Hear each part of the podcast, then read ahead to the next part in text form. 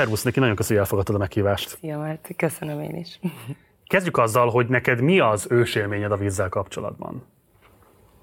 Talán az egész életem. hiszen ez egy nagyon sok mindenre megtanított. De a legfontosabb inkább a, ugye a sikerek, az, hogy sikert lehet elérni benne, és magamhoz képest sikereket is értem el. És arra vissza tudsz emlékezni, mi volt a legelső találkozásod a vízzel? Hát nyaralásokra nem igazán. Én öt és fél éves koromban kezdtem el úszni a Kispesti úszodában, Nagy Sándornál. igazság szerint egy nagyon-nagyon klassz élmény maradt meg, amit anyu sokszor elmesélt nekem, hogy ugye ott a szülők kint várhattak, nem mehettek be. és csak annyit hallott, hogy a Sanyi bácsi üvölt nekem, hogy Szepesi, azonnal gyere vissza. Tehát elég csibésznek nevezhető gyermek voltam. Ez azért kihat, kihatott ugye az életemre, és látszott nagyon szabad, szabad lelkű, talán szabad szájú is. De ez nagyon jó volt, ez nagyon tetszett, ez az élmény, amit a anyu elmesélt. Soha nem volt félelmet? Tehát amikor még nem voltál birtokában annak, hogy tudj úszni, fönnmaradj víz tetején, soha nem volt félelmed azzal kapcsolatban, hogy megfulladhatsz, kárt tesz benned, vagy bármilyen más szempontból veszélyt jelent el a víz? Nem, nem, ezért is mondtam, hogy inkább a csibészség. Tehát azt gondolom, hogy ugye a mai gyerekeket is elnézve, vagy akár a saját kisfiamat is, hogy iszonyatosan vakmerő lehettem. Tehát lehet, hogy a fiam ugye pont ez az, amit pluszban örökölt ugye tőlem. Én nagyon emlékszem arra, hogy amikor engem tanítottak úszni, akkor az első mélyvizes próbálkozás az konkrétan úgy zajlott le, hogy álltunk a partján a medencének, és egyesével belerugdostak minket a vízbe. És akkor az volt a feladat, hogy juss ki a partra. Neked is valami hasonló módszerrel próbálták meg a, nem tudom, átlőni téged azon a stresszen, nem. hogy úsz, és akkor majd csak lesz valahogy? Nem, mondjuk ez érdekes, mert hogy mi egy generáció vagyunk, tehát ezt furcsának tartom, nem, nálunk ilyen nem volt. Nem volt már ilyen? Nem, nem, nem, nem, nem történt. A testiséggel kapcsolatban mi az ősélménye? Tehát mi az első, ha lehet így kérdezni, mert hogy erről írtál egy kötetet, sőt kettőt is igazából. Tehát mi a legősibb ilyen erotikus élményed a saját testeddel kapcsolatban? Furcsa, de nem a, nem a fő, té- fő téma a könyvekből az, ami erotikus. um, hát nem erotikusnak nevezném, de, de inkább az úszósporthoz köthető az ilyen, tehát amikor elkezdtem a saját testemet megismerni, hogy volt olyan edzés, amikor, amikor tényleg azt hittem, hogy annyira erősen úsztam, és azt hittem, hogy, hogy majdnem hát bekakálok szó szerint. Tehát, hogy annyira, annyira a saját határainkat, határaimat feszegettem, hogy, hogy inkább ez az a pont, amikor én elkezdtem meg, nyilván nem az erotika, de elkezdtem megismerni ugye a saját, saját testemet, a határaimat. Hány éves voltál akkor? 15. 15. Igen, ez, ez elég keményen hangzik. És azt mondta, hogy 15 évesen volt az az első élmény, hogy akkora erőkifejtés érte a testedet, hogy azt érezted, nem bírod már kontrollálni a székletedet sem. Nem, nem mondanám, hogy kontrollálni, mert nyilván azért azt tudtam, tehát felnőtt emberek vagyunk, ugye, amikor hát azért nem feltétlenül. Van, aki már úgy érte felnőtt, eh, hogy a, a, mikor ugye eldobjuk a pelenkát, ugye valaki szobatiszta lesz, tehát ugye szobatiszták voltunk Igen. ugye akkor, tehát kontrollálni tudom, de tudtam, de ugye egyszerűen éreztem, hogy úristen, ez csak egy száz méter gyors volt edzés végén, amikor ugye szinteket szoktunk kapni, és ugye meg kell úszni ezt a szintet, hogy hát elsősorban ugye az e, akkori, akkori időkben az edzőnek feleljünk meg.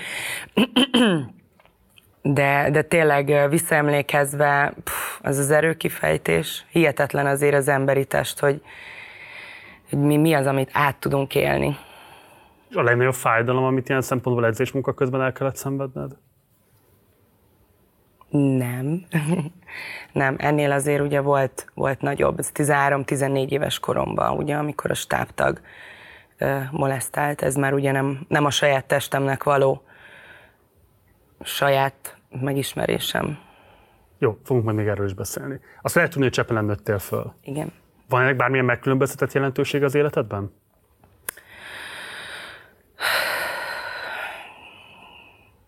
Igazság szerint az, hogy ugye édesanyámék, ugye engem most a apukám nevelt fel fél éves korom óta. És 11 voltam, amikor anyuék elváltak. Uh, onnantól kezdve, hogy elváltak, uh, hát mi nem, mi nem uh, családi házban, meg, meg saját lakásban nőttünk fel, ugye van egy öcsém, hanem hát lakásról lakásra, házról házra jártunk, és első körben ugye a keresztanyáméknál laktunk egy évig. Keresztanyámnak akkor neki is már volt ugye két fia, tehát két édesanya, ugye ők is akkor ugye elváltak, két édesanya, két fiúval, másik édesanya egy fiúval, egy lányjal, egy olyan 70-80 négyzetméteres házban, és akkor így onnan jártunk hajnalba. Anyu keltett, hajnalba ugye edzésre. Ugye emlékeim szerint akkor a mostoapukámnak a szülei anyunak adták a Hát, hogy régi egyes Koda, fehér színű, fű, vagy, vagy talán, nem, nem akkor még a Skodánk volt, igen és azzal mentünk. Akkor utána nyilván azért ez a 70-80 négyzetméteren való lakás hat embernek elég nyűgös kezdett ugye lenni mindannyiunk számára. És akkor kiköltöztünk a mamámhoz, anyukám mamájához. Ott már a Lada volt, vagyis kezdetben a Skoda, bocsánat, és emlékszem, hogy volt egy olyan tél, ugye keltünk, indultunk volna hajnali 3 5 kor mert hogy nekem fél hatkor ugye a tornaterembe kellett lenni, volt egy olyan tél, hogy nem indult a Skoda. Tehát azért ez, ez borzasztó. Szóval valahol, valahol ez azért így vissza, utólag már felnőttként, már édesanyaként tapasztalva, azért iszonyat stressz vagy pánik lehetett ugye az édesanyámnak úgy, hogy azért akkoriban ugye az úszó sportból is ugye iszonyú nagy nyomás helyezedett a, a versenyzőkre és a szüleikre is és hát ugye azért előfordult, hogy nem mindig értünk oda időbe, úgyhogy három 4 kor már azért ott úton voltunk. Azért csúsz, csúszós utak, nem a legjobb autó. Messze is volt ugye akkori időben ugye még Budapesti, Budapesti Spartacus néven Igen. ismert egyesület. Nem, nem volt egyszerű. Nyilván arról részben meséltél is már, meg fogunk is majd beszélni, hogy neked milyen típusú stresszekkel és megaláztatásokkal kellett szembenézned az úszóvilágban. De az, amit most megpendítettél az édesanyáddal kapcsolatban, azt szerintem egy kevéssé ismertebb aspektus. Hogyan nyomasztották a szülőket, hogy hozzák ki a legtöbbet a gyerekből? Az én édesanyám soha nem akarta. Tehát amikor én fölkerültem, akkor még ugye Kis László is ugye jelen volt az uszodában, mert ugye Kovács Egit készítette fel ugye Sydneyre. Én amikor fölkerültem Sydney előtt, 99-be, én egy évig sírtam. Zokogva mentem edzésre. Minden nap? Hát minden nap, igen. Nagyon-nagyon nehéz volt. Igazság szerint azért, mert én Plagányi Zsolt nál úsztam előtte, tehát ugye az úszodában is ranglétrák vannak. Ez korhoz és, hogy fogalmazzak, ilyen nem tehetséghez, hanem ugye úszás szinthez, vagy, vagy eredményhez szintve mérik ugye ezeket a ranglétrákat. Ha ügyes vagy, korban elérted azt a kort, akkor mindig egyen följebb léphettél. Ugye én ekkor Plagányi Zsoltbán elúsztam, és őt követtem úgy Selmeci Attila. De ugye Attila bá akkor pont kiment négy évre Máltára edzősködni, és ugye fölöttük volt Kis László és Turi György. és én voltam az egyetlen, aki Plagányi Zsoltbától, ugye Szidni előtt 99-ben felkerült Kis Lászlóhoz. Ekkor szeptemberben töltöttem a 12-t. Hát nagyon, én voltam ugye a legkisebb a csapatban. Ekkor már ugye Cselászló, Reményi Dia, Gütler Károly, Kovács Ági, tehát mindenki ugye ott volt, és, és kőkeményen edzettek. És ugye, hogy fölkerültem, jött ez az egy évig való sírás, és tök érdekes, hogy anyu, anyu abszolút de nem erőltette, hanem, hanem mindig azt mondta, hogy figyelj ki, ha ennyire nem jó, nem érzed jól magad, akkor ne csináld, hagyd abba. Szóval nem, erő, nem erőltette felém ugye azt, hogy én most már pedig lent csináljam kőkeményen, és csak ússzak. Inkább az volt, hogy ugye az edző szülő felé volt egy ilyen, tehát nálunk ott ugye felnőtt szinten már, ugye ilyen ez a versenyzői szinten nem, tehát nem mehetett be szülő, nem, nem szólhatott bele az edzésbe. Ez ugye ma már teljesen más. Igazság szerint az, hogy ilyen, ilyen súly nehezedett a szülőkre, az abból kifolyólag, hogy amikor ugye kiderült, ugye, hogy a stábtag ugye hozzánk nyúlt, akkor ahogy mi is, úgy a szülők is lelettek teremtve. Tehát én emlékszem azért arra az üvöltözésre, ami, ami ott zajlott akkor az úszodában, amikor ez kiderült. Várj, bocsáss meg, tehát nem arról volt szó, hogy a szülők számon kérték volna, hogy mi történt az úszodában, hanem az úszodai vezetők kérték számon a szülőket, nem, Miért fordítva, is? nem. A, a szülők mentek ugye a vezetőséghez, Aha. hogy ezt mondták a gyermekek, ez is ez történt, és valamit csináljanak. És ugye a, a vezetők lelettek hordva. Uh-huh. Mi is, első körben ugye mi, hogy ja, ez, ne, mi ezt csak beképzeljük, és másodszorban ugye a szülők. De nyilván ugye x idő után már eljutott ugye a szülőhöz. Mert ugye én sem ugye édesanyámnak mondtam el előbb, hanem ugye az egyik úszótársamnak. És amikor egy éven keresztül minden reggel sírsz, akkor miért folytatod? Vagy miért viszod a édesanyád minden nap mégis? Erős akarat. Vagy sikerorientáltság talán. Igen, tehát ettől függetlenül szerettem úszni. Magát azt a, lehet azt a pedagógiát, azt lehet, hogy nem. Nem szerettem talán már akkor sem, ezt mondjuk most már így nem tudom megítélni az edzés mennyiségre meg, meg szükség volt. De te azért sírtál, mert kényelmetlen volt, aludni szerettél volna, hideg volt a víz, vagy azért sírtál, mert szorongtál attól, hogy milyen ö, bántalmazások várhatnak rád aznap, vagy milyen típusú számonkérések várhatnak rád aznap. Szóval mi volt, ami miatt ö, sírtál végül is? Tény és való, hogy elég nyűgös voltak a, azért reggel 3 4 6 kor beugrani a vízbe, hát. ugye egy téli, téli időszakban, és akkor előtted áll egy 7-8 ezres edzés. Um, hát inkább igen a félelem. Az, hogy nem tudok megfelelni a, az edzőmnek és a szintjeinek. Hm. Ugye az edzésen adott szinteknek. Picit kanyarodjunk meg vissza édesapádhoz, illetve nevelőapádhoz. Ugye írsz arról a kötetetben, hogy ö, menő vállalkozó volt, és hogy most is utaltál rá sokáig nektek ö, elég jó életviteletek volt, csak aztán kiderült, hogy ő nem a biológiai édesapád, ha jól mondom, és ő igazából innentől kezdve hát ejtette is a családját. Mi történt pontosan a vállalkozásai, mert arról is írsz, hogy azok bedőltek volna, vagy valamilyen módon üzletileg megszorult volna, illetve mi történt, ami miatt ő végül is úgy döntött, hogy hát nem vállalja a neveléseket a továbbiakban? Hát azt gondolom, hogy hogy ugye én akkor gyerek voltam, azért erről vajmi keveset tudtunk ugye gyerekként, meg vajmi keveset osztottak meg velünk ugye a szüleink, úgyhogy ezt ugye a mai napig ugye erről nem beszéltünk se anyuval, se apuval. Tényleg? Nem, nem igazság szerint nem is érdekel, nem is szoktam ugye azzal foglalkozni, hogy mi történt, hát most már az édestől a 25 évvel ezelőtt, 25 évvel ezelőtt? Igen, 25 évvel ezelőtt. Azt gondolom, hogy azért ez egy komoly törés egy gyerek életében. Hát azért az úszósport jó volt arra, hogy megtanultunk önmagunk pszichológusra lenni. Hm.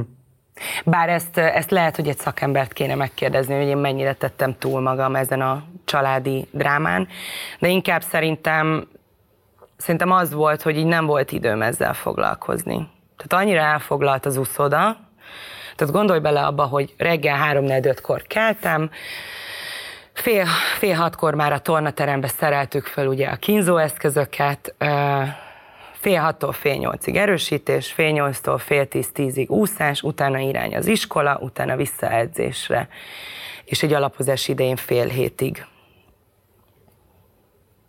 Jó esetben, hogyha mondjuk jól edzettünk, akkor nem ismételtünk, nem maradtunk ott tovább. De előfordult, hogy én ott voltam fél nyolcig este. És akkor utána haza, esetleg, ha még tudtál, vagy, vagy hát nem vagyok rá büszke, de azért nekem nem olyan agyam volt csans, hogy le tudtam ülni, tanulni. Utána már mert hulla, hulla, fáradtak, hulla fáradt voltam.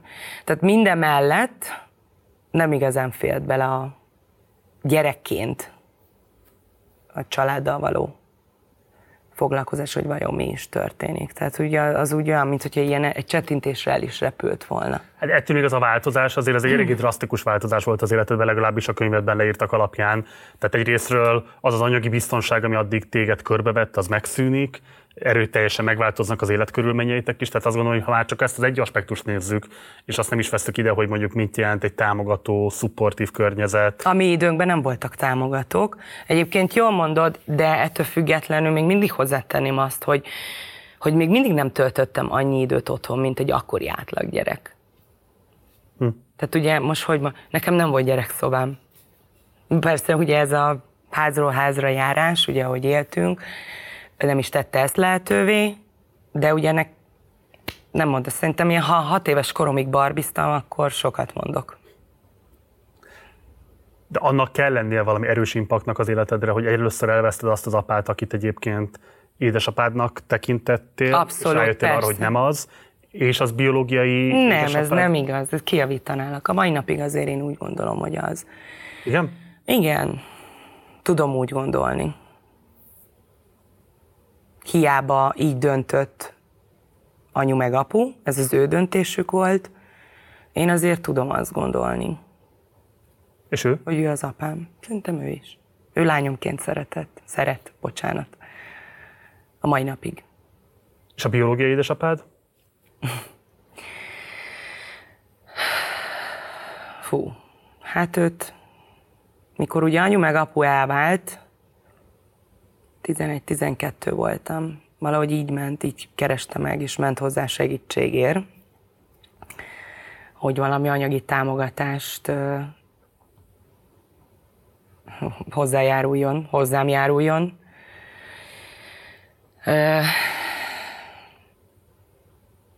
aztán megismertem, tök jó volt, de, de furcsa, de nem, soha nem tudtam rá. Szomorú, de soha nem tudtam rá úgy nézni, mint az édesapám. Tehát és, és ezt a most a apukámnak, az, ő nekem ugye az igazi apukámnak is elmondtam, hogy hát inkább elnézést, bocsánatot kértem, hogy tök rossz volt a genetikai édesapámat apának nevezni, holott uh-huh. Nem, mert nem volt. Na ő például, őnála nem éreztem ezt, mert nem, nem volt jelen. Hát ezért nem vagy számok kérhető szerintem. Mert, tehát, hogyha nem vállalt semmifajta felelősséget, meg részvételt az életedben, akkor hogyan is alakulhatott volna ki bármilyen érzelmi kötődés hozzá? Igen. Hát ezt gondolom én, lehet, hogy ő másképp gondolja. Uh-huh. És számokérő volt ezzel szemben? Amikor megjelent a könyv és kiadtuk, akkor ugye fölhívtak az egyik napi megjelenésű újságtól, és mondta ott ugye az ak- akkori szerkesztő, hogy hát Niki megkeresett az édesapukát, hogy majd ő elmondja az igazat. Tény is való, már hogy ugye hogy, hogy szakadt ugye ez, tehát hogy már a könyvemben ugye úgy emlé, emlékeim szerint, hogy ugye nem keresett, aztán végül kiderült, hogy, hogy mi állt a háttérben. Azt mondjuk a apukám, az édesapukám ugye elmesélte, Erről nem szeretnék beszélni, hogyha nem gond. Ez maradjon meg nekem. De ettől függetlenül én mégiscsak úgy gondolom, hogy ha, ha van egy, egy szülőnek egy apja, és hogyha kíváncsi a saját gyermekére, akkor addig rugdossa azt az ajtót, ameddig nincs lehetősége arra, hogy,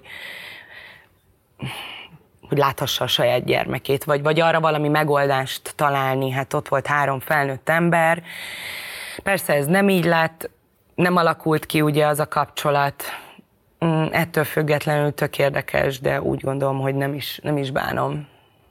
De úgy próbálkozott a maga módján, ezt el tudod neki ismerni, vagy pedig igazából nem is próbálkozott, csak elvárta volna, hogy te ismerd előtt szerető édesapátként? Szerintem inkább ez a második. A próbálkozás nélkül csak ad meg neki az elismerést. Igen. Igen, de nem, nem, nem ment, nem ment, és így... De erről miért beszélsz ilyen bűntudattal? Hát azért ne haragudj, hogyha érted, a szülőd nem teszi bele sem az érzelmi munkát, sem az egyéb típusú támogatást, ami szükséges ahhoz, hogy kialakuljanak a kötelékek, akkor azért te miért lennél számon kérhető? Nem gondolom azt, hogy bűntudatom lenne igazság szerint. Azért, azért van ez amúgy, hogyha ha így látod, hogy ugye így beszélek, hogy előfordul, hogy a mai napig ír közösségi oldalakon, meg hogy álljak vele szóba, meg beszéljek vele, és lehet, hogy ez neki kifelé egy jel, hogy, hogy nem, ne haragudjon, de nem megy. Uh-huh. Sajnálom, de nem megy. Az egy ilyen túlzó beleolvasás lenne a te helyzetedbe, mert hogy amikor így készültem az interjú, akkor nekem az állt össze, hogy igazából te nagyon fiatalon gyakorlatilag kétszer is elvesztetted az édesapádat, abban az értelemben, hogy akit édesapádnak ismertél, de a mostoapád volt, ő végül is kilépett az életetekből, és édesanyádnak egyedül kellett tartani a családot. A biológiai édesapád pedig hát a gondoskodási tevékenységekben nem nagyon vett részt, és nem nagyon vállalt felelősséget a nevelésetekben. Tehát ilyen szempontból kétszer is azzal kellett szembesülnöd, hogy te az édesapák által hát nem élvezel támogatást. Furcsa, de hogy ahogy így mondod, én nem élem azért ezt meg olyan drasztikusan. Tehát ugye, mint mondtam, egyszerűen az úszás annyira elvette minden, minden fizikális és mentális erőmet, tehát az ezekkel a különféle való, vagy más dolgokkal való foglalkozást, hogy én valahogy nem. Vagy lehet, hogy ott volt ugye az, hogy kompenzált ugye a sok utazás, ugye a sok jó dolog, amit, amit nyilván már nem ugye az ő segítségükkel, támogatásukkal, hanem ugye a saját erőmből hm. értem el azt, hogy ugye mit a sikereket értem el, akkor ugye járt az, hogy bele, azzal együtt járt ugye pénz, mint hogy fizetés, edzőtáborokba, egzotikus helyekre való, vagy tudom, itt a Dél-Afrikába való edzőtáborok, Amerikába való edzőtáborokban való résztvét, bocsánat, részvétel. Tehát, hogy semmi idő, semmi energia nem volt. És ez a családi kitettség szerinted edzettebbé vagy kiszolgáltatottabbá tett az úszóvilág kihívásaival szemben? Is is. Is is. Igen. Edzettebbé, meg talán, talán ugye sikerült ezt így magamba úgy elnyomni, mint ugye mondtam, hogy a saját pszichológusom voltam, saját magam pszichológusa voltam, meg kiszolgáltatottá is, ugyanis azért többször előfordult az, mikor már, nyilván ezt ugye az edző is tudta, hogy ugye édesanyámik már nem élnek együtt, és hát akkoriban emlékeim szerint nem sok család volt, tehát abban, abban az időben azért nem volt divat ugye a vállás, és úszótársaim közül nem sok család volt emlékeim szerint, akiknek a szülei ugye elváltak volna. És hát ugye az edzőm elég sűrű, mikor már azért az ország is sportban ugye nagyon jó támogatásokat kapott, és jó fizetéseink voltak, ak- ak- akkor is szemmel nézve. Sűrű jött oda, és ugye mondta, hogy hogy ússzak jól, edzek jól, legyenek jó eredményeim, hogy anyám egyedül nevel minket, vigyek haza pénzt. Bocsánat, szóval... hány évesen kaptad meg? Hát én 12 éves korom óta pénzt keresek.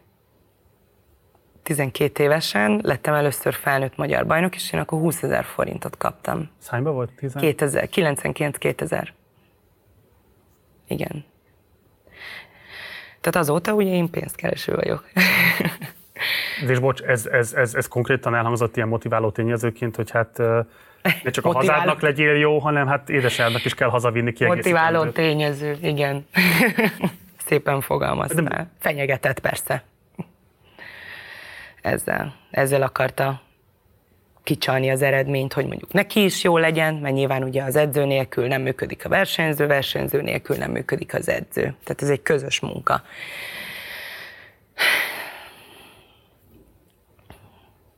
Igen. Hogy ez kifejezetten fenyegetős tónusban tették meg, hogy Persze. nem teljesítesz, nem kapsz pénzt. Az otthoni Persze. büdzsé. Persze. Hogyne. És ugye akkoriban ettől függetlenül édesanyámnak két munkája volt, tehát két, két helyen dolgozott pluszban. Hm. És ugye volt egy öcsém, vagy van egy öcsém, akit szint úgy el kell tartani. De a te általad hozott bevételek nélkül nem tudtatok volna megélni? Amikor az első ilyen nagy fizetésem jött, mm, hát az talán ilyen 14-15 évesen, amikor már ugye Európa bajnokságon 9 amikor szintet úsztam az aténi olimpiára, akkor És akkor az nagyon jó fizunak számított. Hát igen, mondhatni igen. Anyunak volt is ugye akkor egy mondata. Mai napig emlékszem, de ezt inkább megtartom magamnak. Ezt a mondatot. Természetesen csak azt itt árulja el, hogy ez a köszönet volt, vagy a bűntudat megfogalmazása volt inkább.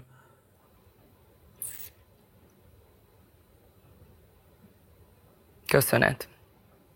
Inkább a köszönet. Édesanyádról amúgy mit lehet tudni, hogy jól mondom, hogy ő a szociális munkás? Tehát, vagy valami ilyesmire utalsz igazából a kötetedben? Igen. Mi volt az a két munka, amit ő vitt? Akkor ugye ez, már akkor is, ugye szociális munkatárs volt. Milyen területen? Ö, árva gyermekek, idősek, egyedül élő idősek segítése, nekik való csoportos foglalkozások. Az baromi kemény gondoskodó. Igen, munka. nagyon. Az nagyon-nagyon kemény. Igen. Állami szféra, ugye? És egy könyvelőnek segített még be délutánonként. Mert önmagában az, hogy ezt a szociális munkát végezte, ez nem lett volna elégséges ahhoz, hogy megéltek. Nem. Dehogy is. És ugye erre még rájött az én fizetésem is. Halálosan ki volt merülve mindig? Nagyon. Nagyon. És ettől függetlenül is, ö, emlékszem, hogy volt olyan 15 éves lehettem, öcsém volt 13, ugye két év van közöttünk, egy darab zsemle volt otthon. Én már akkor ugye jól kerestem, és úgy voltam vele, hogy nem meghagyom az öcsémnek azt az egy darab zsemlét, hogy tudjon enni.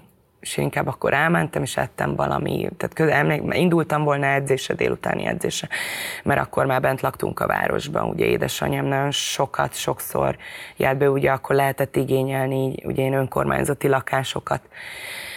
És hú, 14-15 voltam, akkor ugye az édesapukám ugye segített is abban ugye azt felújítani azt a lakást, ugye anyám ö, megnyerte ezt a pályázatot, ö, és akkor ott éltünk, 15, 14, 15 valahogy így láttam. És ott nőttünk fel, hát egész sokáig.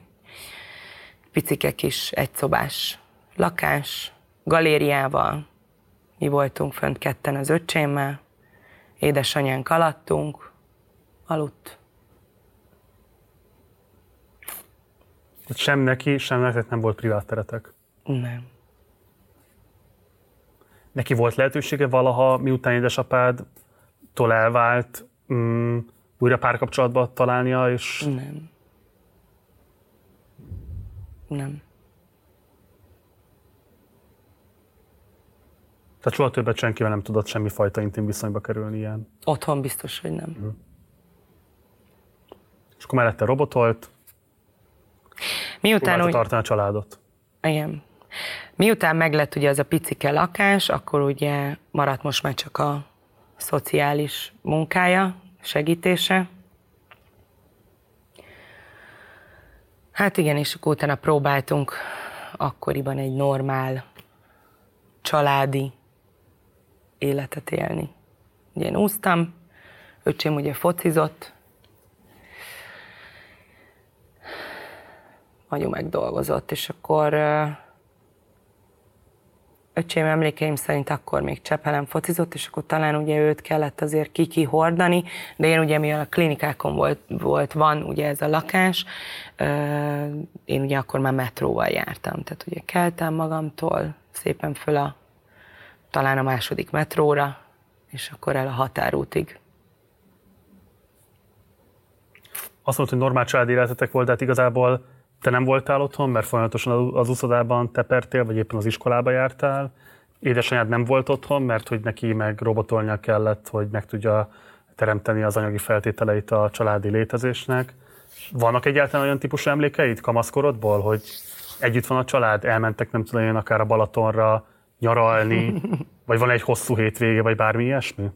Hát ugye én mondtam az előbb, hogy azt gondolom, hogy a normál családi élet, nekem ugye az a normál családi élet, hogy tök jó, tök jó volt, hogy nem kellett. Mert ugye amíg még nem volt meg az a lakás, és ugye Csepelen éltünk, akkor az úgy működött ugye egy nap, mert már akkor Vekellére jártunk ugye öcsémmel ugye általános iskolába, hogy anyu reggel elvitt engem, Igen. Haza öcsémér, ötbe, jött értem, kivekerlén, és akkor ment dolgozni, és délután felszette az öcsémet, kivitte vissza Csepelre, foci edzésre, majd jött értem, mert ugye én este végeztem ki akár az öcsémér, és onnan haza. Minimális emlékeim amúgy vannak, akár ilyen telelésről is, hogy amikor, amikor még volt igazi nagy hó, és még anyu meg apu is együtt voltak, akkor voltunk valahol fönt éjszakon telelni, és, és olyan nagy hó volt, hogy nem tudtunk elindulni az autókkal. Balatonon inkább ugye a apunak a nagy szüleinél hegyen volt nyaraló, meg ö, Hú, még valamelyik tónál, tónál is volt nyaralójuk, hát ezt most meg, meg nem. Szelidi tónál. Igen, Szelidi tónál. Tehát ilyen emlékeim vannak, de arra emlékszem, hogy már, már ugye úsztam, már nagyon-nagyon sok időt töltöttem medencébe, és uh, hatalmas hisztit vertem a stégről, hogy ugye át kellett úszni a kis strandra. Öcsém az nagyon vagányan ugye beleugrott, mert hát nyilván őt, őt ugye többször vitték ugye nyaralni, mert, mert ő, hm, hogy fogalmazzak, ugye nem, tehát ő nyáron ugye nem edzett. Uh-huh. Mert ugye nekünk úszóknak mindig vagy nyár végén, vagy közepén volt ugye a főverseny és ugye ő ezáltal úgymond le volt passzolva ugye a nagyszülőköz.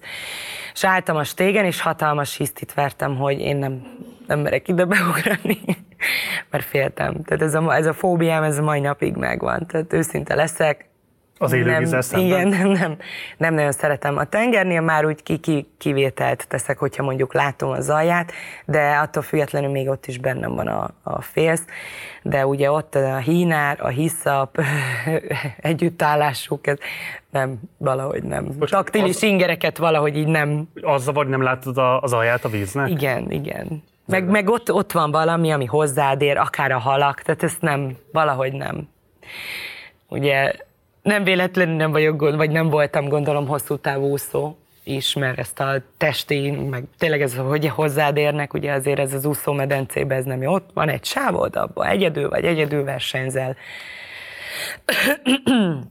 Mondjuk a ranglétákat megjárva ugye volt, hogy egy sávban, mit tudom én, öten, tizen is együtt voltunk, de ugye effektív testi kontaktus ugye nincsen. Hm. Édesanyád például abban a szempontból riasztó volt, hogy nőttél föl, és látod, hogy sikereid vannak, látod, hogy ebben te akár komoly karriert is építhetsz magadnak. Szóval volt valami olyan típusú reflexiód erre, hogy ezt a sorsot elkerül minden áron?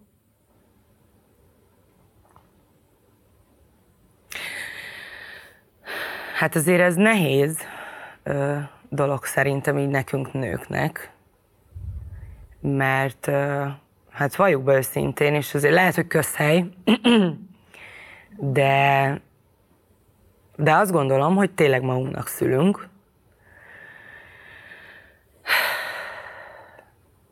De persze borzasztó volt látni ugye anyun azt az erőfeszítést, és, és biztos vagyok, hogy biztos vagyok benne, hogy nagyon-nagyon nehéz lehetett neki ugye két gyermekkel.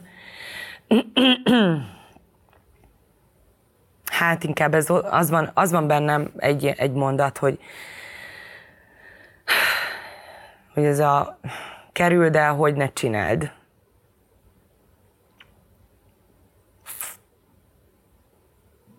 Nagyon nehéz szerintem mai világban egy nőnek. Akkor is nagyon nehéz volt, de több volt ugye a lehetőség. Most már szerintem sokkal-sokkal nehezebb egyedül lábra állni egy nőnek. Mesélsz erről meg? Nem szeretnék.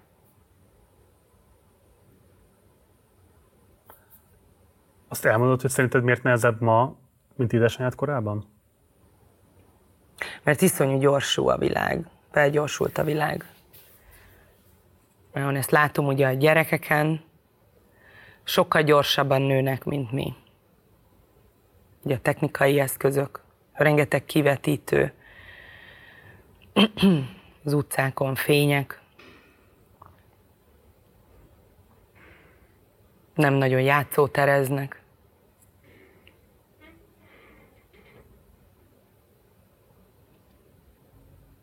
És akkor édesanyád példáját nézted, akkor volt benned olyan gondolat, hogy, hogy velem így férfi nem fog elbánni?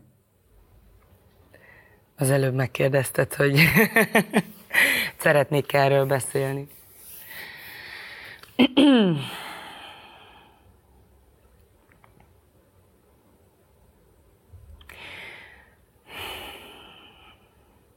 Furcsa, mert hát ugye az edzőm az férfi volt. És hát azért ott, amit az uszodában kaptunk, már gyerekként, ugye nem felnőtt korú, nem 18 év fölött, hanem már gyerekként, lehet, hogy, lehet, hogy inkább azt mondanám, hogy hogy az bőven elég volt. Uh-huh. Igen. Az amikor szembesültél először, hogy ez egy bántalmazó közeg?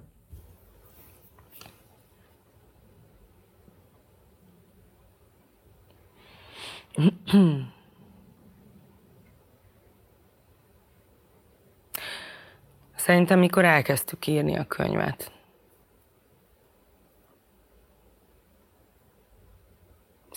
Fel se ismertem addig. Tehát ma, akkor, akkor maga a téma sem volt ugye annyi a köznépben, tehát hogy bántalmazás. Ugye amióta megjelent ugye a könyvem, ugye ennek már tíz éve, szerintem inkább azóta van jelen ugye ez a szó. Sokkal-sokkal erőteljesebben a köznépbe, a világon. Azt hogy elkezdtétek írni a könyvet, és neked igazából csak akkor állt össze, hogy az, ami számodra teljesen természetes volt mm. az uszodai világban, az nem kellene, hogy természetes legyen? Igen. Lehet, hogy ez így nem volt jó. Nem, el tudom képzelni, abszolút el tudom képzelni, csak akkor ebből nekem azért mégiscsak az rajzolódik ki, hogy gyakorlatilag az első naptól kezdve, hogy beléptél az uszodába, kellett látnod, vagy adott esetben elszenvedned a verbális abúzust, adott esetben a fizikai kontaktust, adott esetben a fegyelmezésnek ezeket a elfogadtatlan módjait. Ez tényleg a nulladik pillanattól kezdődően ennyire természetszerűen zajlott? Az első évben még úgy nem is. Tehát amikor fölkerültem 99-be, akkor még nem, vagy csak nem voltam akkor sem még tudatában, vagy egyáltalán tudatában. És tök érdekes, hogy miután megjelent, ugye akkor egy olimpiai bajnokunk nyilatkozott, tehát hogy tök furi így, így utólag, igen, tehát ugye amikor megíródott a könyv, az abszolút így volt, hogy mikor utólag uh, jöttek ugye a, a nyilatkozatok ugye olimpiai bajnokok, Európa bajnokoktól, hogy, hogy másképp is lehetett volna. Ugye egy volt olimpiai bajnok férfi úszónk nyilatkozott, és ugye akkor visszaemlékezve, amikor ugye ezt a nyilatkozatot olvastam, és tényleg igaza volt. Pedig ott edzettünk, csak egy, együtt, egy medencében, csak ő mondjuk hat pályával arrébb. Te most a Cselászóról beszélsz? Nem. Ő nem volt olimpiai bajnok. Akkor kiről beszélsz, bocsáss meg. Gyurta Dánielről.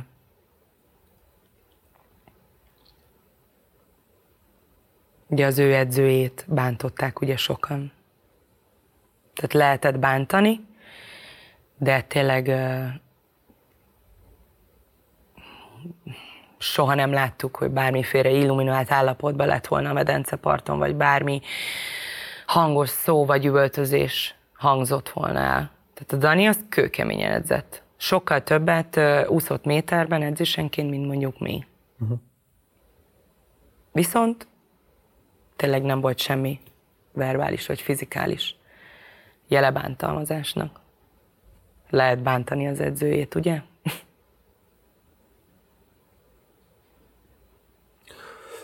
Igazából, amikor már tudatosan vettél részt az uszodai közösségben, akkor mi volt az alapvető viszonyulásod hozzá? Tehát hogyan tekintettél az ottani közösségre? Hát először is én voltam a legkisebb, ez már önmagában nehéz.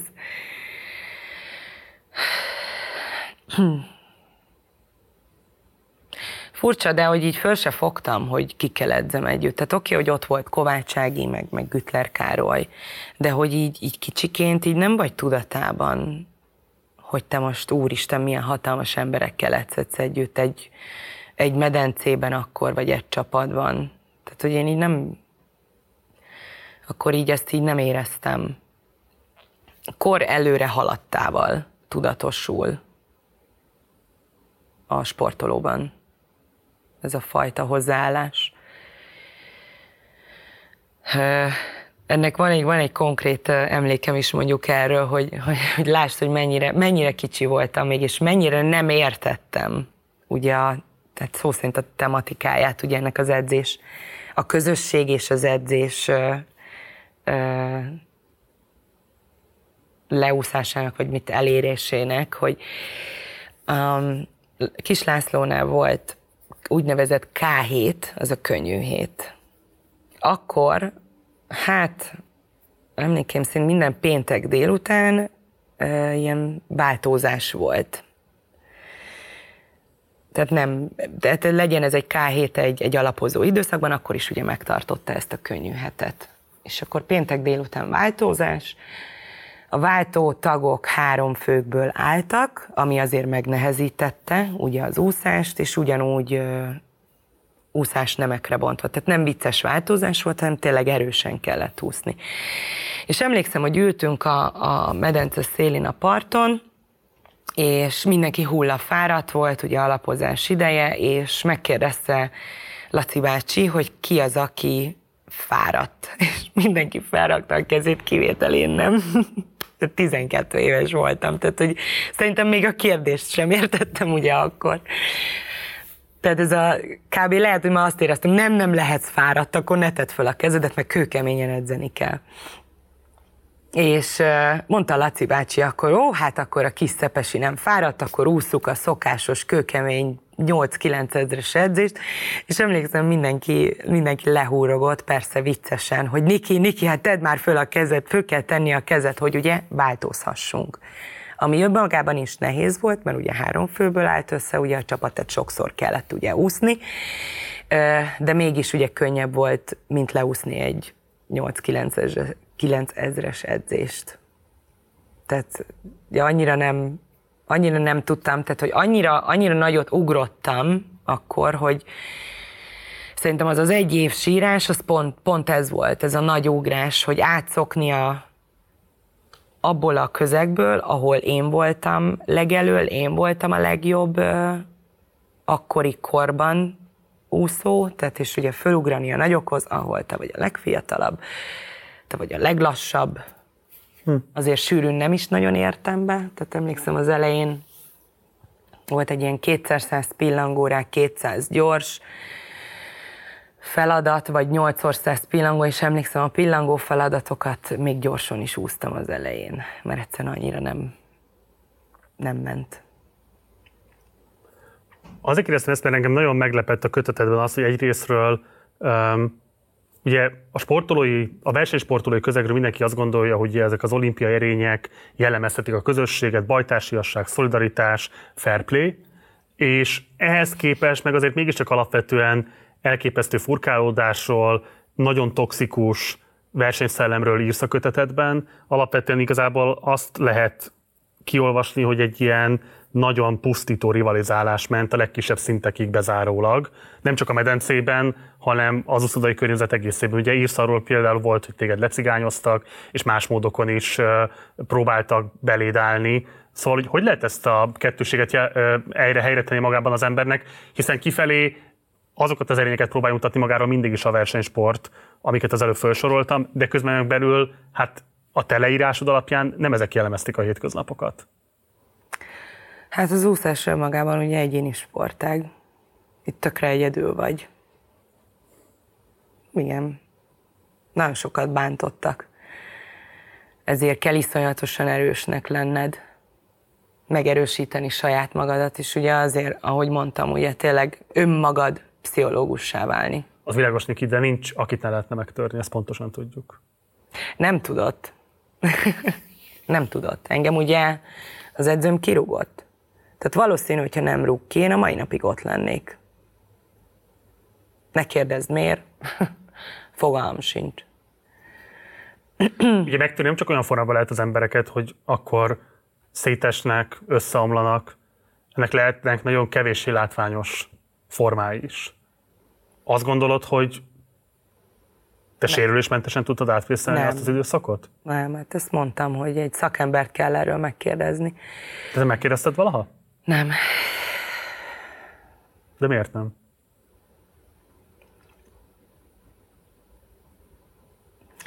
Hát elég buta kifogás, de kifogás. idő. idő és idő, most már. De ugye akkoriban ezt az érzést, ugye megkérdezni szakembert, hogy ezeken a dolgokon átlendíteni, ezt ugye azért az edző el is nyomta bennünk. Ugye 2007-ben készültünk a Melbourne világbajnokságra. Négyen voltunk össz-vissza az karácsony volt. Ugye a segédedző, Cselászló, ugye az edzőm meg én. Jó buli volt. és azért emlékszem, hogy hát Lacika sem éppen a akkori, akkor hát iszonyú rosszul edzett. Tehát emlékszem, hogy volt mint a 3x800 gyors, és utána mért be.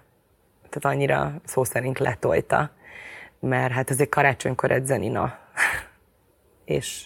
De még hát konkrétan még... 24-én? Persze. Persze. Igen. Mert ugye márciusban volt. Tehát nem lehetett leállni. És ugye én akkor szerettem volna segítséget kérni, oda mentem az edzőhöz, mondtam, hogy nagyon nehéz nekem most, hány éves voltam? Húsz éves voltam már azért akkor.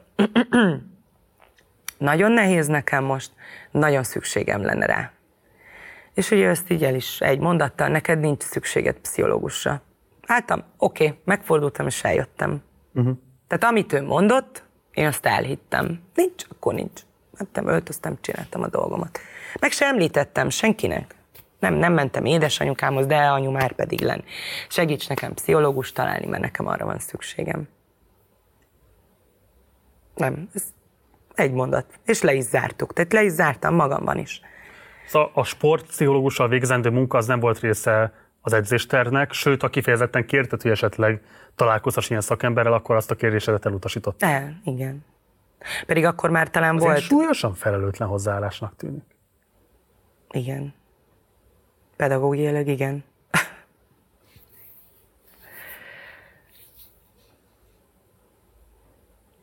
Én is, ugye nekem van egy úszóiskolám, mondjuk én picikkel foglalkozom, nem versenyzőkkel, de tök érdekes, hogy egyébként az oktatom mondta most, az egyik oktatom, hogy hogy az a jó benned amúgy, Niki, hogy bármilyen fórumon, hogyha a szülő keres, és tényleg legyen az bármilyen fórum, válaszolok nagyon-nagyon rövid időn belül, nem napokkal később. Akár segítségnyújtás, kérdés. Igen. És azt gondolom, hogy, hogy egy nagy csapatvezető ugyan már. Tehát, hogy ez egy működő. Lehetett volna ugye akkor is ha én meg tudom csinálni kicsibe, akkor szerintem egy profi, aki már évek óta ott van a pályán, szerintem neki ez sokkal könnyebb lehetett volna akkor.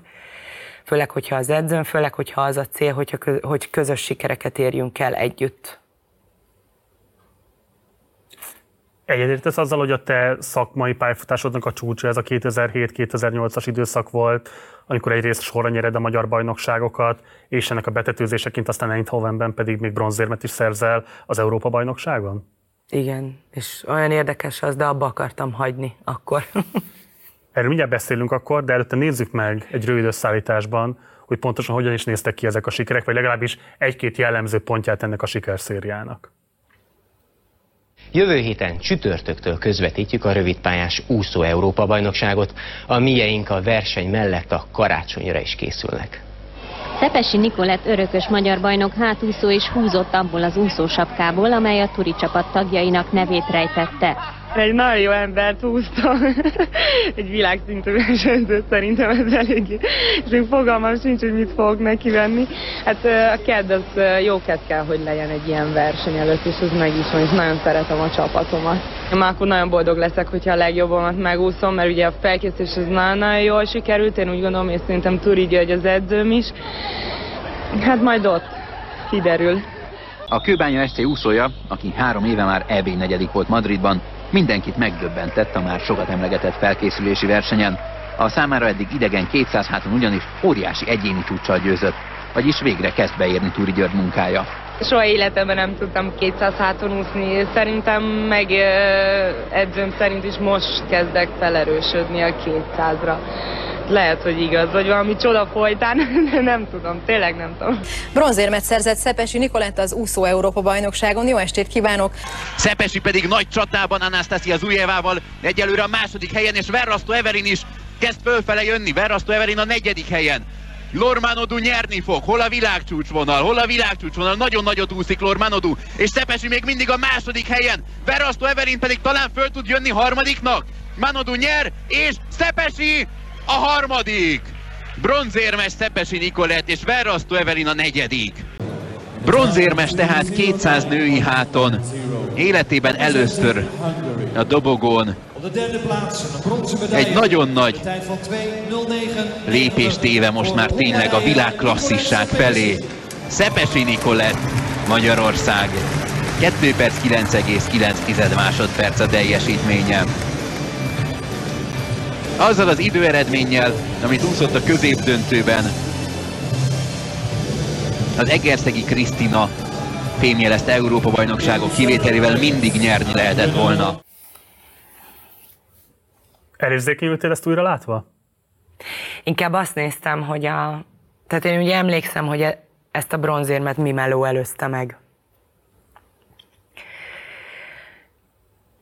És az jutott eszembe, hogy ebbe a, ugye már mikor hívtak ugye a dobogóra, dobogó állásra, hogy ugye átadják az érmet, hogy azért ott nem mosolygok, hanem miután kimondták a nevet, és fel kell állni a dobogóra. Nem tudom, hogy ez az akkori sportgenerációra jellemző-e, vagy mondjuk a mostanira, hogy a mostan, én azt látom, hogy a mostani sportgeneráció már a dobogó előtt állva is tök jó kedvűek, tök boldogok, és igazság szerint az, az jutott eszembe, hogy, hogy igen, hogy nem, nem vagyok nem vagyok valami boldogot, pedig azt kellett volna De lennem. Nem voltál boldog? Mert előtte egy hónappal abba szerettem volna hagyni az úszást. Előtte Mexikóba voltunk edzőtáborba. Sőt, ebben az évben nagyon-nagyon sokat nem voltunk itthon januártól, mert januárban Dél-Afrika volt, onnan Dél-Afrika edzőtábor három hét, talán, igen. Onnan Gyurta Dániel Cselászló, Dani edzője, mi edzőnk és én elmentünk, mert meghívást kaptunk ugye az előolimpiára Pekingbe, tehát Dél-Afrikából átrepültünk Pekingbe, ott volt egy verseny, ilyen előolimpia verseny, ugye az medence úszoda tesztelése véget. Onnan haza, és két napot töltöttünk otthon, és indultunk egy hónap Mexikó edzőtábor. Életem legrosszabb edzőtábora volt. Nagyon nehéz volt, magaslati edzőtábor volt, ugye önmagában is. Iszonyatosan nehéz, ugye fönt magaslati bevallom őszintén nem emlékszem, hány méteren voltunk, ugye nem tengerszinten voltunk. Persze, persze. Ugye fönt. Egy sportszakmailag az mennyire egy jó döntés? Ö, nagyon jó, a, a, főleg a, a hemoglobin szintnek ugye Igen? nevelés. Igen, persze. Ö, sokkal jobban bírod ugye a versenyzést, hogyha Aha. ugye a véroxigén szinted ugye megnő. Ugye ez a hemoglobin szint. Ez ugye utána látszódott is, mert ugye ezt követte ugye a Eindhoveni Európa bajnokság. Na mindegy, és ott, ott egyszer Mexikóba nyilván a magaslatnak köszönhetően is, meg annak köszönhetően is, hogy ketten voltunk lányok, Dara Eszterrel, csak fiúk, és hát azért ez önmagában is szerintem iszonyatosan nyomasztó. Tehát furcsa, de hogy így ugye nemek fiú, lány, tehát hogy nem, nem voltunk olyan sokan. Tehát tényleg egymással voltunk ott az Eszterre, hogyha mondjuk ki akartuk beszélni az úszást, az, vagy az edzést, akkor csak egymáshoz tudtunk. Tehát nem volt egy harmadik személy ö, versenyző lány. És hát ott történt egy olyan, amit igazság szerint nem pedagógiailag, de szakmailag sem értem a mai napig, hogy én világéletemben oldalra vettem pillangón a levegőt.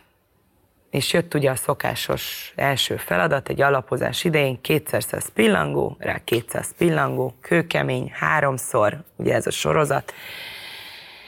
És ugye Gyuri bácsi szólt, hogy vegyem előre a levegőt, vegyem előre, de nem tudtam előre venni a levegőt. Tehát én nem tudtam annyi levegőt beszívni, hogy az elegendő legyen a következő. Tehát, hogyha előre veszem ugye pillangon a levegőt, nem tudom, a légcsőben valahogy nem engedte, nem tudom miért.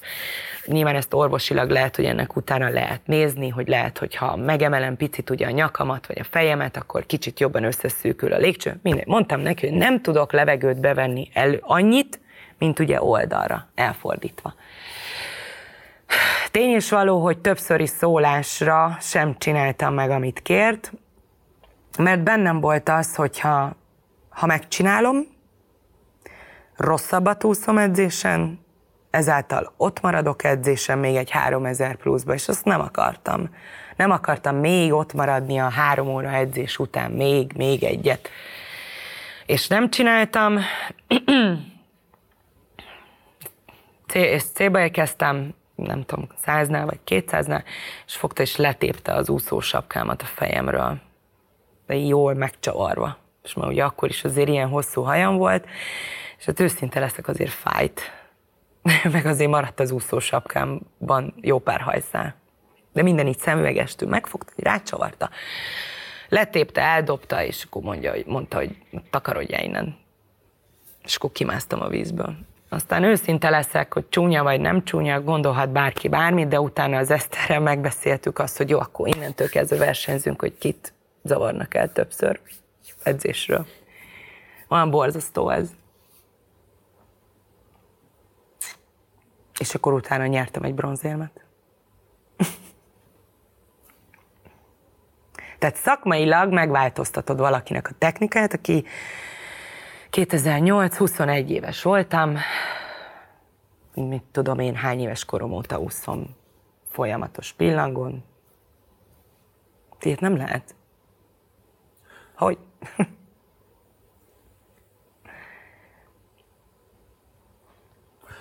Most egy pillanatra tegyük is azt félre, hogy nyilván semmilyen joga, lehetősége nincs így hozzáérni az edzőnek a versenyzőhöz, sőt, senkinek senki ez. Ezt egy pillanatra tegyük félre, mindjárt akarok erről is beszélni, de hogy csak egy pillanatra a méltányosság kedvéért, tehát hogyha neked egyébként ez volt a begyakorolt technikád arra, hogy így veszed a levegőt, gondolom ez egyébként nem rontott a teljesítményeden, tehát attól, hogy a, a levegővétel oldalra történt, nem előre, ennek kimutatható hatása a teljesítményedre a te megítélésed szerint volt, vagy nem volt? Tehát természetesen volt. Tehát ugye sokkal lassabb. Tehát hogyha én előre vettem a levegőt, akkor ugye eleve nem tudtam annyi oxigént ugye beszélni. Tehát akkor rosszabb lett volna a teljesítményed is. Persze, hát ugye ezért volt az, hogy én azt éreztem, hogy ha én ezt most megcsinálom, amit ő akar, nem fogok beérni indulási időre, nem úszom meg azt a szintidőt, amit ő kér.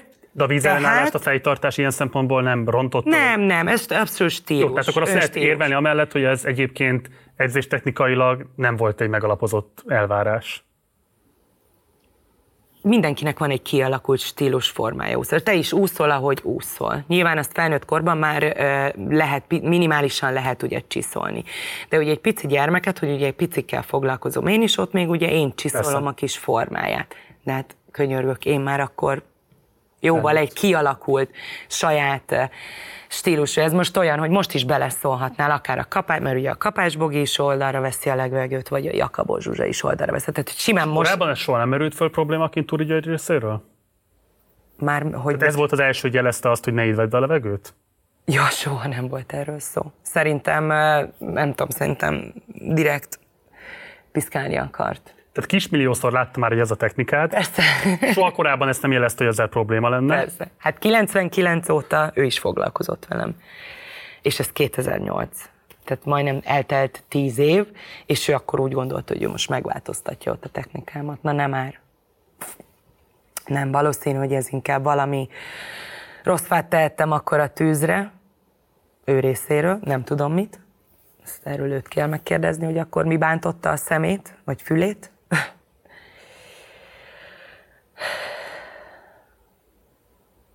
Segíts nekem valamit megérteni? Hogy a soha nem tudtam elképzelni, hogy amikor egy ilyen uszodai helyzetben egy ilyen dolog megtörténik. Hát ott rengeteg ember van még. Ahogy mondtad, fiúk döntő többségében. Más edzők. Más edzők. Hogy nincs ott senki, aki ilyenkor azt mondaná, hogy Gyuri, mit csinálsz? Vagy utána oda menne hozzá, hogy ez most tényleg szükséges volt? Nem. Ez nem volt jellemző abban az időben. Egyáltalán. De azért, hogy magába. tekintélye van Turi Györgynek, vagy az edzőnek, szent és értetetlen nem kritizáljuk, vagy, vagy mi mással lehet magyarázni azt, hogy emberek szó nélkül hagynak egy ilyen típusú erőszak? Szerintem alapjáraton a társadalom akkor inkább. Nyilván a tekintélye is, meg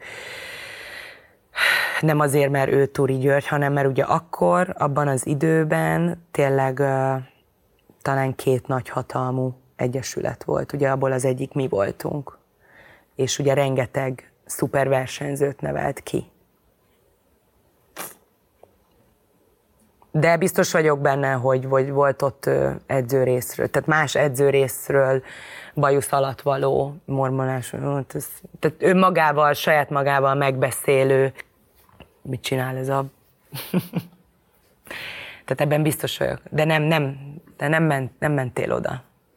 Szerintem én sem mertem volna oda menni, te sem mertél volna oda menni. Akkor. Nem is az egyéni ö, szintre akarom ezt elhozni, az érdekel, hogy, tehát, hogy a sportszakmai morál az úszó társadalmon belül, ahol te mozogtál, az nem tette lehetővé, hogy egy edzőnek vissza lehessen jelezni azt, hogy túlléptél minden határon. Így nem viselkedünk. Nem. Nem volt egy olyan szakmai vezető, nem volt egy olyan vezető úszóbajnok, vagy bárki más sportoló. Semmi. Ó, semmi. Dehogy is. Alárendelt volt mindenki. Mindenki. Egytől egyig. A segédedzőtől, a, a mellette dolgozó, még talán mondhatnám szakmailag ugyanazon a szinten lévő edző is. Ott takarítón át. Mindenki alárendelt volt.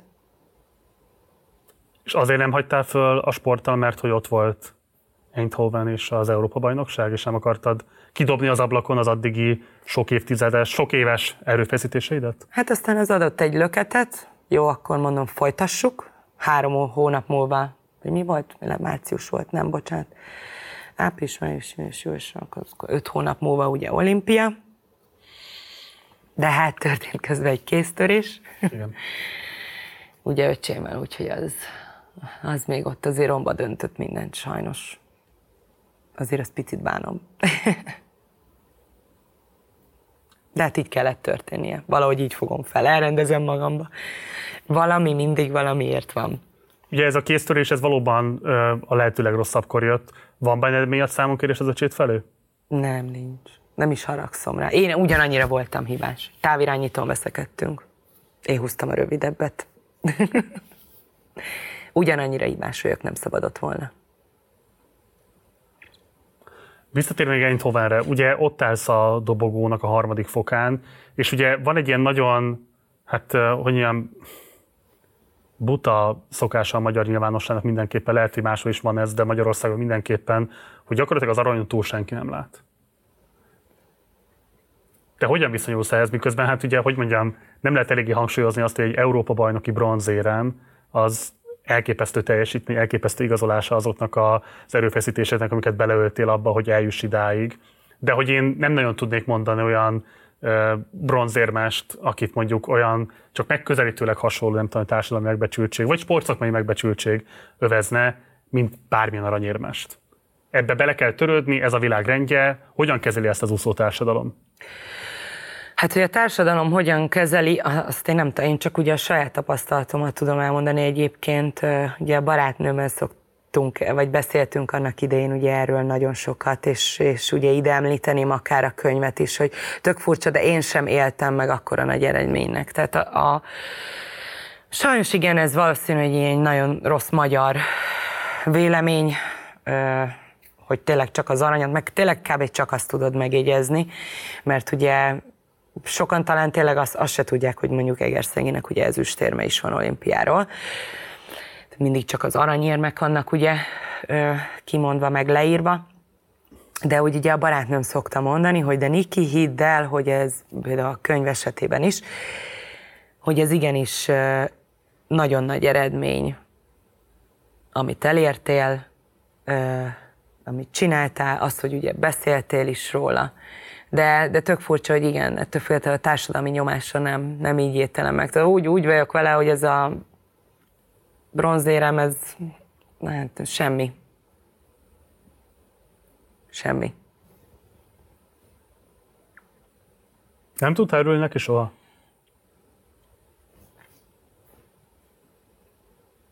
Nem igazán. Hm.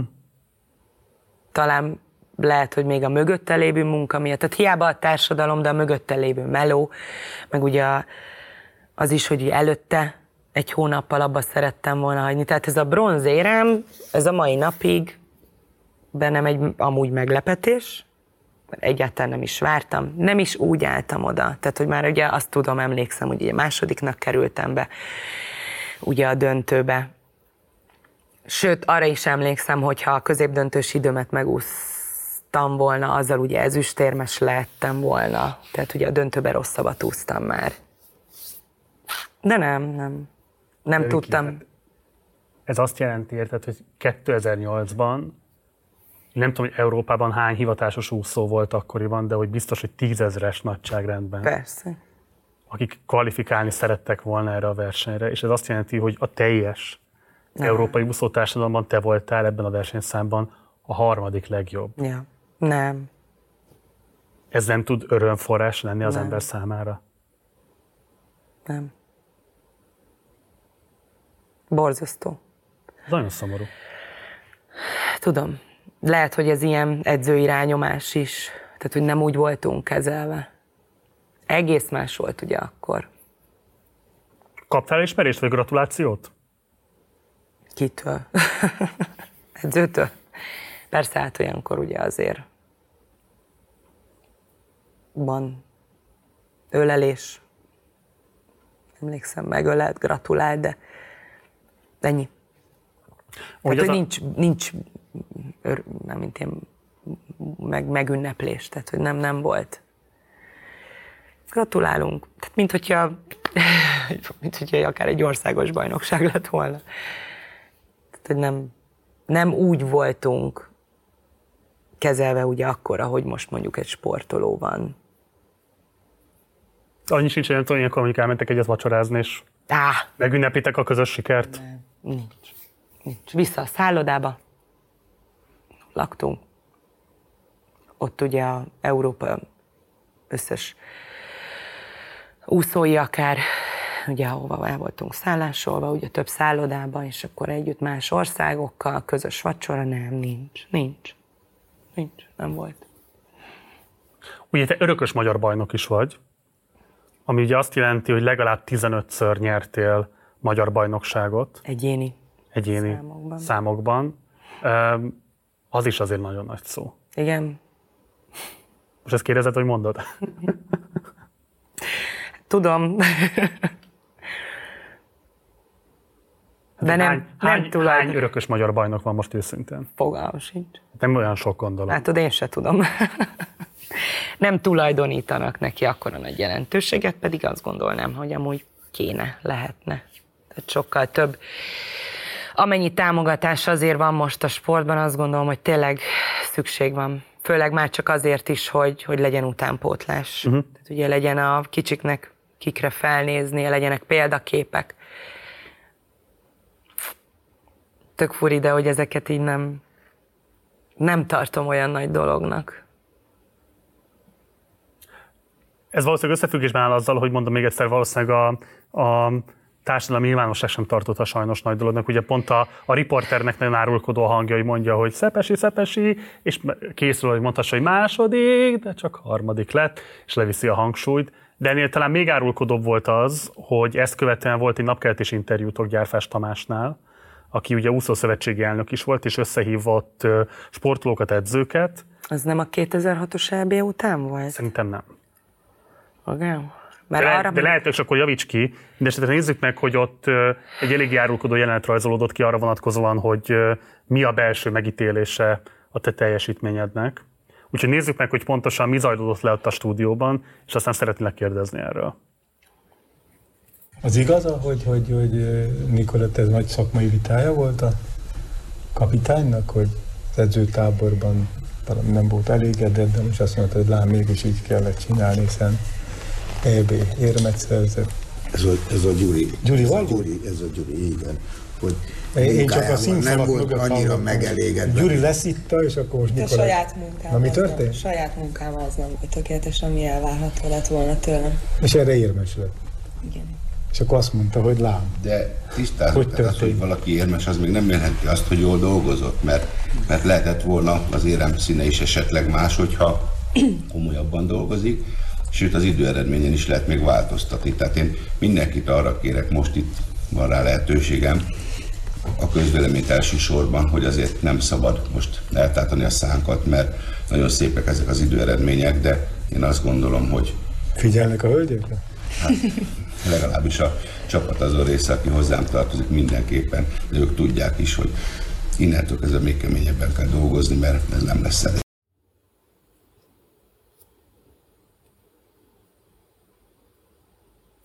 Hát először is erre nem emlékeztem. A 2006-os EB utáni napkeltés interjúra jobban emlékszem, pedig ott csak hatodik lettem. hát azért az mindent elmond, hogy mekkorát nyeltem. A mondandóm után nem, hogy hazudtam. Nem a saját véleményemet mondtam el. Borzasztó. Ezek tök jó példák, hogy, de kár, hogy ezeket én nem, ezek, hát nem, nem emlékszem, hanem hogy nem, utána tudok nézni, majd én is. Tök jó, hogy ezeket elhoztad. Ez nagyon jó. Ezek nagyon jó példák, hogy hogy ne csináld. Elmesélt, mi zajlott itt le?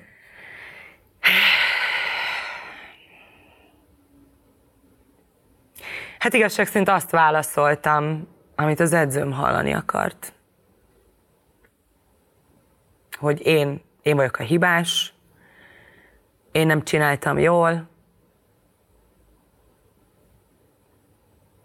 és akkor ugye az edzőm, hogy jó, olimpiai éve volt, tehát az ö, odáig oké, okay, hogy ő mondta, hogy nem ülhetünk le pihenni. Ez tény. Meg ugye elhangzott tőle ugye az a mondat, hogy az érem, nem minden az érem, hogyha mögötte munka nincs, meg lehetett volna fényes, tehát valószínűleg többet várt volna tőlem.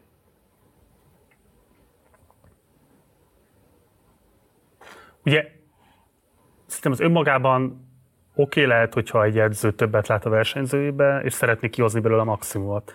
De itt azért alapvetően mégiscsak arról van szó, hogy a országos nyilvánosság előtt egy igen jelentős sportszakmai eredményt hát negligál, vagy lealacsonyít, sőt még figyelmeztet is a nézőket, hogy azért nem kéne elájulni attól, hogy az bronz, mert lehetett volna az más is, hogyha, és itt kifejezetten arra utal, hogy te nem tettél bele mindent. Persze.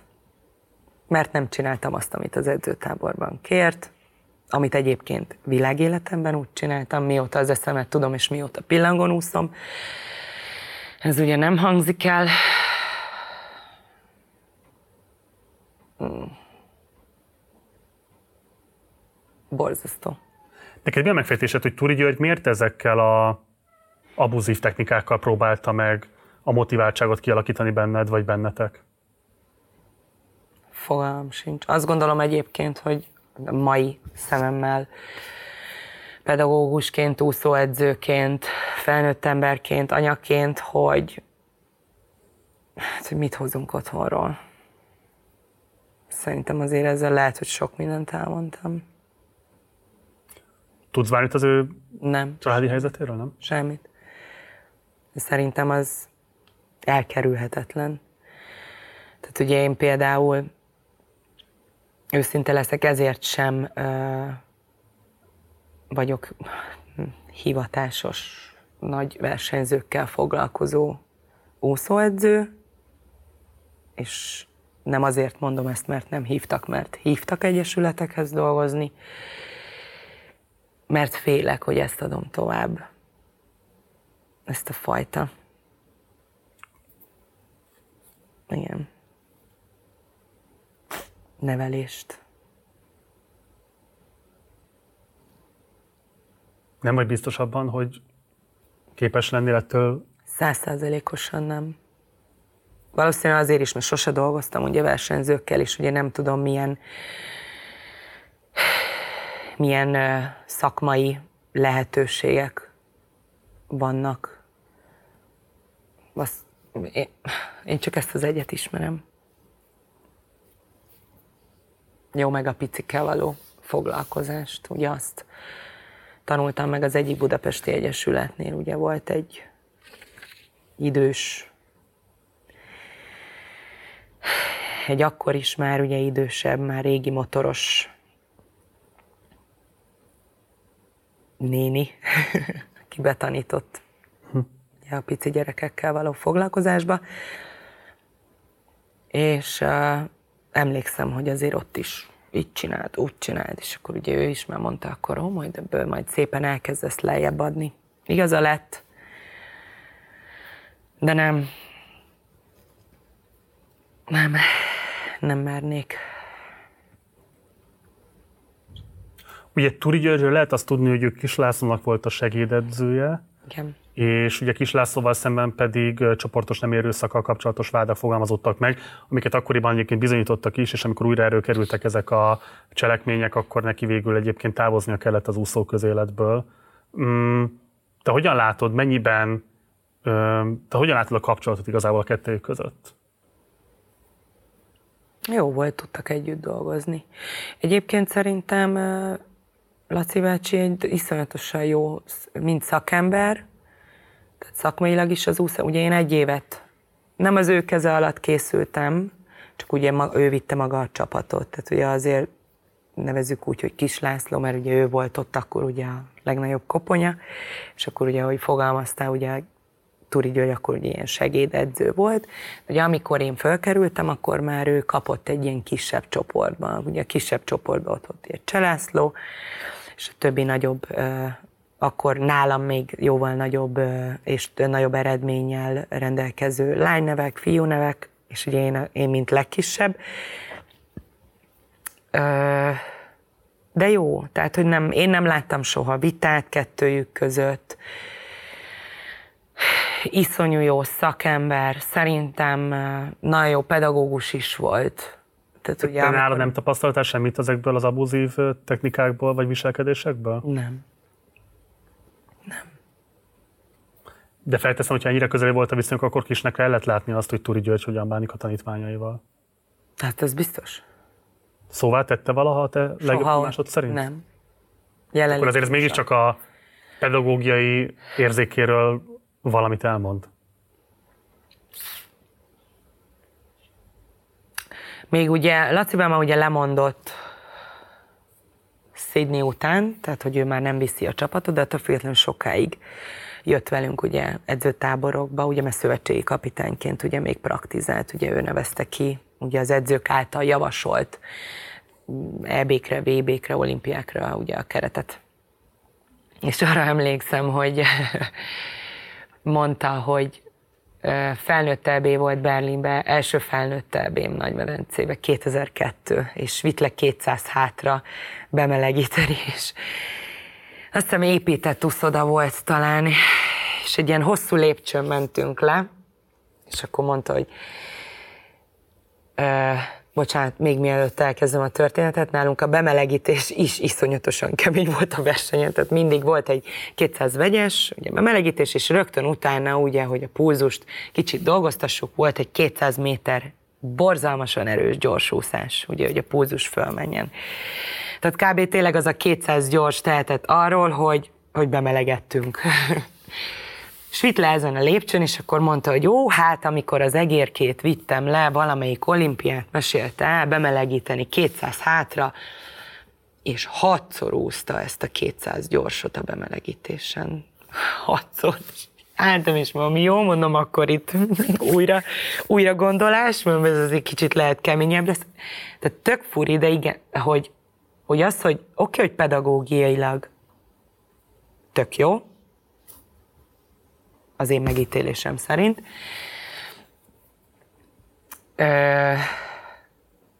De viszont lehet, hogy szakmailag meg sokkal keményebb volt, viszont ott volt az, hogy ő már ugye akkor nem volt edző, csak ugye már nem volt edző, aki engem bemelegítsen, mert ugye akkor a Gyuri bácsi azt hiszem a Latikát vitte el, Csalászlót vitte el ugye bemelegíteni valamelyik versenyszámra, és ugye ezért jött velem ugye Kis László. Tehát lehet, hogy viszont szakmailag meg sokkal keményebb volt. Tehát, mint ugye mondtam, én a szem előtt sosem edzettem edzésen. Tehát ugye mindig volt így az uszoda, itt ült Kislászló, és legközelebb hozzá mindig a Kovácsági, és akkor onnantól számítva ugye a eredményben egyre rosszabb úszok, és akkor mi úsztunk a másik oldalt az uszodában Turi Györgyel. Tehát úgy a szem előtt sosem voltam. Tehát először talán ilyenkor kerültem igazán a szem elé.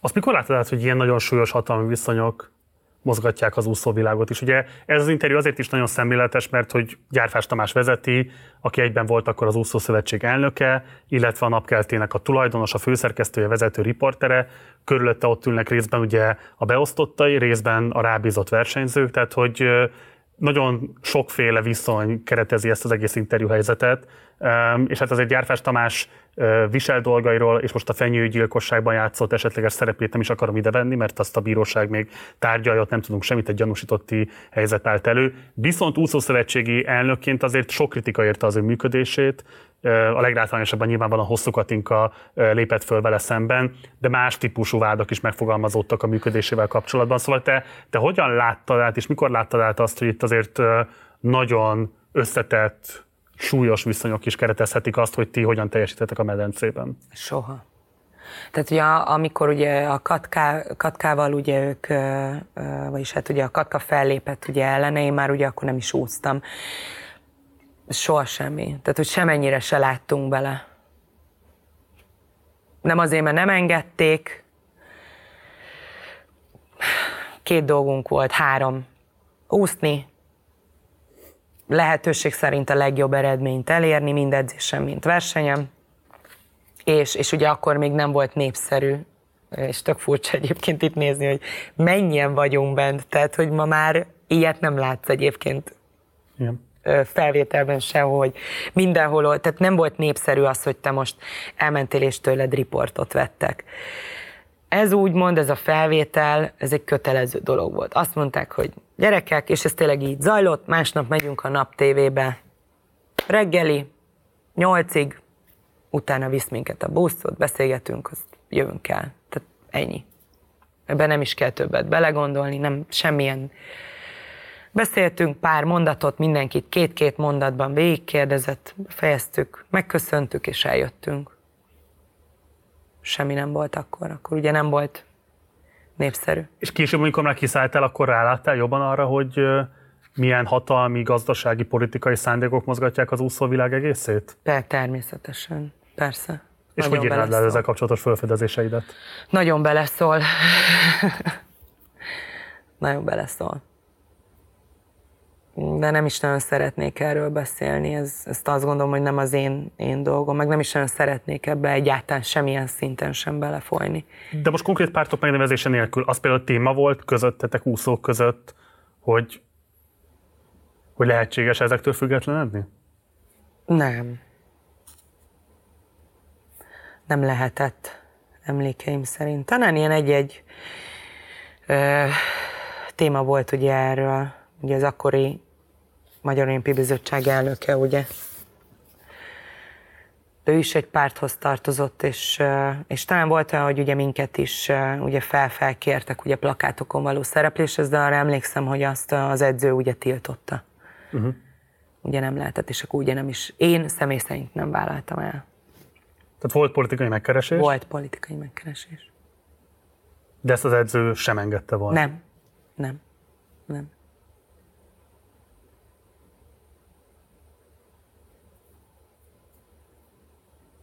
Ez egy nagyon zárt világ. Igen.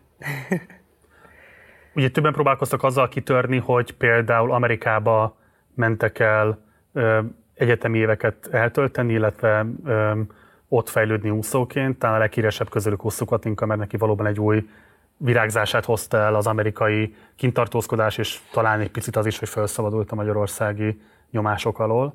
Ö, te nem mentél el végül. És valami olyasmiről írsz a könyvedben, hogy azért nem mentél el, mert tartottál tőle, hogy ez haragot válthat ki a hazai edzőkben. Volt egy ilyen fajta stigmája azoknak, akik elvállalták az amerikai kintartózkodást? Persze. Voltak is személyek, akik, nem szeretnék itt most neveket mondani, de volt olyan példa, hogy ugye valaki szeretett volna kimenni egy jobb úszó, és az ugye tiltva volt, nem engedte. Hm. Nem, nem lett engedve. Uh, igen, én is nagyon szerettem volna.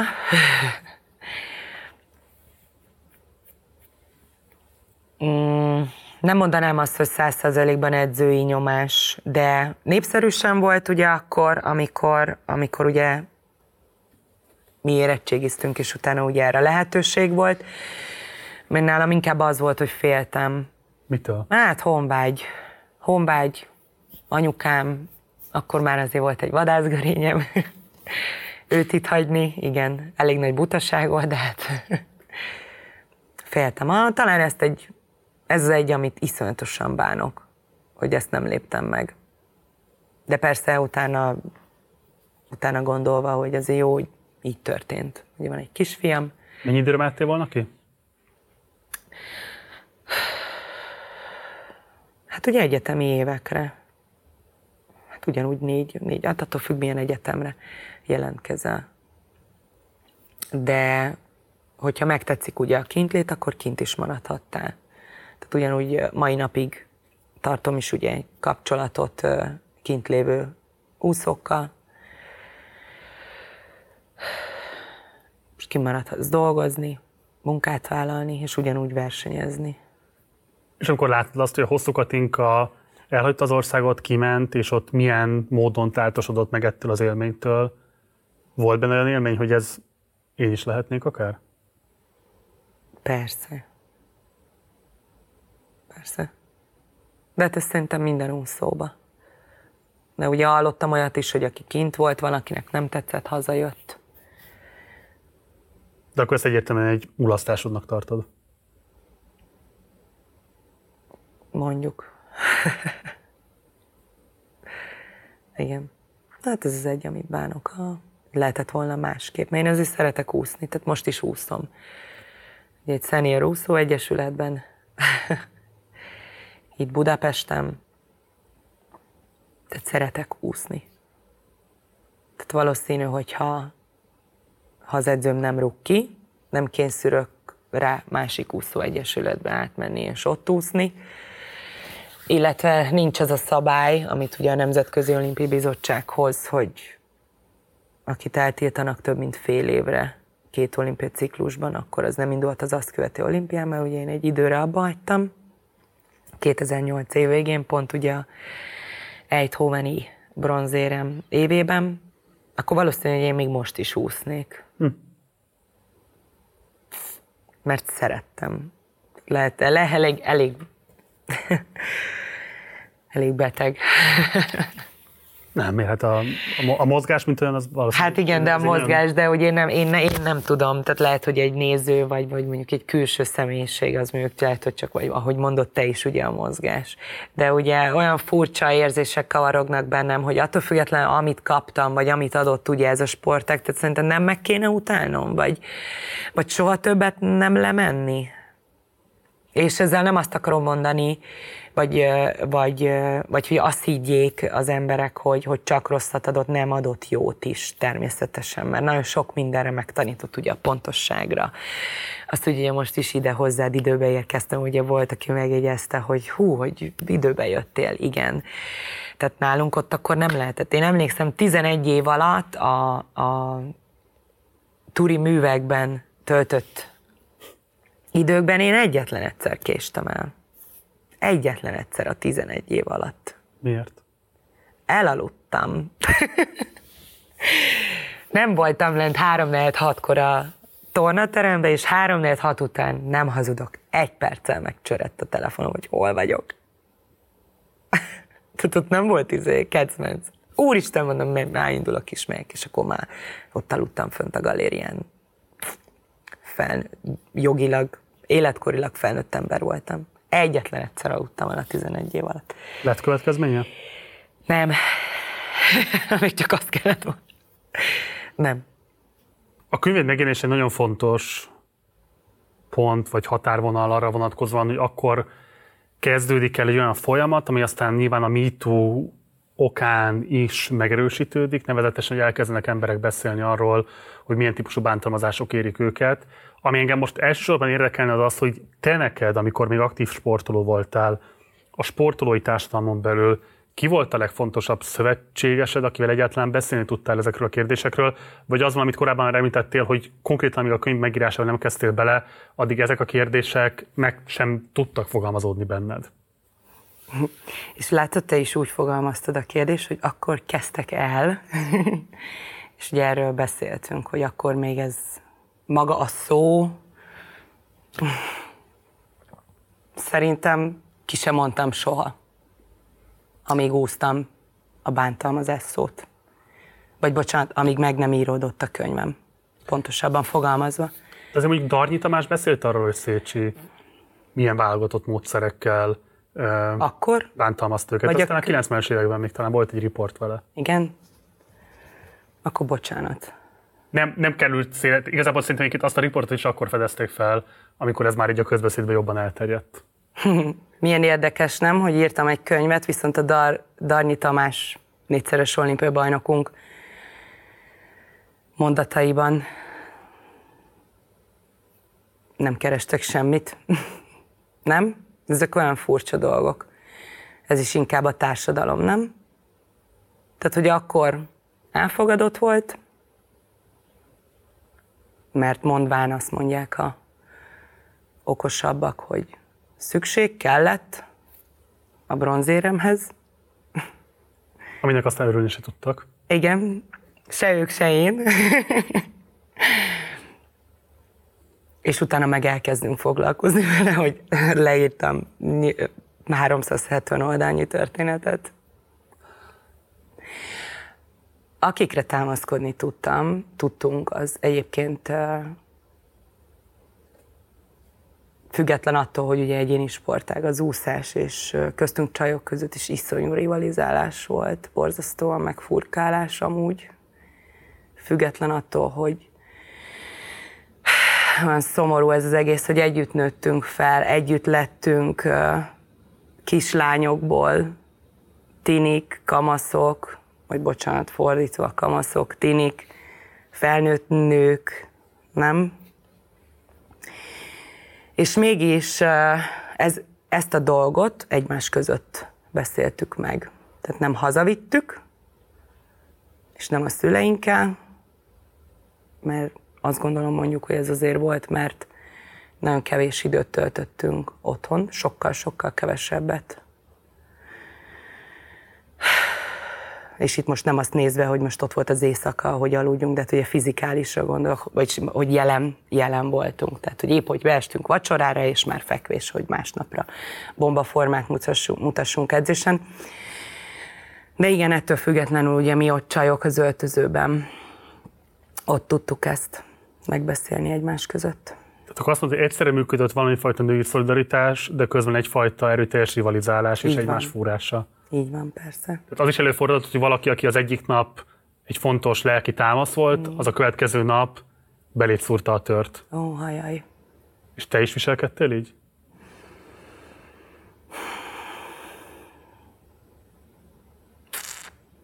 Biztosan. Most így visszagondolva.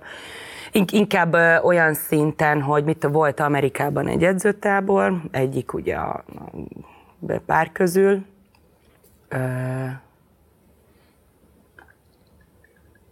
volt egy fiatal úszó, nem szeretnék neveket mondani, fiatal úszó, ő volt a, akkor már nem én voltam a legfiatalabb, ő volt a kevésbé eredményesebb mindannyiunk közül, és lelógott egy feladatot, és utána az edző olyan szintidőt adott, adott az utolsó, ez a száz gyors, ez mindig ez a száz gyors edzés végén, olyan szintidőt adott neki, hogyha ezt megúszza, akkor nem maradott itt ismételni.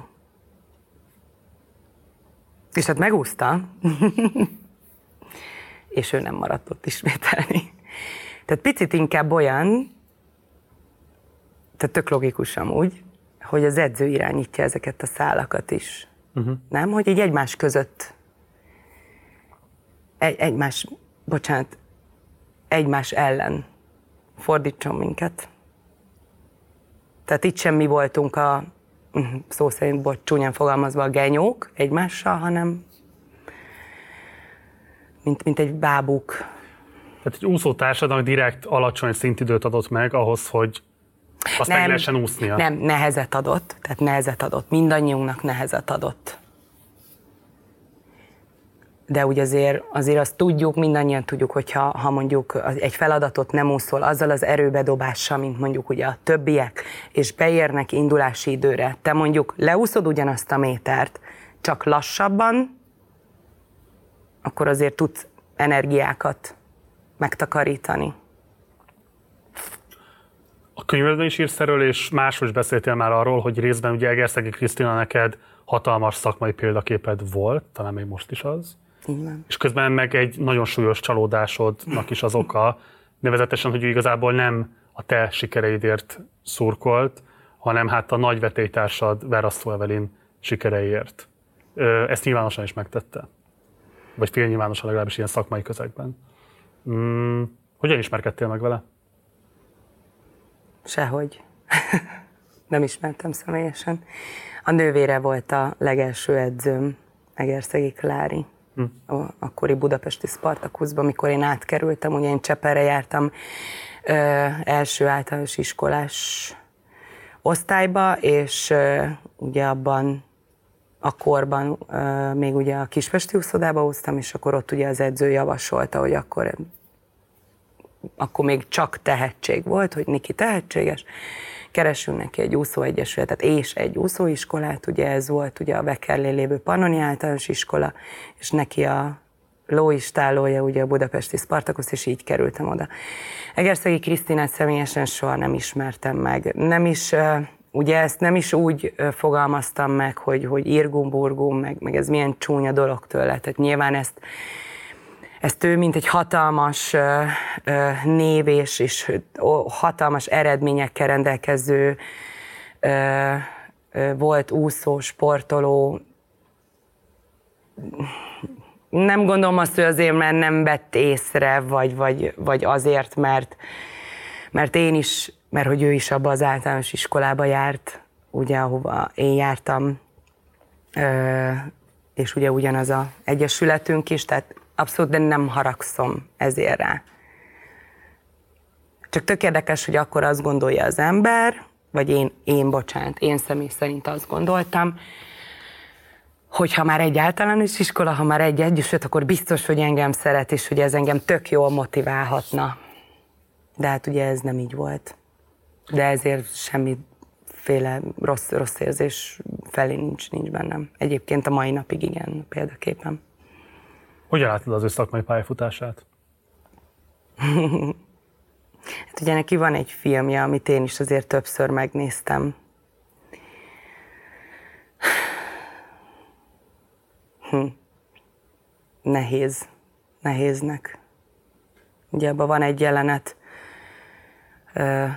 ami a mai napig ugye eszembe-eszembe jut persze nekem is. Még most is, hogy ugye szeniorba versenyzem, hogy, hogy mondja, hogy de hát Laci bácsi, én már 22 éves vagyok, és tökre nem öreg. Tehát ha megnézzük a mai versenyzőket, persze vannak ugye fiatalok, de lásd mondjuk hosszú Katinka, ugye milyen sokáig, tehát több mint tíz, tíz év pluszban még, még ugye versenyez, sőt, ugye korban sokkal később is lett olimpiai bajnok, mint ugye ő. Hát nyilván nem ugyanaz az edzőnk, nem ugyanaz volt ugye az edzőnk, de ugyanabban a egyesületben nevelkedtünk. Nehéz. Mi a nehézsége? Megfelelni. Sajnos.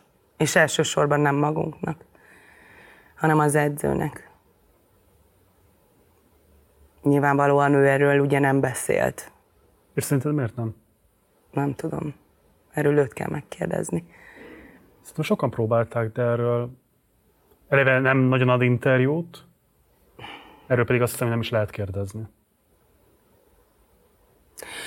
Mondjuk ettől függetlenül nekem elég nagy visszacsatolás volt ugye az, amikor megjelent a könyvem, és ugye akkor a Egyesületem egy petíciót írt ellenem, hogy ilyenek nem történtek meg abban az uszodában. És ugye három nagy névnői úszó nem írta alá. Az azért jól esett. Tehát ennyiben szolidáris volt veled. De elég nagy. Tehát lehet, hogy ezt jobban éltem meg. Nem, nem így fogalmazva, hanem jobban esett, mint az, hogy most nekem szurkoljon. Mert, mert ugye az a versenyzői korszak nyilván megalapozta az egész életemet, meg ugye nem is lettem volna úszó versenyző, akkor nincs a könyv.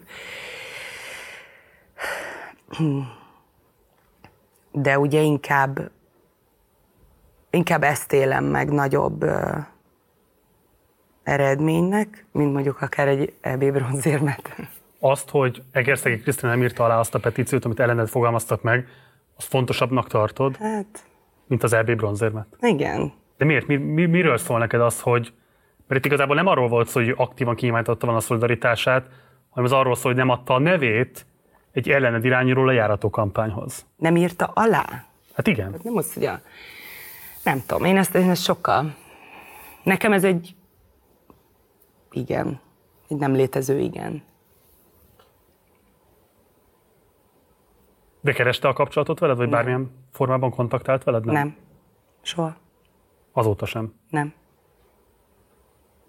És mondjuk az ő sportolói karriernek a lezárulta utáni életpályája mit tanít neked? Vagy miről szól? Két teljesen különböző személyiség vagyunk, az ugye két teljesen különböző korban nevelkedett. Igazság szerint úgy, hát már a személyiségét is nézve, tehát hogy ugye ő nem, nem nagyon nyilatkozott szerint, meg, meg jó, akkor mondjuk nem is volt ugye annyira népszerű ugye a versenyek alkalmával, ugye az után, amit a, a ez a riporter, tehát ahogy leúszod ugye a versenyszámot és sétálsz ki, és ugye rögtön a riporterek meginterjúolnak, hogy mégis hogy esett a versenyszám. Én ugye ettől függetlenül teljesen más személyiség vagyok, meg úgy voltam ezzel az egésszel, hogy erről tudnia kell a társadalomnak. És ahogy ugye mondtad is, meg ugye itt beszélünk erről, hogy ők a mai napig nem ettől függetlenül. Nem. És rálátsz arra, hogy mi miatt nem beszélhetnek? Nem. És sejtésed van? Más személyiség, meg valószínű ugye az eredményessége, az ő neve. De inkább elsősorban én azt mondom, hogy a személyiség. És utána az eredményesség. A neve, a hírneve. Nehéz, hát nem mondom azt, hogy nehéz. Én azért emlékszem, amikor íródott. Két hétig rettegve keltem fel, és csak egy EB bronzérmem van. Most gondolj bele abba, hogy, hogy itt Magyarországon, hogyha egy, egy nagyon nagy híres, hatalmas eredményekkel rendelkező úszó, valószínű mondjuk annak előbb is, vagy bocsánat, neki előbb is hisznek, mint nekem. mert ugye nálam ugye felmerült az is, hogy jaj, biztos, hogy nem írok igazat. És például ezért is, mert ugye felvetődött az is, mikor ugye elkezdtünk dolgozni rajta, hogy név nélkül, mármint ugye az én arcom nélkül íródjon, hogy adjam-e hozzá a nevemet és az arcomat. És ugye végül, igaz, szerint erről én döntöttem, hogy nem, menjen minden, hogy hiteles legyen. Hm. De az a meggyőződésed, hogyha Egerszegi Krisztina úgy döntene, akkor volna miről mesélnie hasonló élmények vonatkozásában, mint amiket neked kellett átélned? Biztos vagyok benne. Nem az egérből kiindulva, hanem egy másik olimpiai bajnok úszónktól nem megnevesítve, de én emlékszem, mikor kirobbant ez az e, a könyv, ő volt a legelső, aki fölhívott. És azt mondta, hogy ha, ha Szepi, szó szerint, ha Szepi, ha mindent megírsz, akkor hogy fogalmazott, akkor nagy, nagy ember leszel a szemembe. És ez, igen, mindegy, erről nem szeretnék többet. Nem az... hát igazából annyira körülírtad, mondtad, hogy négyszeres olimpiai bajnok. um, nem, én nem fogok kimondani neveket. Nem. Szóval fölül a Darnyi Tamás. Nem mondok neveket. Jó. De akkor át, nem, azt csak segíts megértenem. Ő kérte, hogy tartsd inkognitóban, vagy pedig te érzed úgy, hogy... Én érzem úgy tiszteletben tartom. Uh-huh. Nem, a, nem volt kérés, a személy által nem. Nem. Amíg ők nem állnak ki maguk, azt mondom, e, erre a könyv erre megtanított engem Szerinted neki miért volt ennyire fontos, hogy ebben neked bátorítást adjon? Még ha nem is publikusan, hanem csak személyesen.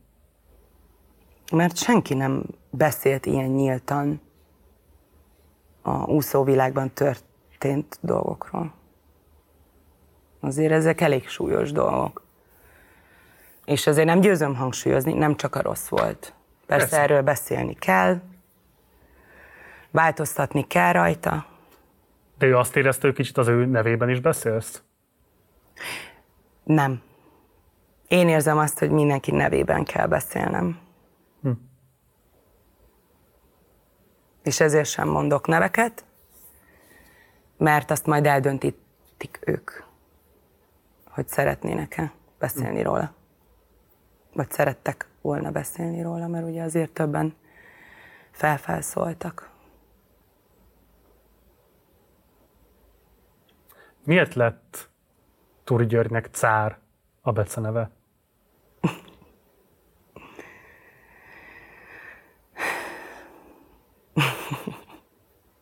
Hatalmas ember. Ennyi. Ő a cár. Ő a minden megmondó, mindent eldöntő. Magatok között is? Tehát ezt ti aggattátok rá, Igen. vagy ő várta el, hogy így szólítsátok? Igen, egy, nem, egy férfi úszó aggatta rá, és onnantól kezdve rajta ragadt. Egy férfi és úszó? Ut- igen, és utána már, már a rendszámtáblája is ez volt. Az ő ezt magára vette akkor? Ja, persze. Neki Jó, ez imponált? A... Hát persze.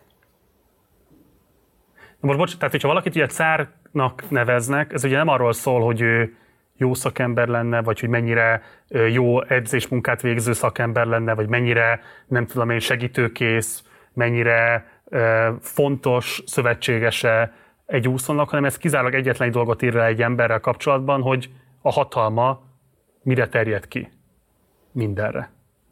Nagyon jól megfogalmaztad. Pontosan így leírva. És, és ezt nem találta sértőnek, hanem ez kifejezetten imponált. Hát nem, és ugye ezzel mi nem is azt akartuk, hogy ő, hogy ő ilyen legyen. Tehát ő már alapjáraton ugye ilyen személyiség volt. És akkor ugye mi? Vagyis hát ez a egy férfi szó szembesített, hogy te tulajdonképpen olyan vagy, mint egy cár.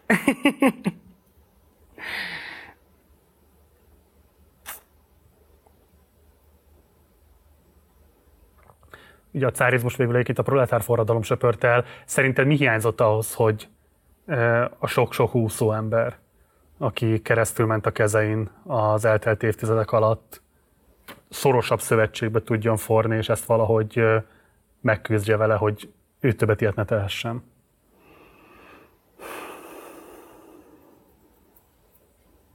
Hm. Fogalmam sincs. Akkor hadd kérdezzek más. Te láttad a Cselászlónak az interjúját, amit Kadarka Jendre készített vele a szavakon túlban? Részleteket? Nem Részleteket láttál. Akkor egy részletet nézzünk meg ebből, mert azt szerintem sokat elmond arról, hogy a traumafeldolgozásban kinek milyen típusú segítsége volt, vagy van, és aztán beszéljünk erről az aspektusról meg. Gondolkodtál azon, hogy az úszó közeg hogy fogja ezt fogadni? Lehet, hogy kibeszélésnek, vagy ilyen nem, hát nem fogják ez, annak tartani? Nem, hát, tehát az úszóközegben azért, azért ami a, mondjuk a válogatott csapat összeül, azért tudunk egymásnak rémtörténeteket mesélni, és én néha egy picit páran régebbi mondjuk kőbányások összeülünk és elkezdünk is sztorizgatni, akkor én mindig azt szoktam mondani, hogy ez egy ilyen csoportterápia, amikor így, így kiadjuk magunkból, hogy mik történtek velünk. Ez így van. Most már. Tehát most már belegondolva abba, hogy te mostani időt nézve, nem az akkorit. Mm, mert most már inkább az, tehát akkor is ugye, amit már beszéltünk, hogy megbeszéltük egymás között, de ugye inkább ez a, ugye a stábtag való történetre vonatkozik, meg, meg az, hogy a mi akkori nyelvünkkel fogalmazott, hogyan szivatott minket edzésen történet, de ugye ott még, ami, mármint hogy a mi időnkben, független ettől jelen volt nagyon nyomá, nagy nyomás volt ugye az, hogy egyéni sportág. Tehát most már ezt, hogyha én is találkozom, vagy beszélünk, nem vagyok senkivel napi kapcsolatban ugye az úszósportból, de, de itt az, a, hogy szeniorba úszom, ugye több velem egy korosztályban és generációban felnőtt úszóval együtt versenyzünk, de hogyha találkozunk, akkor igen, ez, ez jelen van. Annyira érdekes, hogy nem tudom ez miért van, és nem, nem győzöm fogalmazni, hogy tök jó lenne egy szakembert megkérdezni erről, vagy lehet, hogy most már én, én fogok elmenni. De miért van az, hogy több esetben csak a rosszra tudok emlékezni és gondolni? Hát szerintem ez elég evidens, hogyha egy Európa bajnoki mérkőzésen a harmadik helynek nem lehet örülni, tehát a, az örömöknek ez a magas foka sem képes, vagy a, hogy mondjam, az eredménynek ez ki... a magas foka sem képes örömöt kiváltani, és nem az az elsődleges emléked róla, hogy utána mennyire jól megöleltük egymást, és tudtunk sírni, ölelni, nevetni, és aztán még éjszakába nyúlóan sétáltunk és beszélgettünk, hanem az az emléket, hogy mész vissza egyedül a hotelbe, akkor nem nagyon tudom, hogy milyen más örömök tudnának egyáltalán élesebb, nem tudom én, emlékeket kiváltani belőled. Így alakítottak ki minket. Ja. Ahol felnőttünk. Persze ez a hotelbe visszasétálós, ez azért úgy kell elképzelni, tehát minden, a régen is, nem tudom, hogy most hogy van, de ugye a mi, mi korosztályunkban, generációnkban a versenyek végén volt egy bankett. Uh-huh. Tehát ugye ez a leg, legutolsó versenynap estéjén volt. Tehát, hogyha ha mondjuk én bronzérmet nyertem, és ugye nem aznap este volt ugye ez a bankett, hanem még úsztam, vagy mondjuk meg kellett várni ugye ezt a bankett, banketti estét, tehát akkor ugyanúgy, tehát nem volt mulat, mulatnivaló, vagy mulatság, vagy, vagy buli, hanem haza kellett menni, tehát ugye fogalmaztunk szállásra menni, ebéd, vagy vacsorázni, és lefeküdni, pihenni, aludni. Tehát utána lehetett, amikor erre a lehetőség megvolt. Tehát ugye abban a azon a napon azt a örömöt akkor nem dolgozhattad fel. Hm. Nem ünnepelhetted meg, bocsánat. Hm. Nem tudom, hogy ez jó-e. Kész így volt megírva. Ugye Cselászló eredetileg aláírta ezt a petíciót, és aztán egy interjújában nem olyan régen megkövetett ezért. Így van. Ti beszéltetek a kettő között, vagy ez teljesen spontán magától cselekedte meg? Spontán. És szerinted mi változtatta meg az ő gondolkodását? Szerintem ugyanaz, ami bennem volt, mikor megírtam a könyvet. Hát, hogy mondjuk, hogy egy alomból valók vagyunk. Amikor eredetileg láttad a nevét azon a listán, mit gondoltál? Hát nem csak az ő neve. Tele volt olyan nevekkel, akikkel együtt nőttem ott fel. Akik jelen voltak, akik tudták. Nagyobbnál nagyobb nevek. Ki fájt a legjobban? Az összes. Úgy. Nem, nem emelnék ki senkit. Nem, ez, ez nem így zajlott le bennem, hogy most hú, írgum, burgum, Lacika, miért írtad alá, hanem miért? Aztán a fülembe jutottak olyanok, hogy mit te éppen valamelyiknek egyesülete vagy úszóiskolája van, hogy jaj, nehogy már tönkre menjen az. Butasság.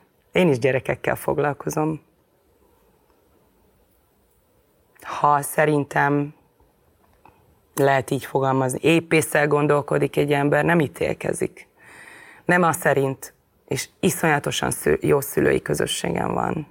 Nem ítélnek el a könyvemért, hanem a szakmaiság alapomon jönnek ugye hozzám úszni. És nyilván nem a három éves gyermek választja meg az első edzőjét. És Cselászon kívül volt még más, aki bocsánatot kért tőled? Nem. Senki. Senki más. És Lacika személyesen is. Jó, az egy véletlen egybeesés volt.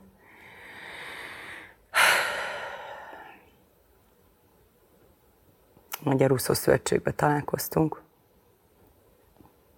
Éppen kiallgattak minket. És ott, ott kért bocsánatot. Fölállt, és mondta, de ő ilyen. Na, jó ember. Mivel kapcsolatban hallgattak ki titeket? A Túri György ügyel kapcsolatban akkor.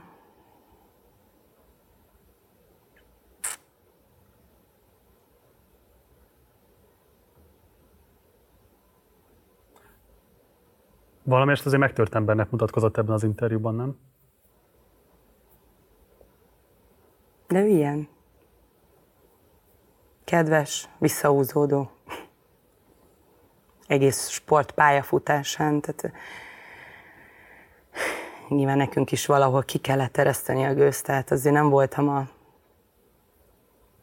és ahogy ezt le is írtam, a sportoló, mint a példaképe. De hát ugye ez a mindenki más. Volt egy nagyobb úszó is, aki ugyanígy mondta, hogy azt, ezt Szepi nem értem, hogy hogy tudod ezt meg, megtenni, hogy elmész bulizni, és utána úgy megyek edzésre buliból. És őszinte leszek, lehet, hogy bután hangzik, de több esetben amúgy sokkal jobb időket úsztam. Mert legalább a stressz valamilyen formában ki tudott belőle távozni. Valószínű. Lehet, hogy még ott, ott volt persze ugye egy fáradtság, úristen, de ezt én akartam, tehát hogy ezt, ezt senki más, ez az én döntésem volt, hogy elmegyek szórakozni, és onnan megyek ugye másnap edzésre, senkinek a beleszólása nem volt ugye ebbe. És so, sokkal jobb időket úsztam, 80 ban így. Valószínű, hogy az átmulatott éjszaka egy kicsit ellazított. Azt mondom, igazából két olimpián lett volna lehetőséged érdeme megjelenni. Az egyiken, ugye a már említett kéztörésed miatt nem vettél részt, a másikon pedig... Részt vettem. Hát nem tudtál Csak teljes értékűen, teljes értékűen részt venni rajta, mert hogy a kezed nem tette lehetővé azt, hogy azt a teljesítményt úszd, amit egyébként képes lettél volna úszni. Így van. Tehát ez ilyen szempontból... Ja. Nagyon rossz. ez... Nem is tudom, mi a rosszabb egyébként, hogy az ember nem kvalifikálódik, vagy kvalifikálódik, és tudja jól, hogy jobbat is úszhatna ennél, de ezt eléggé érthető objektív körülmények nem teszik lehetővé. Nagyon-nagyon rossz volt. Na és akkor erre jön rá azt, hogy ugye ott lezajlódik a két olimpia között részben egy visszavonulásod, részben egy reaktiválódásod, és amit ott nehezen lehet követni a számomra, és ebben kérlek, hogy akkor most tegyünk igazságot, hogy ugye téged ott a FINA végül úgynevezett dopingvédségek miatt elmarasztal, és megakadályozza azt, hogy kvalifikálhass. Ugye a dopingvédség alatt ők azt értik, hogy te nem jelentetted le azt, hogy újra professzionális úszóként indulsz versenyeken, ami részben felruható akár neked is, de amennyiben a te elmondásodat veszük alapul, te azt mondod, hogy itt igazából egy szabotás akció történt a Magyar Szövetség részéről amiben legalábbis ők nem teljesítették azt a kötelezettségüket, hogy a FINA felé, tehát a Nemzetközi Úszószövetség felé eh, jelezik azt, hogy te újra egy reaktivált sportoló vagy. Mi az igazság? Hát, ha őszinte akarok lenni, ilyen hosszú év táblatában már teljesen mindegy amúgy. Ahogy én gondolom, hát ez is azt eredményezi, hogy ugye nem tudok egy EB bronzérmet úgy kezelni, ahogy kéne. Ez sem. Pedig elég nagy dolog, és tény is való, hogy foglalkozni kéne vele, de nem foglalkozunk vele. Igen, 2008.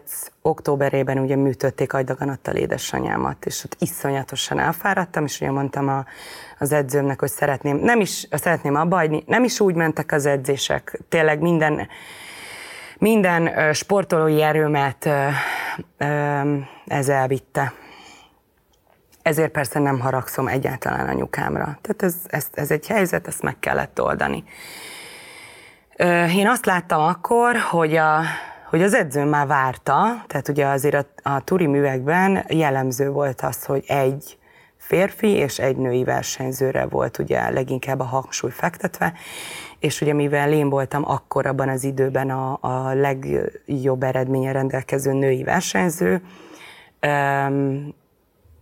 mert ugye 2008-ban bronzérmet nyertem az Eindhoven Európa-bajnokságon, ugye akkor, akkor ugye ez én voltam, és, és eljött a szeptember, és nagyon-nagyon rosszul edzettem, és volt egy, egy fiatalabb úszó hölgy, aki meg sokkal jobban kezdett el edzeni, elkezdett jobb eredményeket elérni, mint én. Tehát picit azt láttam, hogy kezdek ebből a szó szerint pixisből kiesni, az edzőm nézetéből, és látszódott rajta, hogy ez az, hogy oda mentem hozzá, és szeretném abba adni az úszást, nem meg se rendítette, tehát így, izomból szó szerint beleegyezett, hogy jó rendben. Megkönnyebbült? De miért? Kérdezem. Megkönnyebbült, kérdezem. Biztos vagyok benne. Tehát, hogy így miért? Miért nem akart velem foglalkozni utána? Miért? Ez volt ugye december, de ugye ezt megelőzte ugye az októberi édesanyámnak az agyműtéte, ahol, tehát ez egy sorozatos döntés volt így onnantól kezdve napról napra, hogy akkor én abba hagyom.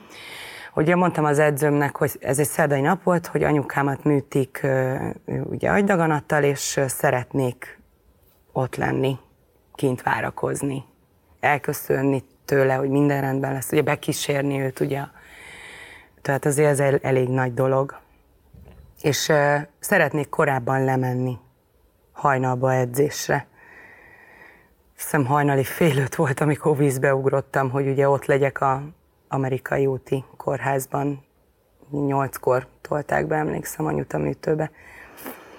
És hajnali fél ötkor a tök sötét uszodába egyedül leúztam az akkori edzést. És emlékszem, amikor kértem ehhez az edző engedélyét, akkor azt mondta, hogy jó, de ilyen többet ne forduljon elő.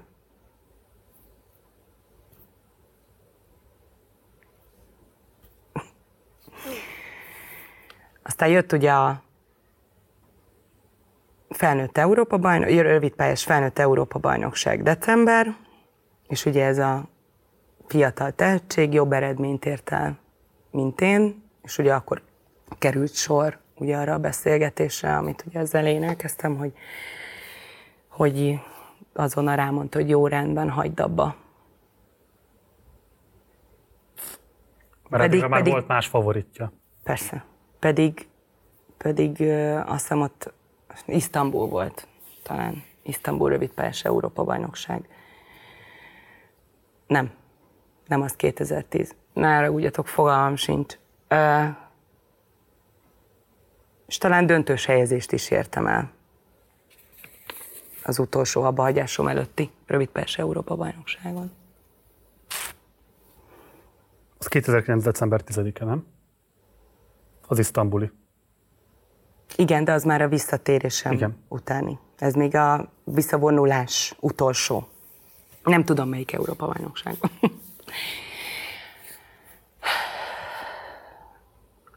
És akkor igen, utána abba hagytam,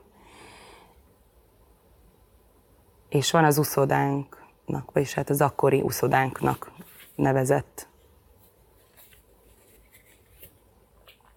egyesületnek ugye egy, volt, volt van egy magánovodája. És ugye én akkor már tudtam, hogy gyerekekkel szeretnék foglalkozni, és akkor az edző ebben segített, hogy ebbe beletanuljak. Beleiskoláz, iskolázott, és akkor ott elkezdtem dolgozni, ami tök jó volt.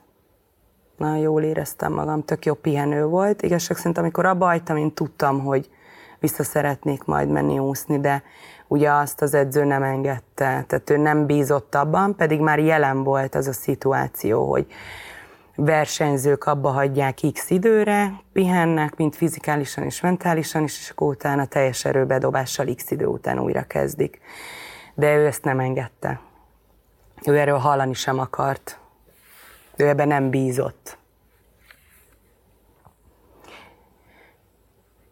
És akkor már tavasz vége volt, eltett pár hónap, ugye a, az abbahagyás után, és akkor szóltam, hogy akkor szeretném újra kezdeni. És még akkor is azt mondta, hát biztos ez, biztos újra akarsz úszni, meg hogy kell ez neked, meg és mondtam, hogy ma igen, mert szeretek úszni. Tehát kicsit ilyen mazoista dolog ez, nem, hogy szeretsz úszni, de közben meg beszélnek veled, ahogy beszélnek.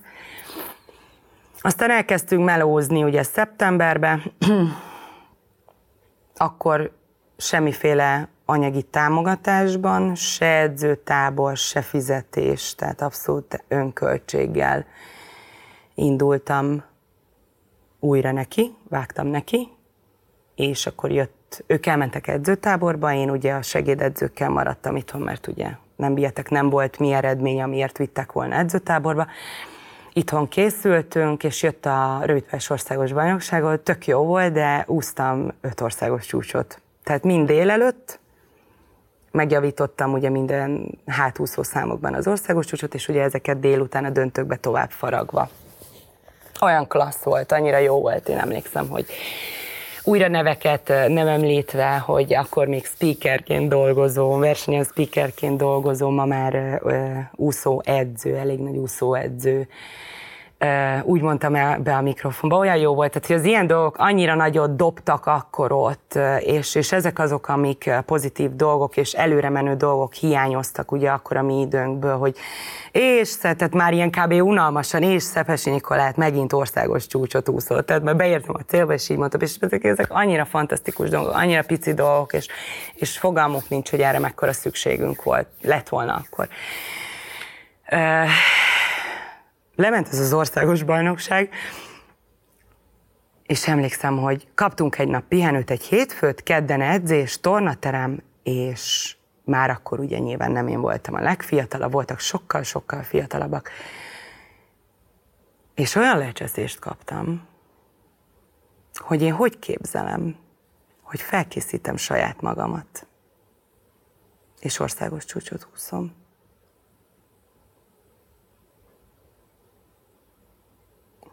Álltam, és nem én voltam akkor a tornateremben a legnagyobb név. Ültünk csendben, vagy 20-25-en, plusz az edzők.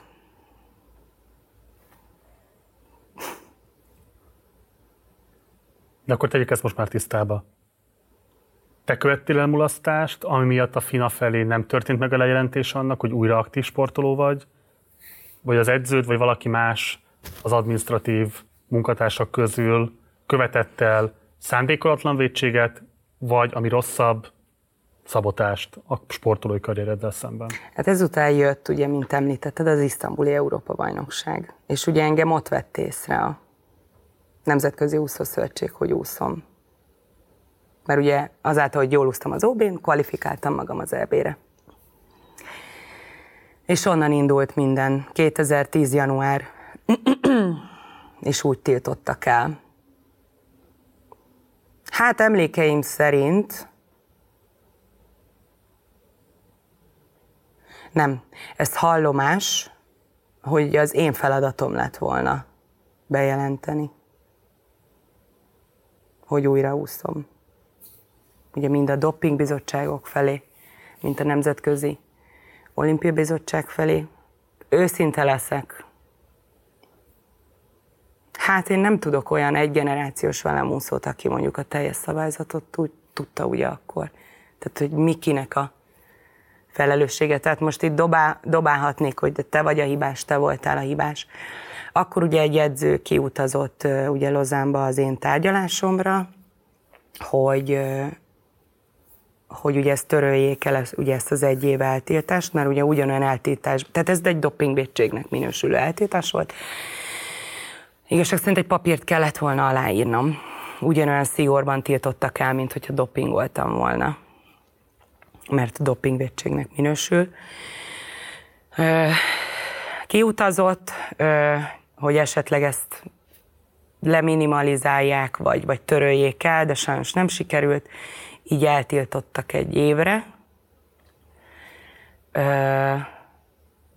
Ami azt eredményezte, hogy ugyanúgy a doping ö, ellenőrök felé ugye meg kellett adnom napi napi egy órát, ahol ugye tudnak engem vizsgálni. Ugye nem edzhettem, tehát tényleg a legszigorúbb szabályok szerint tiltottak el, tehát edzeni is edzhettem. De bocs, azt miért nem, abban mi a logika? Fogalmam sincs bevallom neked őszintén, azóta se olvastam ezt a szabályzatot, kinek mit kellett volna tenni, vagy ki mit tehetett volna. Megtörtént, ezt kellett csinálni, ezt mondták, hogy ezt kellett csinálni, akkor nem voltam elég okos utána nézni ugye ezeknek a dolgoknak. Most meg már ugye mindegy is, talán. Annyiban szerintem nem mindegy, hogy azért ez egy fontos kérdés, hogy ha egyrészt van az edződ, aki ugye nem volt, de közben mégiscsak van egyfajta felelőssége kellett volna, hogy tartozon akár ő, akár a sportegyesület, akár a Magyar Úszó Szövetség. Tehát, hogy azt gondolnám, hogy valami, ha valami értelme ezeknek a típusú szervezeteknek van, akkor valószínűleg az, hogy ilyenkor mondjuk például, ha látják, hogy úszol egy országos bajnoki címet, akkor mondjuk jelzik azt, hogy hát Nikita jelentetted magad egyáltalán, vagy, vagy, vagy, vagy megkérdezik a nem tudom, titkárságon, hogy le van-e jelentve ez a lány, vagy nincsen lejelentve ez a lány. senki. Tehát itthon Magyarországon senki. Jó, de hát ez mennyire amatőr így elküldeni valamit Európa bajnokságra, hogy ússzál, aztán majd, hát talán nem veszik észre ott se, hogyha itt se vették észre. Lehet, hogy ezt gondolták amúgy, lehet, hogy ők tudták, de nekem nem szóltak. Nekem nem szóltak. nem akarom belemagyarázni, de ha én el akarnám szabotálni a te visszatérésedet, akkor mondjuk ez egy kiváló administratív lehetőség, amiben tök jól el lehet kenni ennek a felelősségét, és végső soron meg egyébként meg lehet akadályozni azt, hogy te az olimpián elindulhass. Hát hallottam azt, ez is csak hallomás, tehát nem, nem tudok neveket mondani, meg ö, ö, tehát mond, tényleg csak fülembe jutott, hogy, hogy én voltam a teszt, hogy mi történik, hogyha egy picit eredményesebb úszóval ilyen történik, akkor hogy jár el a Nemzetközi Olimpiai Bizottság. Ugye eltiltottak egy évre, és akkor ugye a Nemzetközi Olimpiai Bizottság, ugye akkor a túl, Gyuri bácsi ugye kirúgott, akkor átmentem másik úszóegyesületbe, Budapesti Úszóegyesületbe úszni, és ott kezdtem el együtt dolgozni, akkor már ott dolgozott Selmeci Attilával, tök jó volt, és akkor a Nemzetközi Olimpiai Bizottság hozott egy határozatot, hogy akkor, akit innentől kezdve eltiltanak egy olimpiai ciklusban több mint fél évre, az nem indult az azt követő olimpián, úgyhogy így elveszett a cél, úgyhogy így abba is hagytam. Feleslegesnek láttam. Meg elég motiválatlan volt egy évig a semmiért készülni. Egy adminisztratív hiba miatt? Egy aláírásom a nevem aláírása miatt. ha már előkerült a topping kérdés, te ezzel találkoztál-e életed során Nem. az úszóvilágban? Nem. Tehát azt ki tudod jelenteni jól lelkiismerettel, hogy a te tapasztalataid szerint semmilyen dopping gyakorlat nem volt jellemző azokban az egyesületekben, ahol dolgoztál? Nem. Nem. Sem nem. elvárás nem volt, sem titokban ilyesmi nem zajlott? Nem. És ez soha nem is volt jellemző a magyar úszósportra? Ezt én nem tudom megítélni. De én nem, én nem. Hallani, gondolom azért hallottatok sok mindent a régi időkről. De ez a mai napig. Ez a sporttal együtt jár szerintem. Ez, ez sose fog eltűnni. És olyat te tapasztaltál, hogy más versenytársad esetében, aki mondjuk megtáltosodott egyik versenyről a másikra, fölmerült ennek a gyanúja? Nem. Nem. Ugye nyilván egy profi sportoló életében, hogyha olyan versenyszáma van, ami ráadásul olimpiai versenyszám, akkor nyilván az olimpia ez egy hatalmas álom. De közben meg azért egyre inkább látszik az a trend is, hogy az olimpiának az ellentmondásairól is már nem csak a sporton kívüli világ, hanem a sport világa is egyre inkább beszél. Ugye Atén esetében fölmerült ez, hogy nagyon súlyos költségvetési vonatkozásai voltak, a görög állam számára rendkívül megterhelő vállást jelentett. Ugye Londonban nagyon súlyos lakatási gondokat eredményeztek a beruházások és annak a mindenféle városátalakítási vonatkozásai. Tokióban rendkívül népszerűtlen volt maga az olimpia, és hát a brazil olimpiáról meg azért is nehéz beszélni, mert még a mai napig is földolgozatlanok azok a mindenféle munkajogsértések, egyéb problémák, amelyek a olimpiai létesítmények kialakítását és ennek a különböző vonatkozásait kísérték.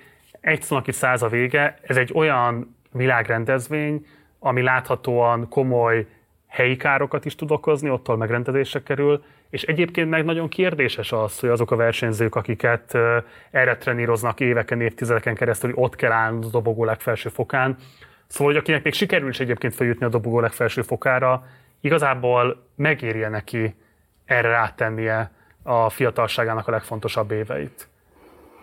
Tök érdekes az, hogy hogy ahogy ugye, most már ugye annyira nem követem, meg mi ezekben ugye annyira nem is vagyunk el. Tehát tényleg a mi dolgunk csak az ugye sportoként, hogy edzünk, készülünk, olimpia. Tehát ugye mi ilyenekkel nem is nagyon foglalkoztunk, hogy mennyire nehéz egy adott országnak erre felkészülni, bár teszem azt hozzá, nagyon az elejére kanyarodva, ezek az országok, ahol tartják ugye az olimpiákat, megpályázzák, hogy ő, ők tartsák az olimpiát. Szóval, hogy ez választható.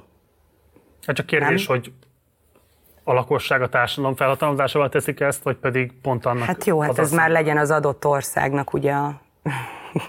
Igen, meg a turizmus, és akkor így tovább mehetnénk, hogy mennyi embert vonz, mert azért vonz tehát azért, mint két olimpián megjáró, és most nem a versenyeket nézve, én emlékszem arra, hogy, hogy Aténba, mi, miután már leúztuk a versenyszámot, ugye kérhettünk jegyeket ugye adott ö, ö, sportágakra, hogy elmenni megnézni, és én is voltam női vízilabda meccstől kezdve, mindenhol tök jó. Nyilván érdekesebb egy döntő, tehát azért kevesebben vannak egy előfutamok során, vagy egy nyolcad, negyed döntőkben, mint mondjuk a döntőkben hogy megérje, igen, nem csinálnám másképp mai napig. Lennének persze dolgok, amin változtatnék, amit másképp csinálnék a mostani fejemmel, de ugyanezt csinálnám. Amikor a budapesti olimpia ötlete fölmerült, és az akkor éppen megébredő vagy föllépő Momentum mozgalom olimpia kampányt rendezett annak érdekében, hogy legyen egy népszavazás dönthessenek a budapestiek arról, hogy akarják-e az olimpiát vagy sem. Ezt végül elkaszálta a kormány, és nem lehetett népszavazás, magától visszavonta az olimpiai pályázatot. Például erről a vitáról volt-e szó közöttetek a sportszakmán belül? Nem. Semmi. Semmi. Őszinte leszek, én követni se nagyon követtem, ugye én szerintem akkor nem is úsztam, tehát én akkor pont abba hagytam, igen, akkor er, igen, erről szó volt. Igazából egy érzés volt ugye akkor, mert nem én ugye azt gondoltam, hogy mint ország, mi azért ebben szerintem nagyon kicsik vagyunk. Tehát azért ez tényleg írdatlan szervezés.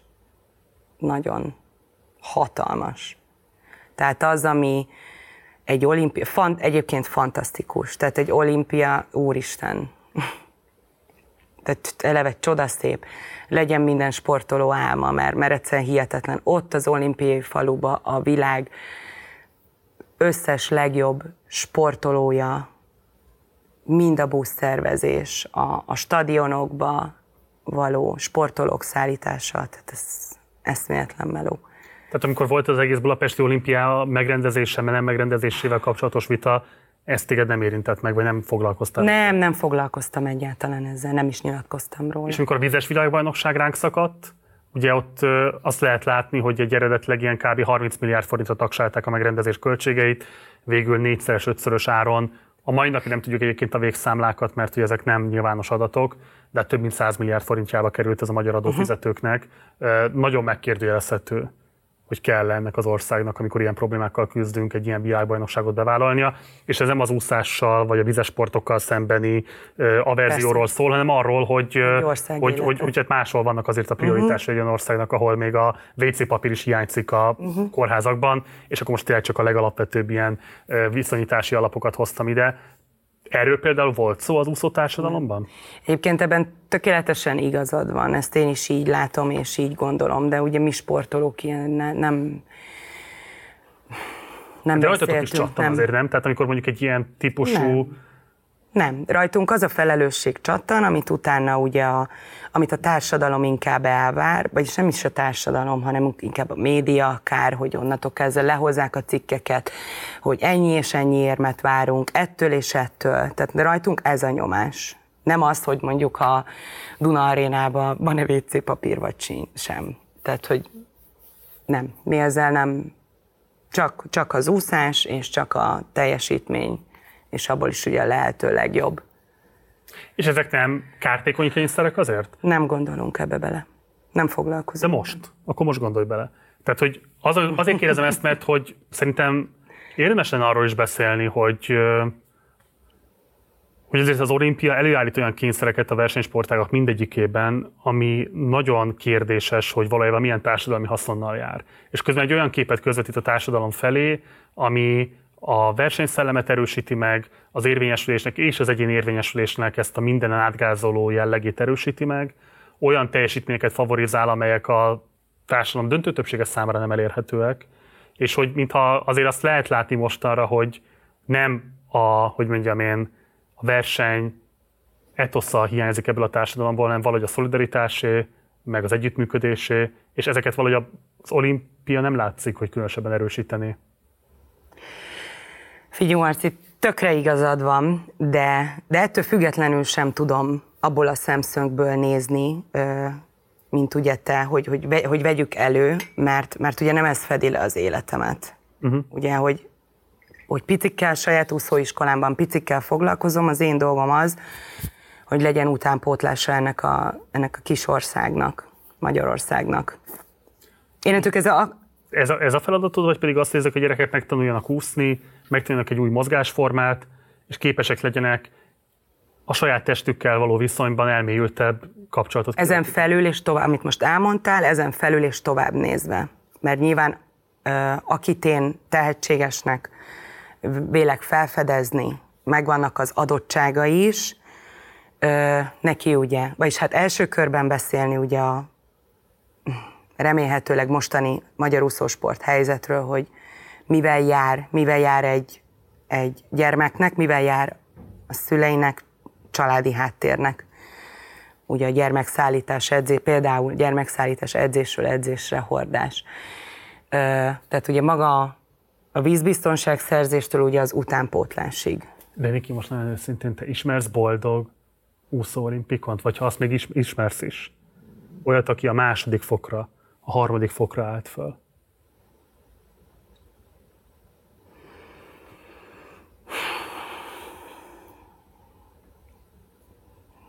Őket kell megkérdezni. Kérdezzek, mert te egy ilyen ember vagy.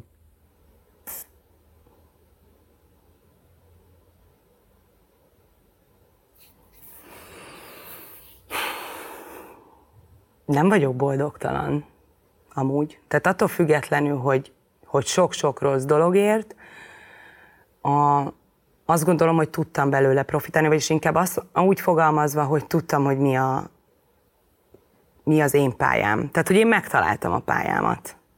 Tehát úszóként, sportóként független attól, hogy most jaj, legyen itthon olimpia vagy nem, szerintem sokkal nagyobb probléma ugye az, hogy mondjuk sokan sportolók, lásd olimpiai bajnokok is akár, nem találják a helyüket a civil életben.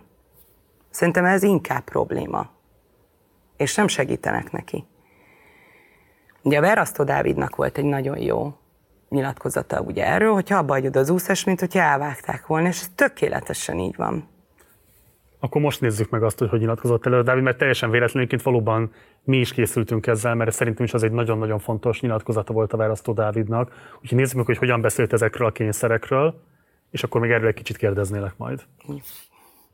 Most hiába itt a Komiádiba jól úszom, azért át kell utazni a félvilágon, és, és ott is át kell menteni a formát, vagy nem tudom, hogy mondjam. Ez majdnem 30-40 százalék, hogy tényleg valaki pont abban a pillanatban, amikor mondják, ki van írva előre, tudjuk, hogy melyik nap hány perckor fogunk úszni, hogy aznap kell legjobbnak lenni. Most előtte 200 napig jó volt, az senki nem fog érdekelni. Nekem ez a munkám, pedig ez úgy, úgy annyira nem, nem, nem teszek hozzá semmit így a társadalomhoz, így kicsit. Így ez fura.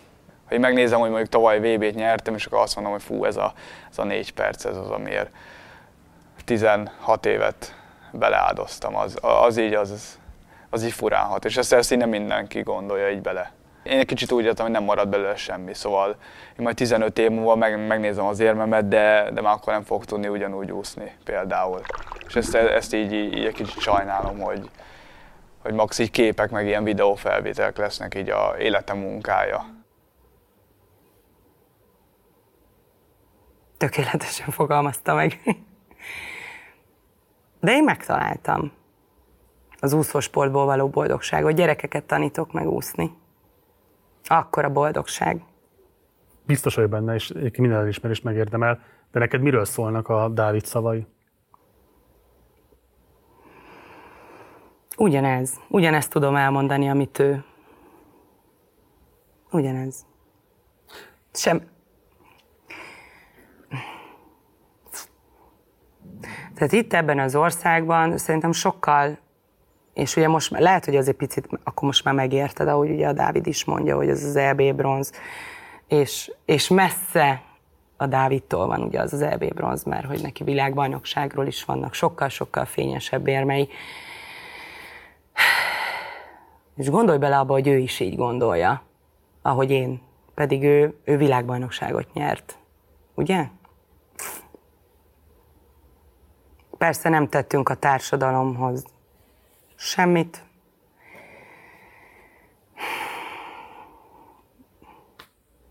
Max azt tudom elképzelni, hogy valaki csak azért eljön Magyarországra, mert, mert van egy hosszú katinkánk. Vagy volt egy hosszú katinkánk. Hát van is. Egy, meg, egy eger, meg egy egerszegink. Meg egy Dalnyi Tamásunk. Na, hát ez is meg túl picik vagyunk. Ez olyan, mint nem is tudom, edzőtáborban voltunk Amerikán, Amerikában is. Ö, hát persze látod ott, hogy nem amerikaiak vagyunk, ugye kicsik voltunk, és ugye megkérdezték, hogy, hogy ho, honnan jöttünk, és akkor mondtuk, hogy, hogy Hungary. És akkor kérdezték, hogy ez hol van.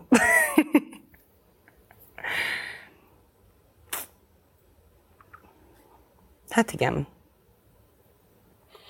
Oké, okay, szeretném nagyon egyértelműen fogalmazni. Én kocaúszóként nagyon szeretem az uszoda világát, ahol járok.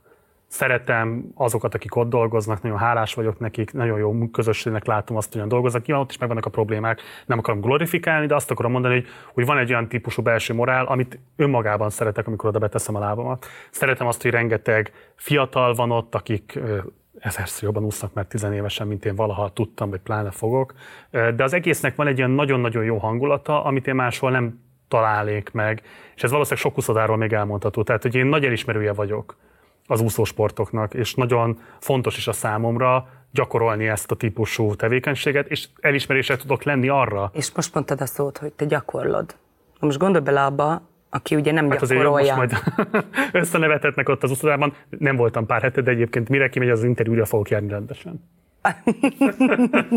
hát ezután muszáj lesz. De majd meg, megnézzük majd. Hát eljut a híre. Hát amikor először találkoztunk, azzal fogadtál, hogy híre van annak, hogy... Hát persze, hát hogy ne. Igen, igen. Ennyire plegykás az úszóvilág? Pedig nem egy úszó mondta. egy nagyon kedves barátom mondta, mert ugye amikor megkerestél, hogy készítenél interjút velem, beszélgetnél velem, látott az uszodában. Érzed a zárt közeg erejét?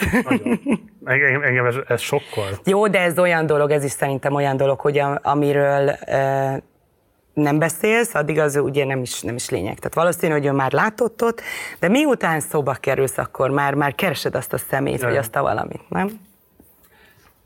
Szóval csak azt akartam ezzel az egésszel fölvezetni, hogy szerintem ennek, tehát ez egy, ez egy fontos, értékes tevékenység, ezeknek az egyesületeknek szerintem van nagyon jelentős hozzáadott értéke a magyar társadalom működéséhez. Bár csak még több ilyen egyesület lenne, bár csak bárki számára ebben az országban földrajzi helyzettől függetlenül, osztályhelyzettől függetlenül lehetőségében állna, hogy úszhasson, mert megfizethető lenne, hozzáférhető lenne, stb. stb. stb. Ezzel én mindegyet értek.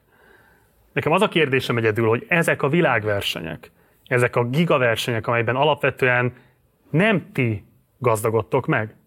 Egy olimpiai bajnok sem gazdagodik meg annyira, mint a legutolsó közvetítési jogot birtokló tévétársaság vagy médiakonglomerátum, hogy a különböző szövetségekről és azoknak az elhájasodott vezetőségéről iszonyatosan korrupt, konkrét bűncselekmények sorát elkövető, abúzív, sok esetben nagyon abúzív emberekről ne beszéljek. Tehát, hogy alapvetően azt lehet látni, hogy ezek facsarják belőletek az életerőt, a lehetőséget addig, ameddig még van olimpián teljesítési lehetőségetek, és aztán, amikor ez megtörtént, jön a következő generáció, és újabb és újabb generációkat passzíroznak bele ezekbe a versenykényszerekbe, ami számomra egyáltalán nem szól a teljesítményről, egyáltalán szól számomra a sport szeretetéről. Nem is látom, hogy hogyan lehetne kötődni ezekhez a teljesítményekhez azon túl, hogy jól érzéssel tölt el, vagy csodálattal tölt el, de ez számomra nem adottság, mások számára sem adottság, tiszteletet tudok felé közelíteni, csak a tiszteletemet nagyon erőteljesen beárnyékolja az a tudás,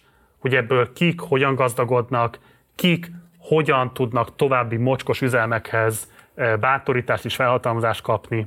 És nekem csak érdekel, hogy te, meg az ismerősedéki profi sportolók, és akiket mindenki úgy lát, hogy ti vagytok előtérben, ti vagytok ennek a sztárjai, valójában alkatrészei vagytok, amiket, amikor az anyagfáradás pillanata betört, meg, bekövetkezik, így dobnak el, és egy újabb alkatrészsel, ami egy élő ember, helyettesítenek és működtetik tovább a gépezet egészét. Bábok. De csibész vagy, mert nagyon bele akarsz rántani.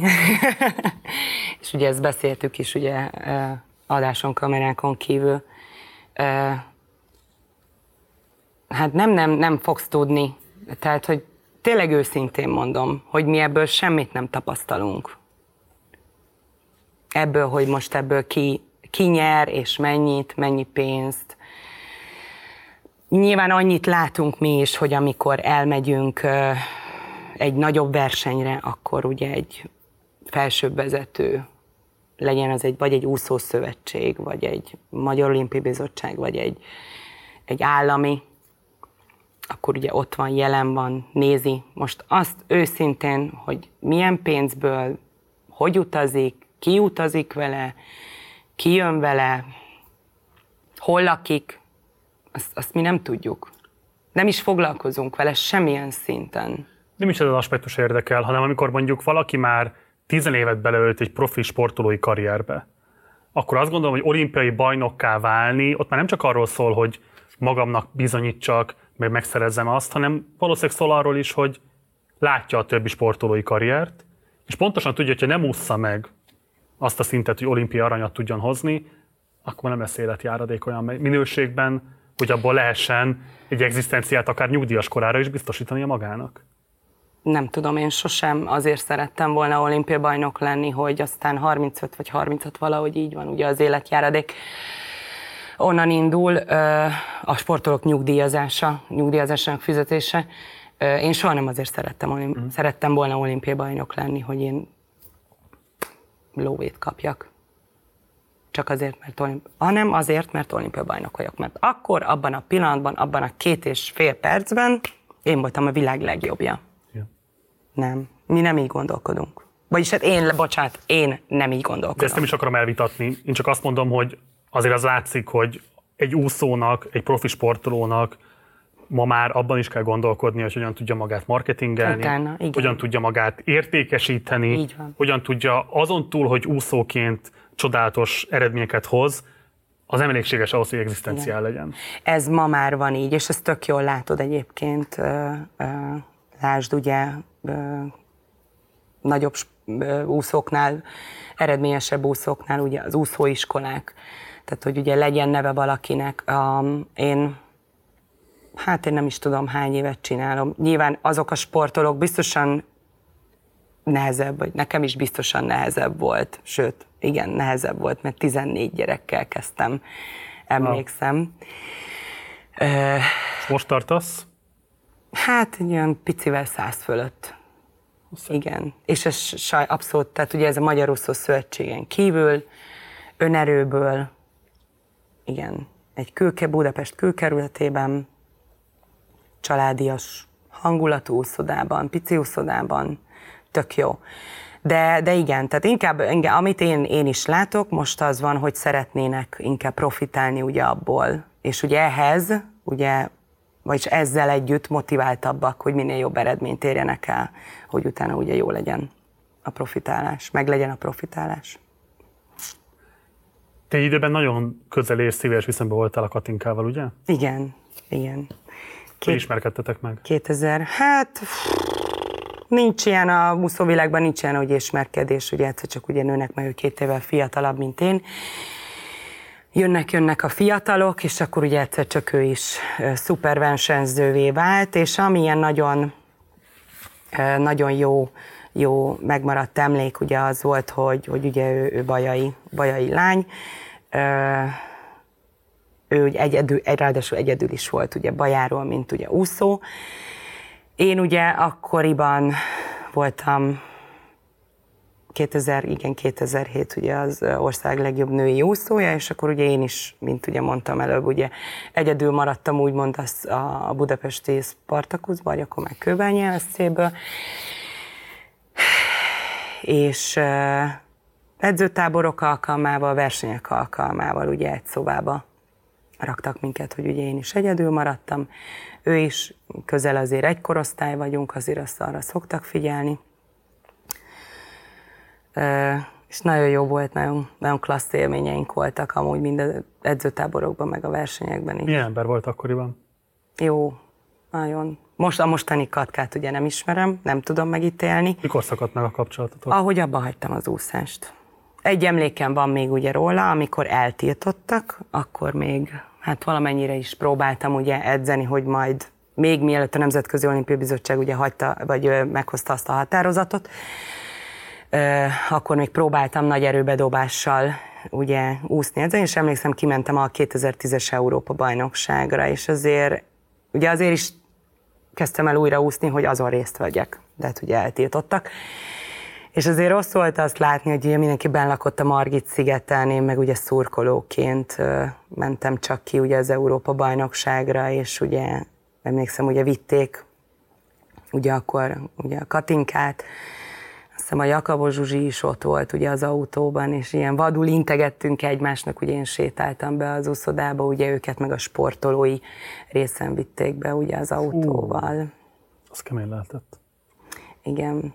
De nem volt, tehát nem volt ilyen úgy rossz érzés, csak ugye nekem úgy rossz volt, tehát nem egymás felé, hanem nekem úgy rossz volt, hogy á, a fáját, de kár, hogy nem tudok rajta részt venni, pedig tök jó lett volna. Igen, meg megörültünk egymásnak, amúgy. Látod a róla szóló dokumentumfilmet? Igen. Mit gondoltál róla? Nem tudott újat mondani inkább a meló részére. Ugye már az részt arról szól, hogy mi az, amit fel kell áldoznia. Újat nem tudott mutatni. Abszolút igaz. Nagyon sokat és keményen kell dolgozni azért. És hát nyilván ő valószínű, mert ugye... Hát ez majdnem közhelyszámba megy azért. Persze.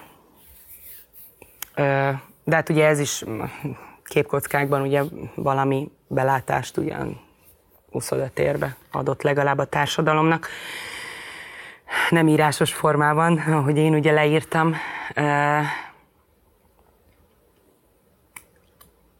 Igen, tehát mi ugye pontosan addig egy szobába voltunk minden versenyen és edzőtáborba, amíg ő ki nem ment. És emlékszem, ugye mondta, hogy akkor ő itt a Pekingi olimpia után hogy akkor ő kimegy, kimegy tanulni, megpróbálja kint. Hát jól tette. Szerintem nagyon összetett és izgalmas, drámai, talán még megrendítő is az ő története sok szempontból. Nyilván önmagában ez, hogy valaki képes ilyen szinten föltámadni, vagy szóval, hogy mondjam, újra, Újra. Ö, nem csak, hogy föl erősödni, hanem messze meghaladni a korábbi eredményeit. És, és aztán ez az egész, ahogyan végül a eredményeinek kicsit azért a fogjaivá is válik ő maga, Ö, a hírnevének a fogjává válik ő maga, és láthatóan egyre kevesebb közele van azokhoz a dolgokhoz, amelyek őt egykor nagyon nagyjá tették. És egy csomó olyan szándéknak lesz kiszolgáltatva, amelyek fölött nem biztos, hogy már képes teljes egészében kontroll gyakorolni. Te hogyan látod, mi kell ahhoz, hogy valaki ne legyen ilyen szempontból kiszolgáltatott? Ezt most a pályafutás abbahagyása Is. Is. Aha. Hát én csak onnan tudom meg azt, hogy ő, ugye, mint mondtam én már, ugye, a, ahogy én abba hagytam, onnantól kezdve én a munkásságát a sportban, meg a civil életben ugye nem ismerem. Őszinte, szelek, őszinte leszek, nem is nagyon követem. Ö, persze igyekszem nézni ugye a nagyobb versenyeket. Ö, és már ugye beszéltünk is erről, hogy iszonyatosan nehéz egy sportolónak, ahogy kikerül a civil életbe, de megtalálni azt a megfelelő pillanatot, alkalmat, hogy abba hagyja, hát az is igen, ahogy, ahogy mondtad, hogy ugye a rabjává válik, és, és azért, ahogy én emlékszem, 2008-ig bezárólag, amíg ugye kapcsolatom volt vele, és ahogy ugye a Cselászló is fogalmazott, hogy tényleg megosztottuk egymással, mert azért mi két külön egyesületből származtunk. Ö, azt gondolom, hogy azok sokkal mélyebbek a- azok a kapcsolatok, és ott kevésbé ment ugye a furkálódás, hogyha két különböző egyesületben lévő sportoló beszélt egymással.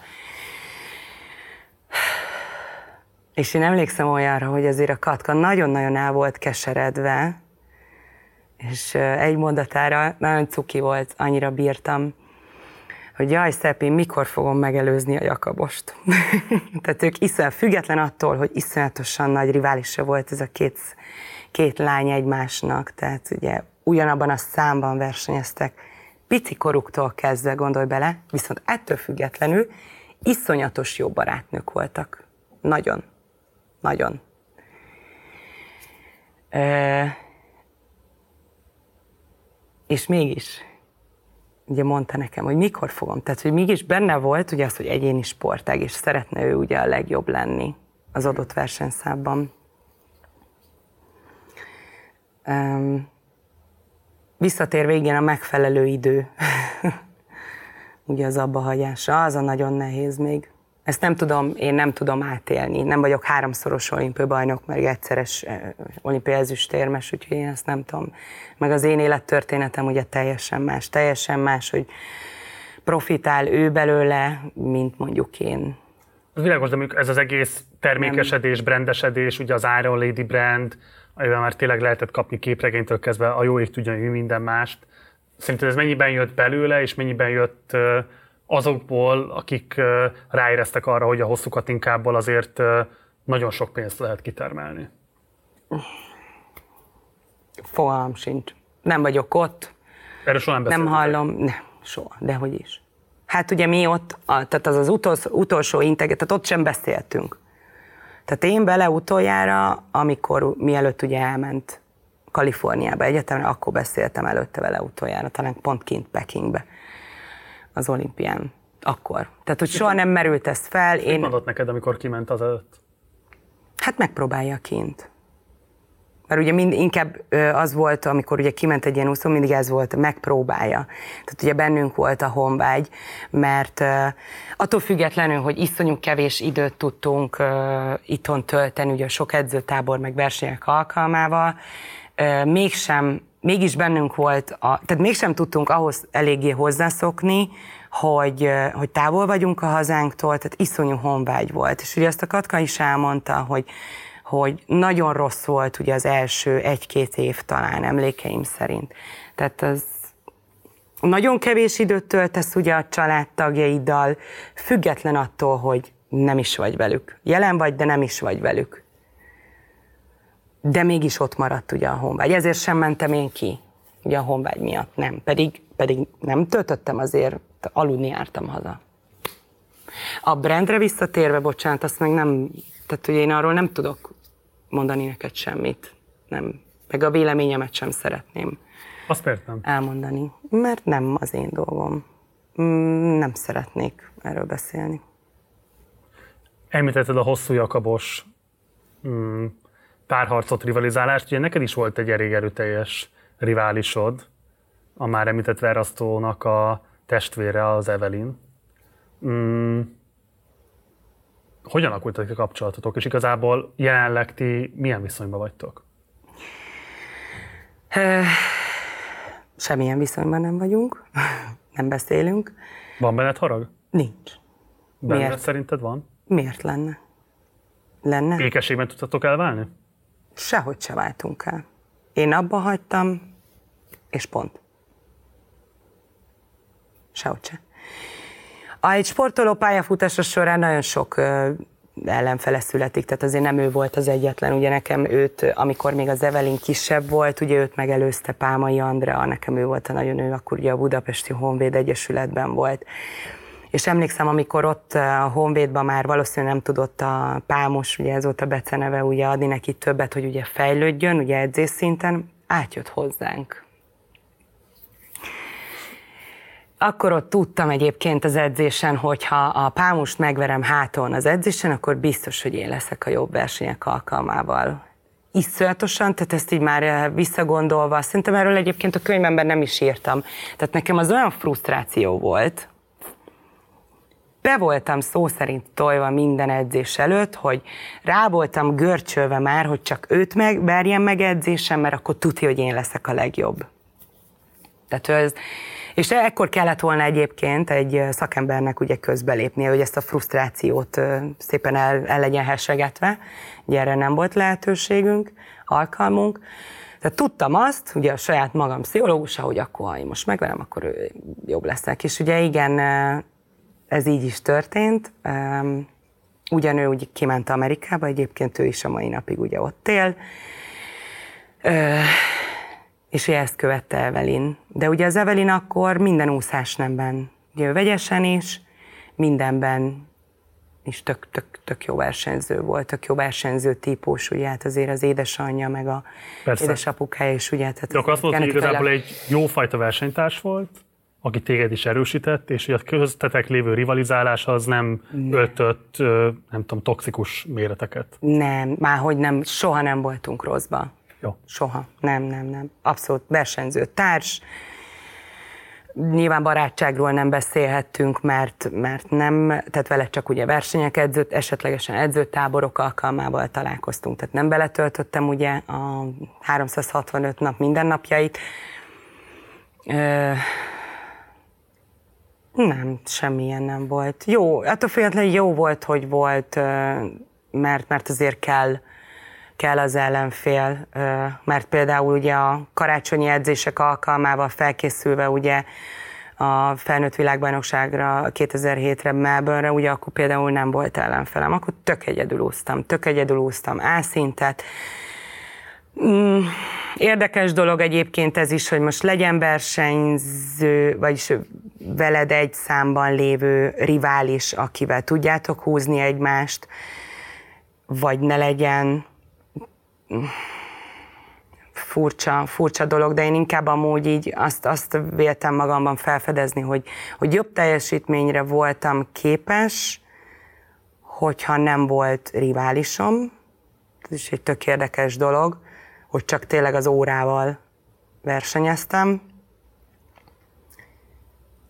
És ez független attól, hogy, hogy egy döntőben vettünk részt. Uh-huh. Tehát, hogy én akkor az adott döntőben, úgyhogy ugye az Evelyn mögöttem lett akkor ugye ott negyedik, Eindhovenbe, ö, nem belefoglalkoztam, hanem, hanem az elsővel, meg a, meg a második helyezettel.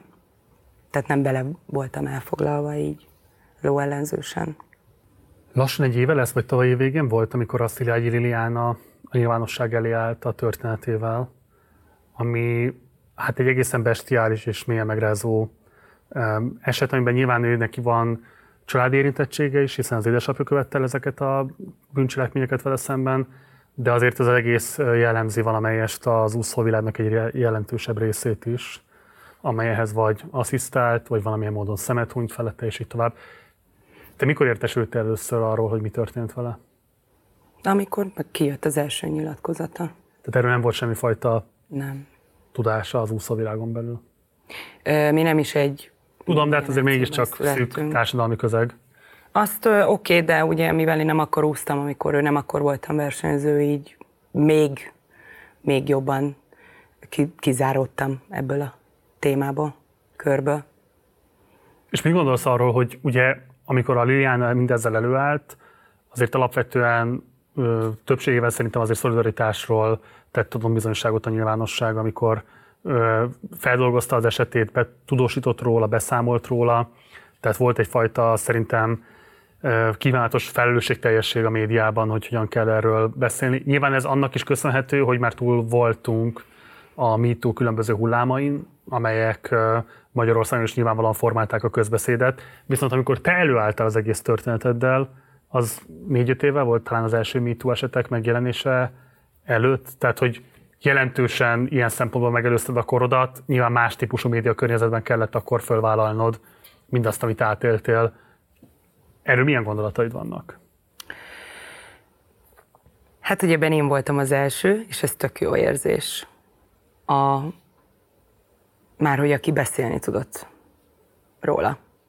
Azt gondolom, hogy vagyis itt is a barátnőmet tudom idézni, hogy fogjam már föl, hogy tényleg ez tök nagy dolog, hogy én tudtam erről nőként beszélni, nyíltan, arccal, névvel ellátva. Talán, talán most kezdem elhinni, vagy egyébként pont a Lilunál kezdtem el, ugye elhinni, hogy, hogy tényleg, tényleg most már jó lenne, hogy, hogy azért ez egy tényleg nagy, nagy dolog. Ö, igen, amikor, amikor megjelent a könyvem, ugye ö, a stábtag ugye molesztált ugye engem, és ö, ugye rá pár évre ugye ezt a gyermekvédelmet jobban megerősítették, illetve bekerült, emlékeim szerint bekerült ugye az én történetem a parlamentben, és ugye a, mm, hát nem vagyok benne biztos, hogy önmagában a gyermek bántalmazás, kicsit segíts nekem, hogyha te tudsz róla, de ugye volt egy elévülési ideje ennek a molesztálásnak, azt hiszem 8 év, uh-huh. és hogy ezt a számot ezt eltörölték. Úgyhogy ez tök nagy dolog, hogy legalább ezt... ezt... személyes eredménynek tartod? Igen, abszolút.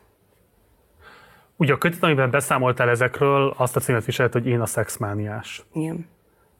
Miért tekinted magad szexmániásnak? Már csak azért is kérdezem ezt, mert a könyvet ö, ismerve, hát ö, kialakulhat persze az emberben az, hogy te egy promiszkusabb életvitelre rendezkedtél be, ö, nem vetetted meg a különböző szexuális örömöket, férfiakkal elsősorban néhány esetben, jól értem, akkor nőkkel sem. De ugye ebben mi lenne a szexmánia? Mitől lenne, te, te, tehát mitől lenne ez egy patológikus szexuális vonzalom, ami téged mozgat? Nem szeretnék erről a témáról beszélni, mégpedig lenne azért, mert gyermekekkel foglalkozom, akiknek szüleik vannak, és azt gondolom, hogy a mostani életemet ez a téma teljes egészében most már kerülje el. Jó, köszi. Másként teszem fel akkor a kérdést. Másként. Um, tehát mondom még egyszer, én nem látom megalapozottnak azt, hogy te szexmániás lennél abból, ami a könyvből kirajzolódik, és inkább tűnik egyfajta marketingfogásnak. És nem tudom, hogy ez a te döntésed volt, ez a könyvet megjelentető Ulpius háznak volt a döntése, és csak azt szeretném, hogyha erről esetleg egy kicsit mégis, mégiscsak mesélnél. Legyen akkor ez, amit mondtál, és akkor ugorjunk a következő kérdéshez. legyen akkor így. Úgy legyen, ahogy te mondod.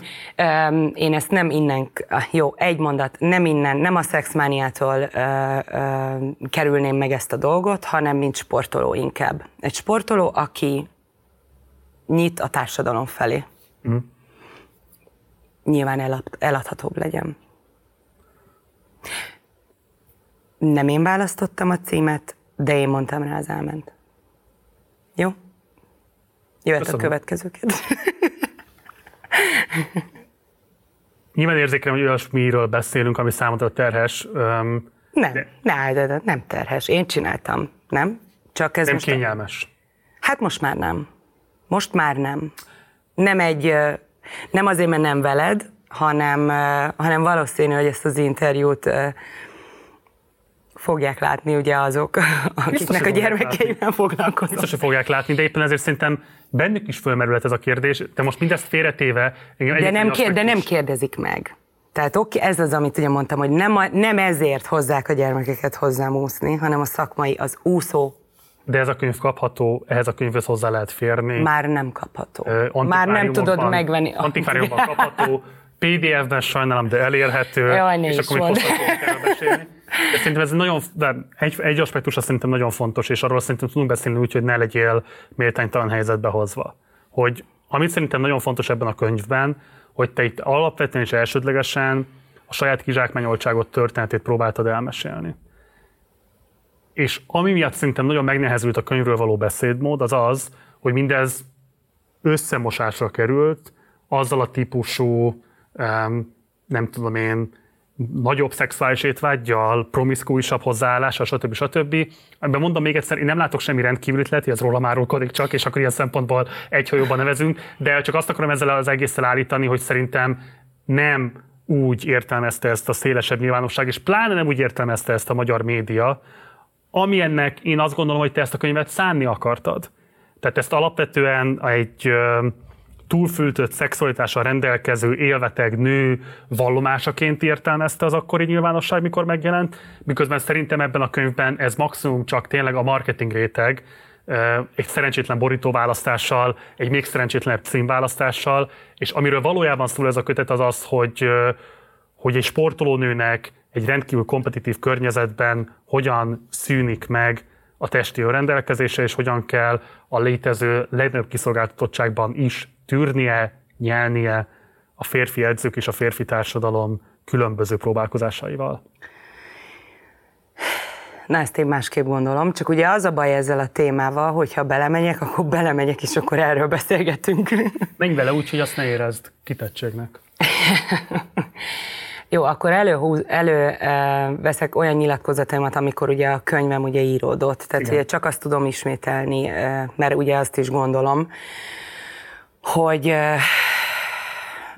ahhoz, hogy egy könyv eladható legyen, ahhoz ugye kell egy erős cím. Ahogy meg elolvasol egy cikket, ahhoz ugye is egy erős cím szükséges. Lehet, hogy teljesen más szól ugye a cikkben vagy a könyvben, ugye az erős cím mögött. Igen, nem feltétlenül fedi ugye a valóságot ugye a címe, Üm, viszont önmagában a könyvnek a tartalma ö, lehet, hogy kevés lapszám lett volna, hogyha csak arról szólt volna, hogy az úszás, hogy hogy nőttem föl, milyen környezetben, édesanyám, milyen jó-rossz dolgok történtek velem az uszodában. Gyanak idején azt mondtam, és mai napig is azt gondolom, hogy ugye a nagy férfi nevek olimpiai bajnokok leleplezése. Ennyi. Tehát ez kellett, igen, ahhoz, hogy eladható legyen. De a akkor társadalom. ez az döntése volt alapvetően? Nem, ez az én élettörténetem. De azt, nem, hogy ezt ebben a csomagolásban és nem, nem, kell? Nem, nem. Meséljek magamról. Ez így történt. Én elmeséltem, hogy velem így tör- ez történt. Tehát most az olyan dolog, hogy egy adott férfinő együttlétébe se szól bele egy harmadik, hogy de már pedig nem vele kellene. Nem. Tehát ők azt kérték, amit ugye te is, amire ugye szól ez az interjú is, rólam. És ugye én meséltem minden nap. 2013 egész májusában. Minden egyes nap három órát. Hm. Nagyon jó, nagyon kemény meló volt, nagyon jó volt, nagyon élveztem, megérte, de ugye most az a része, maga ugye a, a szex, az abszolút eltűnt ugye úgymond az életemből, hogy nem, nem foglalkozom azzal a témakörrel egyáltalán a könyvben. Hogy eladható legyen. Hát ezt azt gondolom, hogy mindenkinek célja amúgy, hogyha valaki könyvet ad ki, hogy legyen benne valami plusz. Amit ugye beszéltünk, hogy a zárt világ, zárt közeg, arról nyilván senki se tud. A molesztálásról sem tudott senki addig, csak ott maga az az zárt. És ezt leszámítva egyébként, hogy látod az Ulpius szerepét a könyv megjelentetésében? Ezt ők kezdeményezték, te kerestél kiadót, hogyan zajlott a folyamat? Uh, volt egy férfi úszó, akivel amúgy megbeszéltük, hogy ha abba adjuk az úszást, akkor írunk egy könyvet. Ez úgy nem, nem jött létre. Megkeresett egy... Bocs, ez miért nem jött létre? Ez elég izgalmasnak hangzik pedig. Mert nem jöhetett létre. Legyen ennyi elég. De saját szándékotok miatt? Nem, ő döntött így, hogy nem. Saját Mert szándéka meg, miatt, igen, vagy pedig ráhatásra? Ő, ő döntött így. Nem, ő döntött így. Inkább politikai karriert választott? Nem. Ö, megkeresett ugye egy sportújságíró, utána ő is nemet mondott. Ő miért? Azt nem szeretném elmondani. Hát csak írt körül. Nem. Nem. Bocs, személyes, Sőt, szakmai, anyagi... Nem. Jó. Nem. Uh, és utána az Ulpiusház. Fú, őszinte leszek, már nem emlékszem, hogy ő hogyan. Lehet, hogy ugye az adott újságíró továbbította, de nem, nem akarok butaságot mondani, arra már nem emlékszem. És akkor így kerültem ugye az Ulpiusházhoz. És egy tök jó munka volt. Tehát tényleg mindenki látta benne azt, hogy ez egy tök jó dolog lehet. Tök jó közös munka lehet.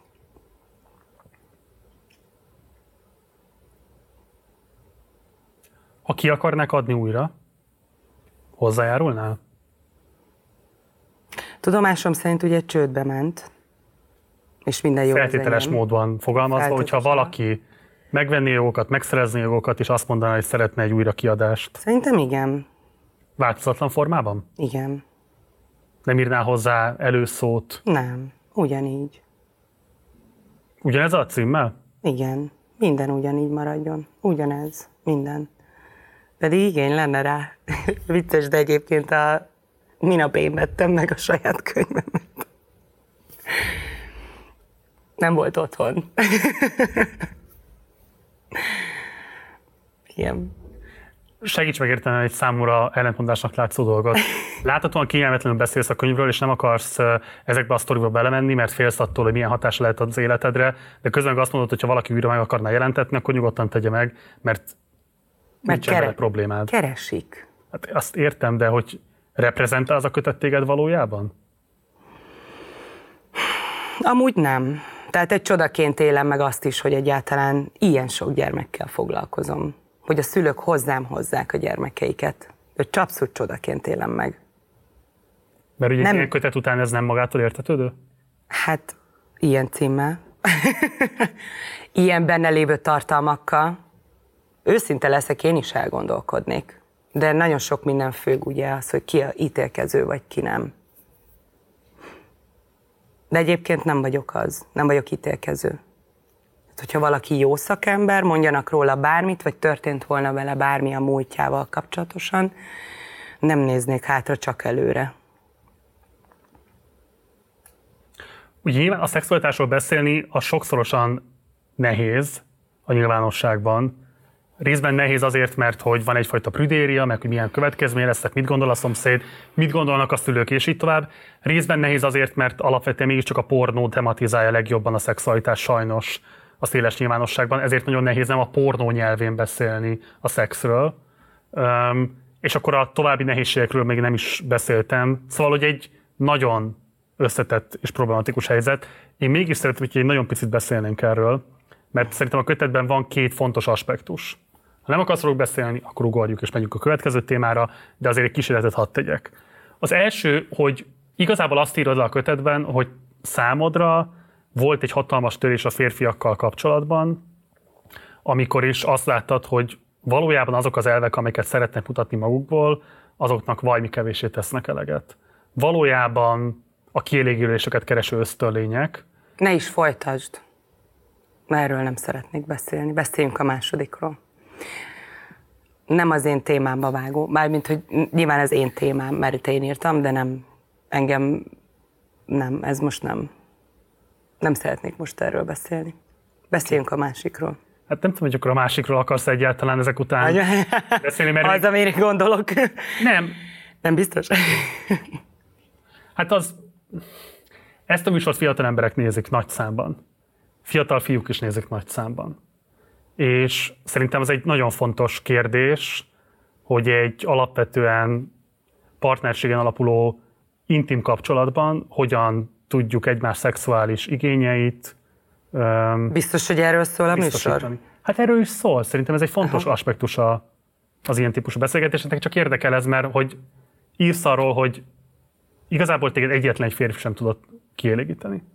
És hogy ez egy nagyon nehéz kérdés, mert szerintem fiúk, férfiak, és lehet, hogy nők is, de szerintem fiúk, férfiaknál én ezt tapasztalom, és tudom a korosztálytársaimnál is, hogy ez egy nagyon sokszor nehéz kérdés, hogy hogyan lehet egyáltalán kialakítani az őszinte nyílt beszédmódot arról, hogy kinek mi az igénye egy párkapcsolatban, kifejezetten a szexuális örömök vonatkozásában. És mondom még egyszer, nem vájkálni akarok abban, hogy neked mi okozott örömöt, hanem csak azt kérdezném tőled, hogy ha itt nézik ezt fiatalabb emberek, mire hívnád fel a figyelmüket? Szerinted mi kell ahhoz, hogy egy törődő, figyelmes, élvezettel teli intim viszonyt lehessen ápolnia embereknek egymással? Hát ráadásul úgy, hogy ugye egy olyan világban élünk, ahol szinte hát mindent a műszaki, műszaki cikkek vezetnek, tehát ez egy iszonyatosan nehéz kérdés most ebben a jelenlévő világban. Ha ezt mondjuk felteszed akkor, amikor még úsztam, versenyeztem, és és mielőtt megírtam a könyvet, akkor még, még talán könnyebb lett volna rá válaszolni, de iszonyatosan nehéz. És azt gondolom, hogy én is azért tudtam erről beszélni akkor, mert akkor még nem volt jellemző, hogy volt telefon. Volt már telefon, de hát de milyen telefonok voltak. Tehát emlékszem, Amerikába elmentem én is ilyen hatalmas nagy tégla alakú antennás telefont vittem magammal, háromsávosnak kellett lennie? Tehát, hogy ilyen a mai napig azt se tudom, hogy ez mit jelent. Azt tudom, hogy a mamámtól kaptam, és hogy tudjuk tartani a két kontinens közötti hatalmas távolságos kapcsolatot. Én azt gondolom, azért vagyok ennyire nyitott, és azért tudtam erről ilyen nyíltan beszélni, mert először is ilyen típus vagyok,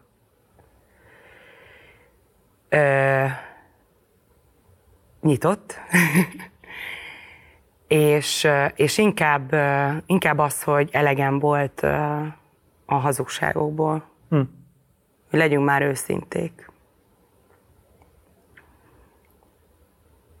Lehetünk csibészek, de legyen arcunk is hozzá. Hm. Ennyi. És ezt, ezt tudom mondani.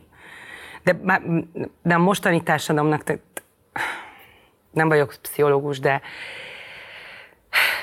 meg más nem olyan, mint én. Ilyenből belőle sincs még egy, belőlem sincs még egy.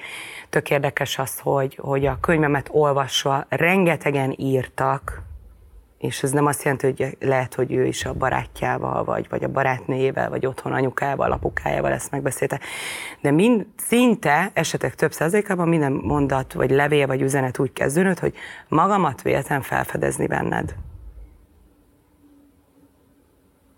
Tehát most akkor amúgy rendben van a világ, ilyen szexuális téren, vagy nincs rendben, mert hogy nem vagyunk elég nyitottak, hogy őszinték legyünk egymással, és megbeszéljük egymással. És kértek tanácsot tőled? Jaj, amúgy igen. Mit, mit lehet mondani? Nem emlékszem, nem, ilyenre nem emlékszem. Azt tudom, hogy igen, de hogy már mi, milyen kérdés volt. Valami.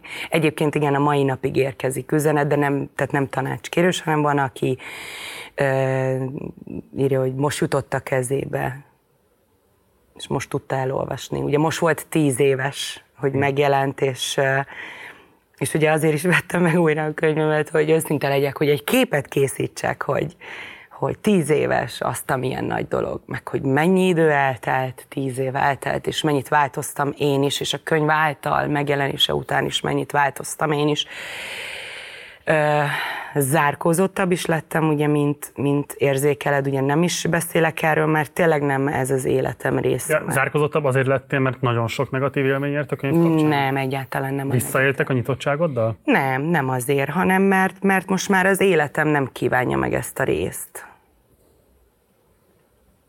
Ezt a részét az életemnek, okay. pontosan fogalmazva. Nem. Sokkal másabb az életem most. Ö, szóval tudom ajánlani, hogy egész nyugodtan próbáljunk meg nyitottabbak és őszinték lenni és megbeszélni embertársunkkal. És ha a mai tudásoddal mehetnél vissza 2013-ban, amikor a könyv íródik és megjelenik, akkor is azt a döntést hoznád, hogy azokat az élményeidet, amiket egy szexista környezetben kellett elszenvedned, azokat egy ilyen módon, hát tárgyasító kötetben hoz meg a nagyvilággal? Hogy ugyanúgy csinálnám? A mostani énemmel azt?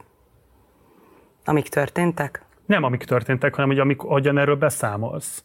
Mert hogy arról beszélsz igazából, hogy, hogy, hogy, hogy milyen jellemzi a szexizmus a magyar úszósportot, Akkor... meg milyen jellemzi a bántalmazásoknak ezek a különböző hatalmi visszaéléseknek a különböző formái, és közben egy olyan kötetben számolva mindenről, ami azért alapvetően téged magadat is újra tárgyasít. És ami a könyv hatása lett, most a mulatós slágerektől kezdve a jó ég tudja meddig bezárólag, szóval azért ott téged rendesen megcsócsált a magyar közvélemény. Meg igen. És nem biztos, hogy te átláttad, hogy milyen erőknek leszel kiszolgáltatva azzal, hogy egy ilyen kötettel állsz. Semennyire fogalmam nem volt, hogy egyáltalán mi, áll, mi előtt állok. Tehát valószínűleg ezt a könyvkiadó biztos, hogy többet tudott erről is. Biztos vagyok benne mai tudásommal, hogy nem osztotta meg velem. Lehet, hogy nem véletlenül, lehet, hogy direkt, az is lehet, hogy véletlenül, vagy ők sem tudták, hogy ez ennyire jó lesz, nem Kétlem. tudom. Azért az egy professzionális könyvkiadó, ami részben egyébként pont mm. az ilyen típusú marketing tevékenységével tudta megkülönböztetni magát a versenytársaitól. Akkor sikerült viszont, de ez egy közös munka volt. Hány példányt adtatok el? Ez fontos. Hát... Csak nehogy utána a következő kérdés az legyen, hogy mi az anyagi. um, az összes elfogyott. 50 ezer. Az hatalmas siker. Igen. Az hatalmas siker. Nyilván jelentős bevétel is. Csivész. Csivész vagy. Jó, tehát egy jelentős uh, példányszám. Mm.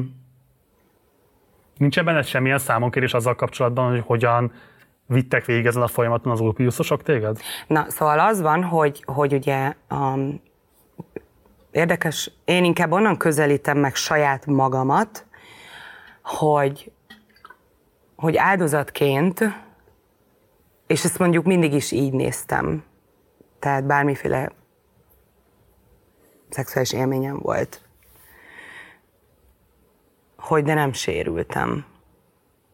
Tehát én, én innen közelítem meg, és ennek örülök inkább nagyon, és szerintem ez el is hangzik ugye a könyvben, vagy ha nem is úgy, akkor valamiféle interjúmban, hogy nem sérültem meg, mert ugye ebből kifolyólag, hogyha valakit bántalmazás, bármiféle fizikai vagy ö, ö, mentális bántalmazás is ér, ö, sokan rettenetesen tudnak sérülni, és egyszerűen nem tudnak talprálni. Kálmiról szabad beszélgetnünk? Nem szeretnék. Nem szeretnék egy férfiról se beszélni. Jó, Jó csak a nézőkedvelő az volt az első szeremed a kötet alapján, de akkor mm. minden tudás, amit ezzel kapcsolatban szeretnél a nyilvánosságra hozni, az ott olvasható a kötetben. És minden jog az enyém, bárki meg szeretné jelenteni, szóval jöhet hozzá. De akkor ne beszéljünk Kálmiról. Nem, egyik fiúról se szeretnék beszélni, meg lányról. Jó. Miért kellett három hónappal később egy második kötetet megjelentetni?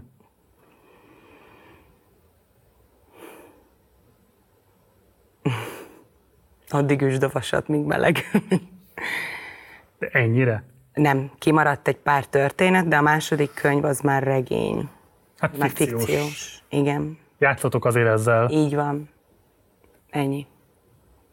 Az kis példányszámban fogyott, nem fogyott annyira, mint az első, de ettől függetlenül szerették, tehát nem tudok olyat mondani, ami, ami rossz. És az elsőről sem.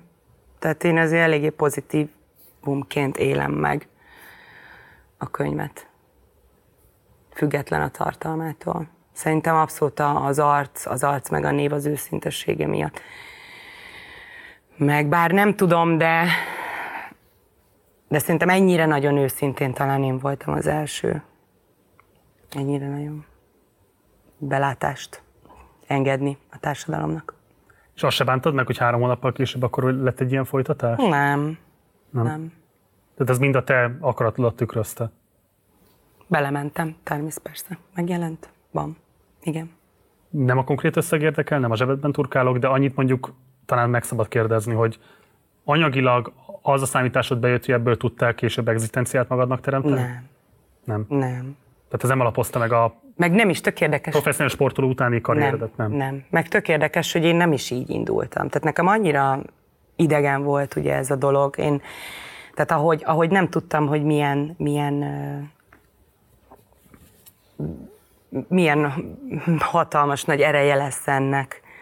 Tehát ezzel, ezzel a, ahogy megjelent a napok, a hetek, a hónapok, akkor, akkor jöttem le, hogy uh, ennek tényleg ekkora ereje van. Amit egyébként még a mai napig sem hiszek el, hogy ez tényleg, tényleg nagy. Mm, Mert emlékeim szerint egy, egy, csak egy példa, ugye Havas Henrikkel voltunk együtt egy műsorban, és uh, Láncsípem én nagyon szeretem. Igen. Ez mindent elárult. Nem, csak hogy ugye ő, ő is ugye adott ki könyvet, és akkor, és akkor mondta, hogy neki mennyi eladása van, és ugye ugyanígy beszélgettünk ugye az eladásokról. És nem tudom, én attól függetlenül, hogy, hogy még mindig egy saját magamat lealacsonyító, kicsinyítő ö, ebben a témában, hogy így elnyomva magamat, hogy, hogy nem vagyok író, ö, tényleg úsztam, olyan eredményeket értem el, amilyeneket elérem, és, és mégis ö, majdnem azért úgy közelített egy már akkor elég nagy név, több könyvet kiadó embernek a mondjuk a könyveladás példányszámához. Tehát, hogy ez így tök, tök jól pozitívumként Hát sőt, tehát ne hülyeskedj, 50 ezeres példányszám a 10 évvel ezelőtti könyvpiacon, pláne az akkori papírárak mellett, ugye ez ma már uh, majdnem luxus cikknek számít, uh, illetve a könyvárak mellett, hát azért legalább egy budapesti, jobban szitvált lakásárát meg kellett volna, hogy kerest. Következő kérdés. Jó, tehát akkor ezért nem következett ez be. Um, ugye nyilván a kötetnek a leghíresebb, vagy elhíresültebb sztori a Kicsi bácsival kapcsolatos történet. Erről szerintem beszéltünk, hiszen erről többször is beszéltél már a nyilvánosságban. Ugye ő egy masszőre volt az Egyesületnek, és te azt ö, tártad föl, hogy ő hogyan élt vissza ezzel a hát nyilván nagyon bizalmas, nagyon intim helyzettel, és hogyan voltál elszenvedője annak az eljárás ennek, amit ő az akaratod ellenére foganatosított veled szemben. Um, ugye ezzel sokat foglalkozott az akkori bulvár média. Um, foglalkozott vele a frisbee-ben Hajdu Péter is. Ugye én készítettem a Péterrel egy interjút nem olyan régen, és mi beszéltünk erről a konkrét helyzetről, amikor ugye megcsinálta azt, hogy egy műsorban elhívta Kicsi bácsit, illetve téged. Pontosabban, amikor veled készített egy interjút, egyszer csak megjelent Kicsi bácsi, hogy akkor most szembesítsen téged azzal, akit megvádoltál. Um, nem akarom bejátszani azt a felvételt, mert felteszem, hogy ez egy komoly trauma volt az életedben, és valószínűleg um, nehéz lenne újra megnézni. Hát ha megvan, visszanéztem már azóta többször is amúgy. Egész nyugodtan. Biztos vagy benne? Persze. Elég erősnek érzem magam. Biztos vagy benne, csak nem kötelező. Tehát, hogyha nem érzed magadat komfortosan, akkor meg tudjuk nézni. Mert meg tudjuk nézni csak azt, hogy a Péter hogyan reagált rá a műsorban. Teljesen mindegy a kép, így is, így is beszélünk róla. Akkor nézzük meg, hogy hogy nézett ki ez az úgynevezett szembesítés a frisbee-ben, illetve nézzük meg azt is, hogy erre Hajdu Péter majdnem tíz év távlatából hogyan emlékezett meg nálunk a Partizánban. Rendben. Szeretném, hogyha tiszta vizet öntenénk a pohárba, és valakinek a személyében mondanád, hogy ő volt, vagy nem ő volt. Jó? Érkezik Bacsa István kicsi bácsi.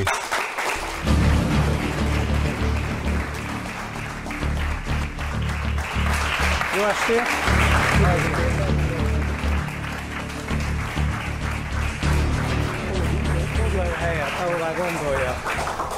Én azt szeretném, hogy kiderüljön az igazság, legalábbis a te részedről. Tehát te, Niki, azt állítod, hogy a könyvedben Bacsa Istvánról írsz?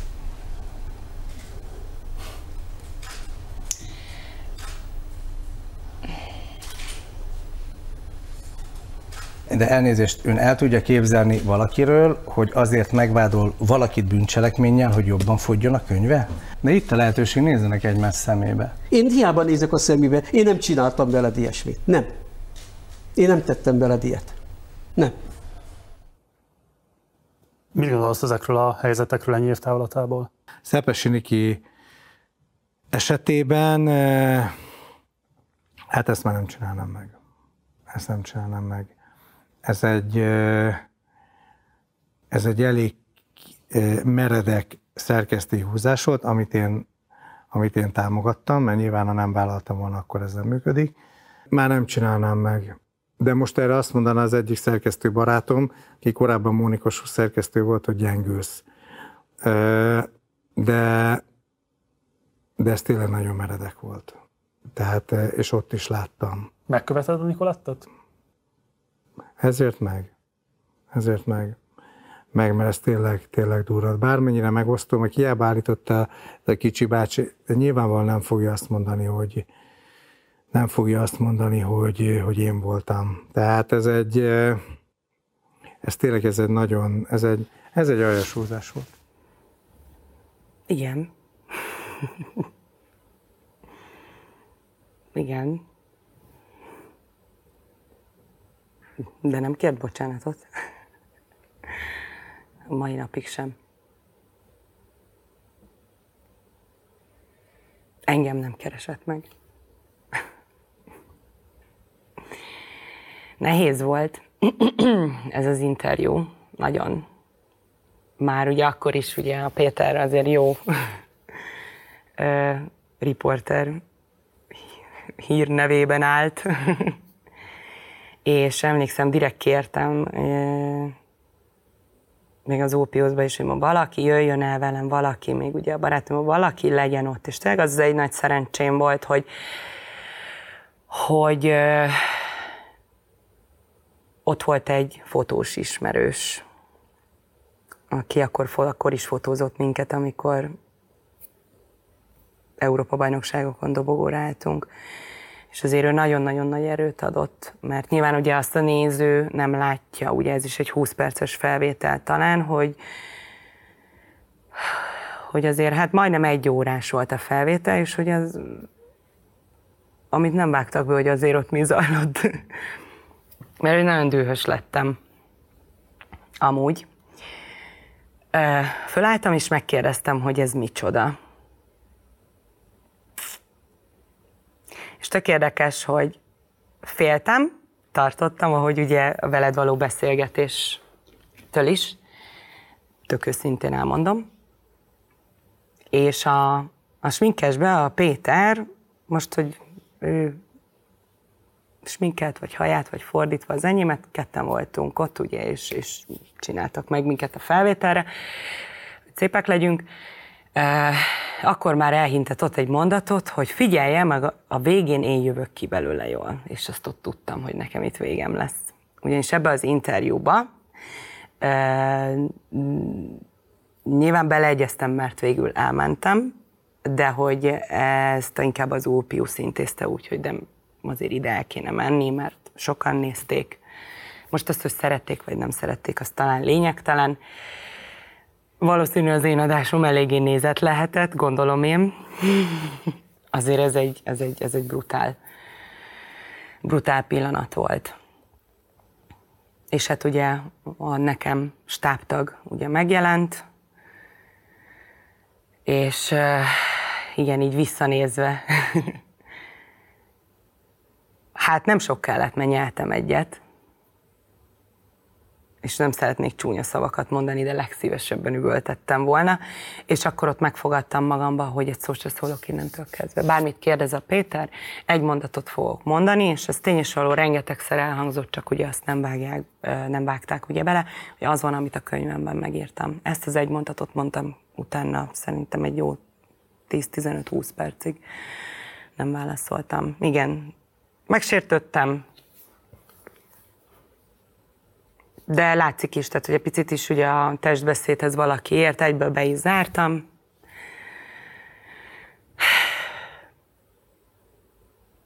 Viszont ugye, ahogy beszél a veled való interjúban, mert ugye ezt azért ezt a részt megnéztem, lehet, hogy ugye erre is szükség volt ahhoz, hogy higgyenek nekem az emberek. Nem, bár mondjuk erről ugye a társadalom többet tudna erről nyilatkozni, hogy mit gondolnak ugye erről a riport anyagról. Mert ahogy ugye te is fogalmaztál, ugye ha valaki kicsit is ért hozzá, akkor elhiszi azt, amit írtam, meg ami velem történt. Ugye meg sem jelenik a stúdiótérben a bántalmazód, az egykori bántalmazód. Amikor leesik, neked lehet látni a felvételen. Ez sokkot kaptam. Hogy most mi fog történni. Igen. Így fogalmaztam pont a szerkesztőmnek a adás előtt, hogy az az a pillanat, amikor így lehet látni, hogy kiszáll belőled a lélek. Igen. És akkor amúgy ugye ilyen bárszékeken ültünk, én fölálltam, és emlékszem, ugye a fotós hölgy mutatta, hogy Szepi nyugi, ülj vissza. És akkor visszamelegszésében felálltam volna, és eljöttem volna. Miért nem tettél így? Szinte minden okod meg volt rá. Persze. Hmm.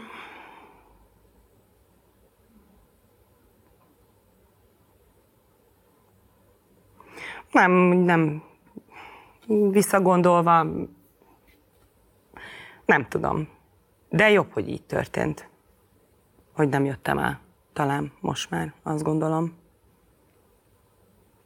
Mert lehet, hogy ha eljövök, akkor lehet, hogy megkérdőjelezik az igazamat. Ez jobb ez így. Azért a testbeszédem mindent elárult.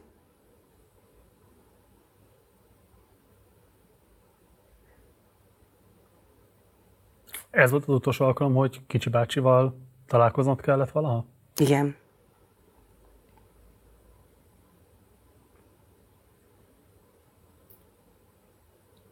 Hány áldozata jelentkezett nálad? A könyv megjelenését követően.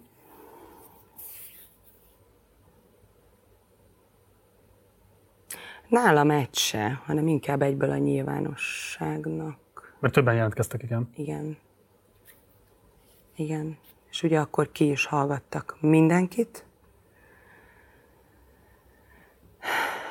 Köztük engem is, engem az elején meg a végén is, még egyszer, egy nyomozó hölgy. Hát aztán nem lett belőle semmi. Bár mondjuk ugye azt akkor le is nyilatkoztam, és ezt a mai napig tartom, hogy nem azért csináltam, hogy ő börtönbe kerüljön. Tehát nem ez volt a cél. Igazság szerint őt bántani is ezt akartam, szerettem volna. Csak ugye hangot adni annak, hogy zajlik. És ugye ez inkább ugye a rossz oldala, mert mondtam, van jó oldala is, tehát azért adott jót is. De ez a nagyon rossz. Elnézést bocsátott tőled emiatt bárki, most a Hajdú Pétert leszámítva, kért valaha? Nem. Soha senki.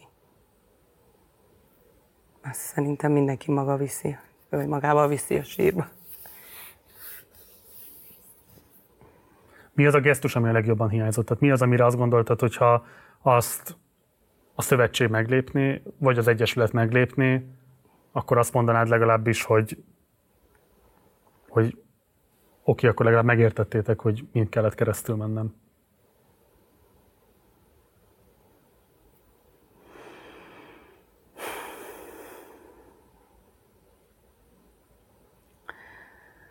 Igazság szerint ez a könyv, hogy elmondtam mindent, ugye tök sokat adott, hogy ugye eltörölték ugye az elévülési időt, ugye a molesztálással kapcsolatos témákban.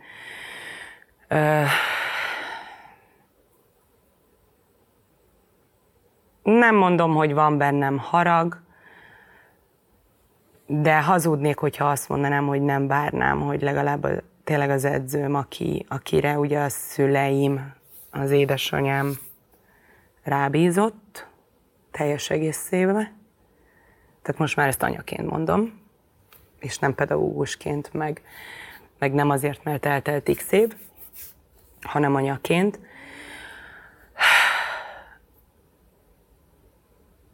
ugye azért egy bocsánatkérést. És ezt nem kell nyilvánosan nem lenne rá szükségem, tehát a nyilvánosságra nem, ne arra úgy szepi. Mert azért csak rábíztak a szüleim. Tehát azért szerintem tök szomorú. Tehát tökre elkeserít. Édesanyádban volt önvád ezzel kapcsolatban, hogy Nem. akár Turi György, akár Kicsi bácsi? Őszinte leszek, vele se beszéltünk erről. Biztos. Tehát szinte biztos amúgy. Sem te nem kezdeményeztél vele beszélgetést, sem ő veled? Nem, szinte biztos. Biztos, hogy nem. Ö, azt tudom, hogy nyilván ő is az indulatokra azért emlékszem, meg, meg hibáztat. Hibáztatja ugye ő is őket. Tehát azért ezek, ez nem normális. Te legjobb tudomásod szerint jelenleg az egykori egyesületednél van bármilyen eljárásrend arra, hogy szigorúbban ellenőrizzék az edzők, vagy az edzés munkát segítő különböző szakemberek munkáját, hogy elejét vegyék a hasonló helyzeteknek? Fogalmam sincs. Annyira nem vagyok benne. Nem, nem, nem tudom. De akkor ilyen szempontból tanult bármit is az úszóvilág? Biztos vagyok benne, ebben szinte biztos vagyok, és ugye ez nyilván ezáltal ugye rám is kihat, mert ugye én is úszóedző vagyok, és ugye gyerekekkel foglalkozom. Tehát mondhatok itt példát, mi fordulhat elő, tehát hogy nem, amit ugye elmondta, hogy titeket belöktek a vízbe, most már, most már nem is erőszakolhatod amúgy annyira a gyermeket, mint mondjuk minket, hogy akár kérésre, nem fizikális, tehát egy erősebb ráhatás, hogy de már pedig nem be kell menned a vízbe, és ezt csinálhatod. Tehát, hogy már nem, nem lehet. De azért érzékenyebb világot élünk, és ugye ez rám, rám, rám is, és ránk is, és ugye szerintem a jövőre is kiatása van szerencsére. Azt gondolom, vagyis bízom benne, hogy, hogy a fizikális az elmaradt, remélem. Bízom benne. De mentális még, még mindig van, mert lehet, hogy ez az ország azt gondolja, hogy az viszi előre, hogyha kicsi mentális ráhatással tudják elérni a versenyzőknél, vagy kihúzni belőlük ugye a legjobb eredményt.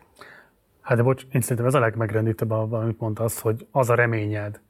Tehát, hogy még mindig csak egy remény, miközben most pont voltam egy ilyen szakmai beszélgetésen, ahol egy a, a MeToo-val kapcsolatban zajlott a diskurzus, és akkor én így alapvetően azt mondtam, hogy azért az a nagyon kemény szembesülés szerintem 2023 Magyarországán, hogy igazából szerintem nem tudunk mondani egyetlen egy olyan áldozatot sem, akit valami fajta társadalmi megbecsülés övezne, akinek a bátorságát és azt a vállalását, hogy ilyen módon újra átéli a traumát, sérülékenyé teszi magát, megosztja a, hát sajnálom, de a szégyenét, miközben ez nyilván nem a szégyene, de hát nyilván nem tud más Hát gondolni az, rá. mert én is így élem meg amúgy. Szóval, hogy, hogy, hogy, hogy semmilyen módon nincsen ez a típusú jóvátétel megadva az áldozatoknak. Miközben egyébként azt lehet látni, hogy olyan nagyon nagy árat egyetlen egy elkövetőnek sem kellett fizetnie.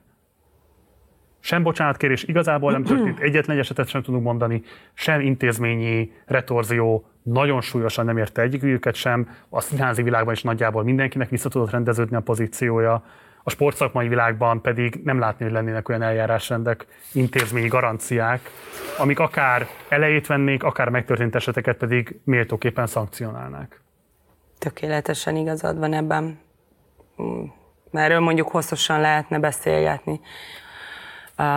Lehet, hogy ez a nemi megkülönböztetés nek is köszönhető. Tehát azért érzékeltük ott csapaton belül, hogy azért mi csajok teljesen másképp voltunk kezelve, mint, mint ugye a fiúk, férfiak. Tehát ugye régen emlékeim szerint ugye az egér, egerszegék időszakában ugye szét, volt szed, szét voltak szedve ugye a férfiak és a nők, fiúk, lányok. Ugye a nagyobb nevű sportolók lehet, hogy ennek is köszönhető, de hát ez nem vagyok benne biztos, hogy ez változik. Ahogy mondtad, hogy lehet, hogy ez ilyen remény. De nem csak az országunkban, hanem a világban is akár. De legalább már beszélünk róla. És mit tanácsolnázottak a szülőknek, akiknek versenysportoló gyerekük van? Mire érdemes figyelniük? Tehát mik azok a stressz élmények, amelyek még a normalitás kategóriájába sorolhatóak, kellnek ahhoz, hogy fejlődjön, és jobb teljesítményt tudjon mutatni az adott fiatal, hm. és mi az, aminél viszont nem szabad megengedőnek lenni, és azonnal komolyan kell venni azt, hogyha a gyerek kell láthatóak ilyen típusú jelek. Iszonyatosan nehéz ez a, ez a kérdés, mert, mert ugye az eredménynek ára van. Tehát ugye annak idején, amikor, amikor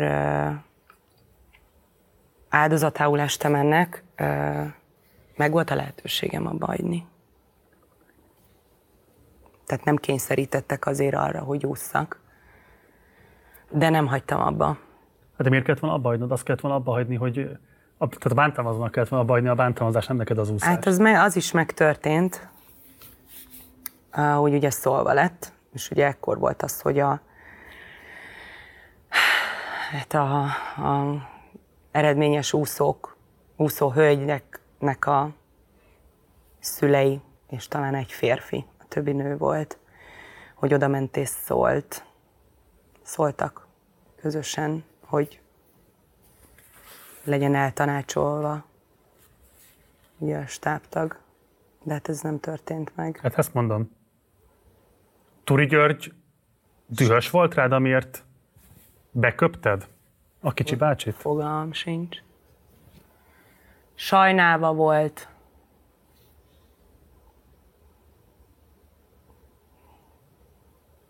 Nem tudom, erről őt kell megkérdezni. Mit érzett?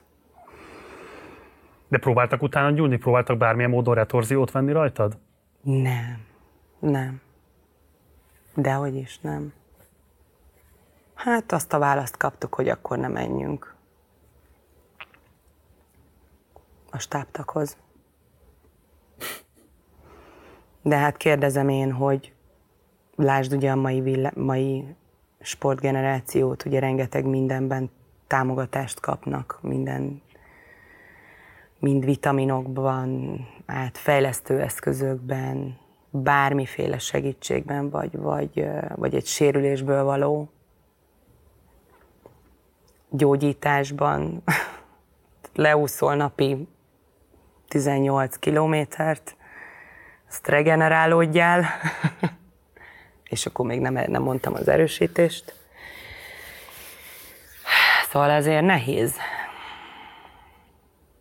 Um, azt mondom egyébként, hogy és, és én, mint mondtam, ezért sem tudnék versenyzőkkel ugye foglalkozni, de ugye szülői szemmel nézve, és már anyaként is, és én is ezt próbálom ugye a kisfiammal való életünkbe be, beépíteni, hogy kommunikáció. De ugye ott van, ugye, hogy a kérdésedben benne volt ugye az, hogy de mi kell ahhoz, hogy ugye elérd ugye az eredményt, viszont ott van az, hogy a versenysport már teljesen más, és ugye én azért foglalkozom kicsikkel, és azért van az, amikor, amikor, amikor jön hozzám egy tehetség, és az az első, hogy elmondom a saját tapasztalataimat. Nem tudom, hogy az a mostanira érvényese, de elmondom, hogy én miket tapasztaltam, hogy ez mivel jár. Adtam fel versenyzőt, van is most öt és fél évesen volt nálam egy kislány, fél év alatt mindent megtanult. Gyönyörű, szép delfin mozdulata van. Mai napig pillangószó, tök jó. Anyukája mai napig küldi a eredményeket, iszonyatosan ügyes, és én emlékszem, hogy próbáltuk megkeresni azt a egyesületet, utat, de ugye volt rá példa, hogy, a, hogy az édesanyukája írt, hogy, hogy a csenge nagyon sír, mert így is így beszéltek vele. Tehát, hogy érted, hogy mi kell ahhoz, hogy versenyző legyél. Tehát ott, ott van annak az ára. És én azt mondom, hogy a gyermekeddel való, tehát ahogy elkezdi a versenysportot, onnantól kezdve a, a kommunikáció, a szülő, és hát nyilván itt az anya, több esetben, mert ugye ő van ugye a gyermekkel többet, ugye több százalékban, persze édesapák is nevelnek fel ugye ö, a gyermekeiket, A kommunikáció. És, és azt gondolom, hogy most már azért megvan a megfelelő segítség. Tehát most már lehet pszichológushoz menni, szóval nem az van, hogy amit látok, meg hallok, meg amennyi interjút is elolvasok, ugye az úszósportból. Az világos, de azért alapvetően mégiscsak azt mondod, hogy vannak változások, de szülőként észre kell lenni, mert a versenysport világa az továbbra is egy Persze. bántalmazó közeg. Nehéz, nem így fogalmaznék, nehéz a versenysport. Én De bocsáss meg, nem nagyon sok minden nehéz az életben. Működtetni egy párkapcsolatot nehéz az életben, a szüleinkkel való kapcsolatot működtetni nehéz az életben, a munkahely kívánalmatnak egy bántalmazásmentes környezetben is nehéz megfelelni. Jó, de a gyermek választja. Tehát oké, okay, hogy bántalmazott, de mégis mi választjuk mi versenyzők. Tehát ezért mondtam neked, hát nem a bántalmazás is... választottad, te szerettél volna úszni. Jó. Azt szeretted, hogy a vízben, nem tudom én. De látod, mégis erősebb volt az, hogy mégis ott maradtam, mégis ott maradt a stábtag, és mégis úsztam. Tehát ez már meg szerintem az önmagam pszichológusa. Lépjél túl, ez van, fogad, de így, gyorsan. De és most változtasd már... meg, az nem merül föl? Ezért íródott ugye a könyv, bízva abba, hogy ez változik.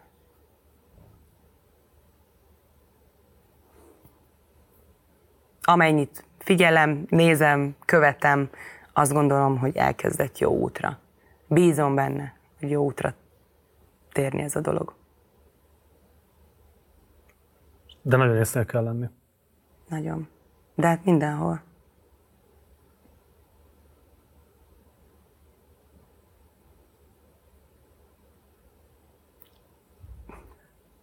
Arra beszéltünk hosszabban, hogy nyilván a sport az egy nagyon fontos élettevékenység. És nem kérdés, hogy rendkívül hasznos. Meg örömteli, szóval tök jó dolgok vannak benne. De a versenysport, a te megítélésed szerint, szóval annak igazából, annak mi a társadalmi haszna?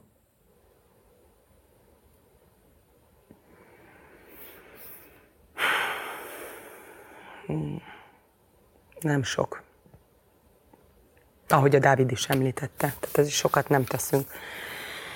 Szerintem társadalmilag. Példaképek, ahogy nekem is Egerszegi Krisztina. Lehet-e provokatív? Most mondjam, hogy nem, úgy is elmondod. Leállíthatsz. Neked is azért van jogod. Ne. Nem, nem tűnik. tisztán emlékszem a gyerek, gyereke, gyerek kicsi lányra, meg tisztán emlékszem nagyon sok mindenre Egerszegi Krisztiával kapcsolatban, de ha felnőtt fejjel megnézem őt, egyébként akár csak a aktív sportolói karrierje során látható tévéfelvételét, pláne a későbbi megszólalásait, és azt, hogy most milyen pozíciót tölt be a magyar társadalomba, én nem tudom azt mondani, hogy egy teljesen kiteljesedett a saját logikája szerint érvényesülni képes emberképét látom, hanem egy összetett, konfliktusokkal terhelt, súlyos titkokkal övezett személyiséget látok, ami tiszteletet vált ki belőlem, empátiát vált ki belőlem, adott esetben szeretetet is ismeretlenül. Mert sok mindent feltételezek, amit nem szabad komolyan venni föltétlenül, de, de azért elhessegetni sem vagyok képes. Azt látom, hogy olyan áldozatokat hozott meg, súlyos, komoly eredményekért, amikre én soha nem lennék képes, az ország döntő többsége soha nem lenne képes, tehát hogy ilyen szempontból az ő kivételességét azt nem kell hangsúlyozni, az adott. De hogy ő egyénileg kapott ettől ténylegesen annyit, mint amit sokan feltételeznek, hogy az ország vagy az elképzelt közösségeink bármelyike kapott, és egyáltalán, hogy elvárható-e valakitől, hogy a saját személyes életét ilyen módon korlátozza, ilyen módon um, állítsa szolgálatába valamilyen olyan célnak, ami nagyon homályos, hogy milyen típusú kielégülést ad a társadalomnak. Ezzel nekem azért vannak kérdéseim. Hát ez olyan dolog, hogy amit te is képviselsz, egyébként ezért is fogadtam el ugye a meghívásodat, mert tökre szimpatikus az, amit csinálsz, és nyilván én nem csinálom ilyen nagyban, meg ugye teljesen más a közeg, meg ugye a téma is, amiben próbálunk felszólalni.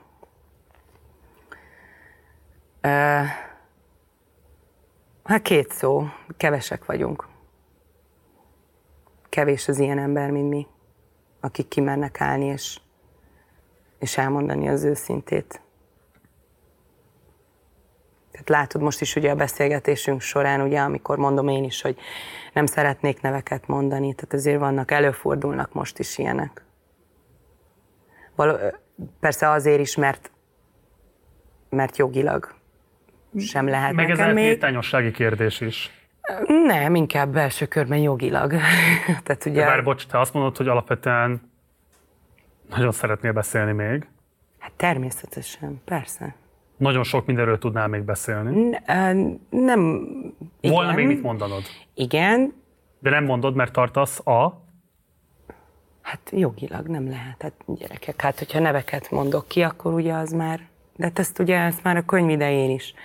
Ugye arra emlékszem, amikor kikerült ugye a könyv, akkor ugye ezt ott megbeszéltük ugye a, az Ulpius ház kiadónak az ügyvédjével, emlékszem, hogy mi az, amit szabad. Ugye megtanítottak tök ügyesen tényleg. Bármennyire se láttam bele, hogy ez mekkora nagy dolog lesz, és hogy mennyi, mekkora súly fog rám nehezedni.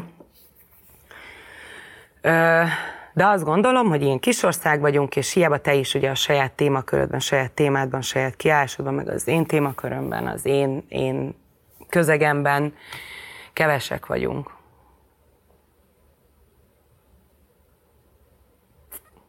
Beszélni róla. Szerintem sokan beszélnek erről. Meg De nem nyilvánosan. Hát De nem nyilvánosan úgy, mint te vagy én. Nem nyilvánosan. Akkor mondok egy másik példát. Ugye néztük a Cselászót. Én őt egy megrendítően inspiráló személyiségnek látom, nem találkoztunk soha. De ami különösen erős hatást tett rám, ugye mondtam, hogy egy alapvetően megtört ember képét láttam, amikor a Kadarkai Endrés interjút azt néztem vele. De meg is könnyebbült. Én azt is És látom. tudod, mi volt a legjobb kép, amit láttam róla? Amikor már befejezte a sportolói karrierjét, és rakott fel az Instagramra ilyen képeket, hogy nem tudom én, ott a házban valamit mókolt. Aztán nem olyan régen volt egy olyan képe, talán a Duna vagy a Tisza partján állt, ilyen sörös dobozokkal, és hát ugye mi, mihez szok, szoktunk hozzá, amikor láttunk úszó sportolókat, hogy tényleg az atletikusság, Hát a legszuperebb test. legszuperebb test, tényleg görög félistenek, adoniszok és mindenféle egyéb szuperjelzőket tudnám csak illetni, és egyszerűen jó volt látni azt, hogy ott van egy test, ami Megkönnyebbül. megkönnyebbült attól a stressztől, Leadta a terhet, ezáltal fel is vette. és felvett valami- de hogy, de hogy tehát érted, semmi, tehát nem, nem volt elhízva, nem volt, tehát egy, egy, egy normál emberi test, ami láthatóan nem abban a stresszben éli végre minden napjait, hogy számolja a bevitt kalóriákat, és ha véletlenül esetleg egyszer ege- megengedte magának, hogy jól lakjon, akkor utána három órán keresztül ö, csapja a vizet, és próbálja ledolgozni az úgynevezett felesleget. Tehát, hogy jó volt látni azt, hogy végre Megkönnyebbült. Látszódott és úgy örömök érik. Így van. Igen. Persze ezáltal ugye a társadalom ugye megint elkezdte ugye a súlyával, én ugye azért emlékszem azt egyébként pont ilyen nagyon, nagyon kedves alakot öltött ott a Dunaparton, ugye az a kép, azt láttam, de, de én, mivel benne voltam, tudom, hogy ez mivel jár. Én is meghíztam, írdatlanul meghíztam, amikor abban. Niki, hát azért hagyjuk már. te. Á, jó, van jó. Most mondod, Ne. hogy most meg vagy hízva? Nem, akkor. De Na ugye jó, én hát- tudom azt, hogy ugye majd szépen, ez ugye a hirtelen, a hirtelen, ú, ez a súly, ledobod, és tényleg azt tesz, tényleg. de majd ahogy eh, pont most néztem egy interjút eh, Lacival, három perces nem sok, és akkor ugye ott már, már amikor én találkoztam el, amikor bocsánatot kért ugye a Magyar Úszó Szövetségbe, akkor mondom, nem jössz, nem jössz szenior úszásba kicsit úszni, tudod, tök jó, hidd el, hogy ez, ez annyira fantasztikus közeg, teljesen más, tényleg szuper. És akkor mondta, hogy nem. Viszont abban az interjúban, ami most jött ki, eh, videós interjú, abban már mondta, hogy hát, hogy uszikázni úgy lemenne. Pedig akkor még egy porcikája se kívánt. Ez ugye egy példa. Tehát majd szépen elkezd felengedni, szépen elkezdi majd ugye ő is látni, hogy azért nem jó az a súly ott majd, mert nem fogja bírni a háta, térde és a többi. Eh, És akkor szépen normalizálódik ez. De igen, ja, hát ilyen egy sportolói élet. Abba agyon minden stressz lemegy. Minden stressz. Minden stressz, minden pánik. Ilyen. De ez tök jó. Mondjuk én ezen mosolygok, én ezeket tök, tök jól élem meg. Látva. Na, de akkor mindezt figyelembe véve. Mi a társadalmi haszna az élsportnak?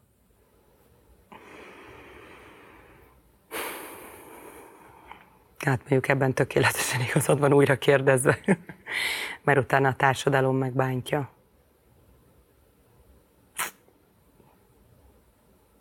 Amit a Verasztó Dávid mondott.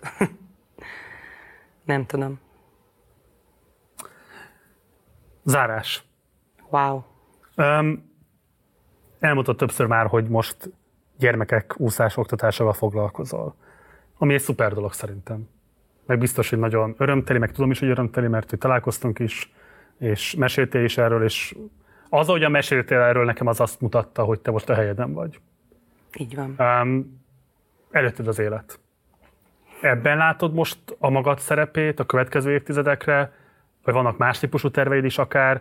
Igazából hogy látod magad a következő években, évtizedekben? Milyen szakmai vágyak, tervek mozgatnak még ilyenkor? Hát őszinte leszek. Szerettem volna ugye az úszás oktatást ugye egy picit nagyobban csinálni, de ugye abszolút önerőből és, és saját magam kútfőjéből és gondolataimból.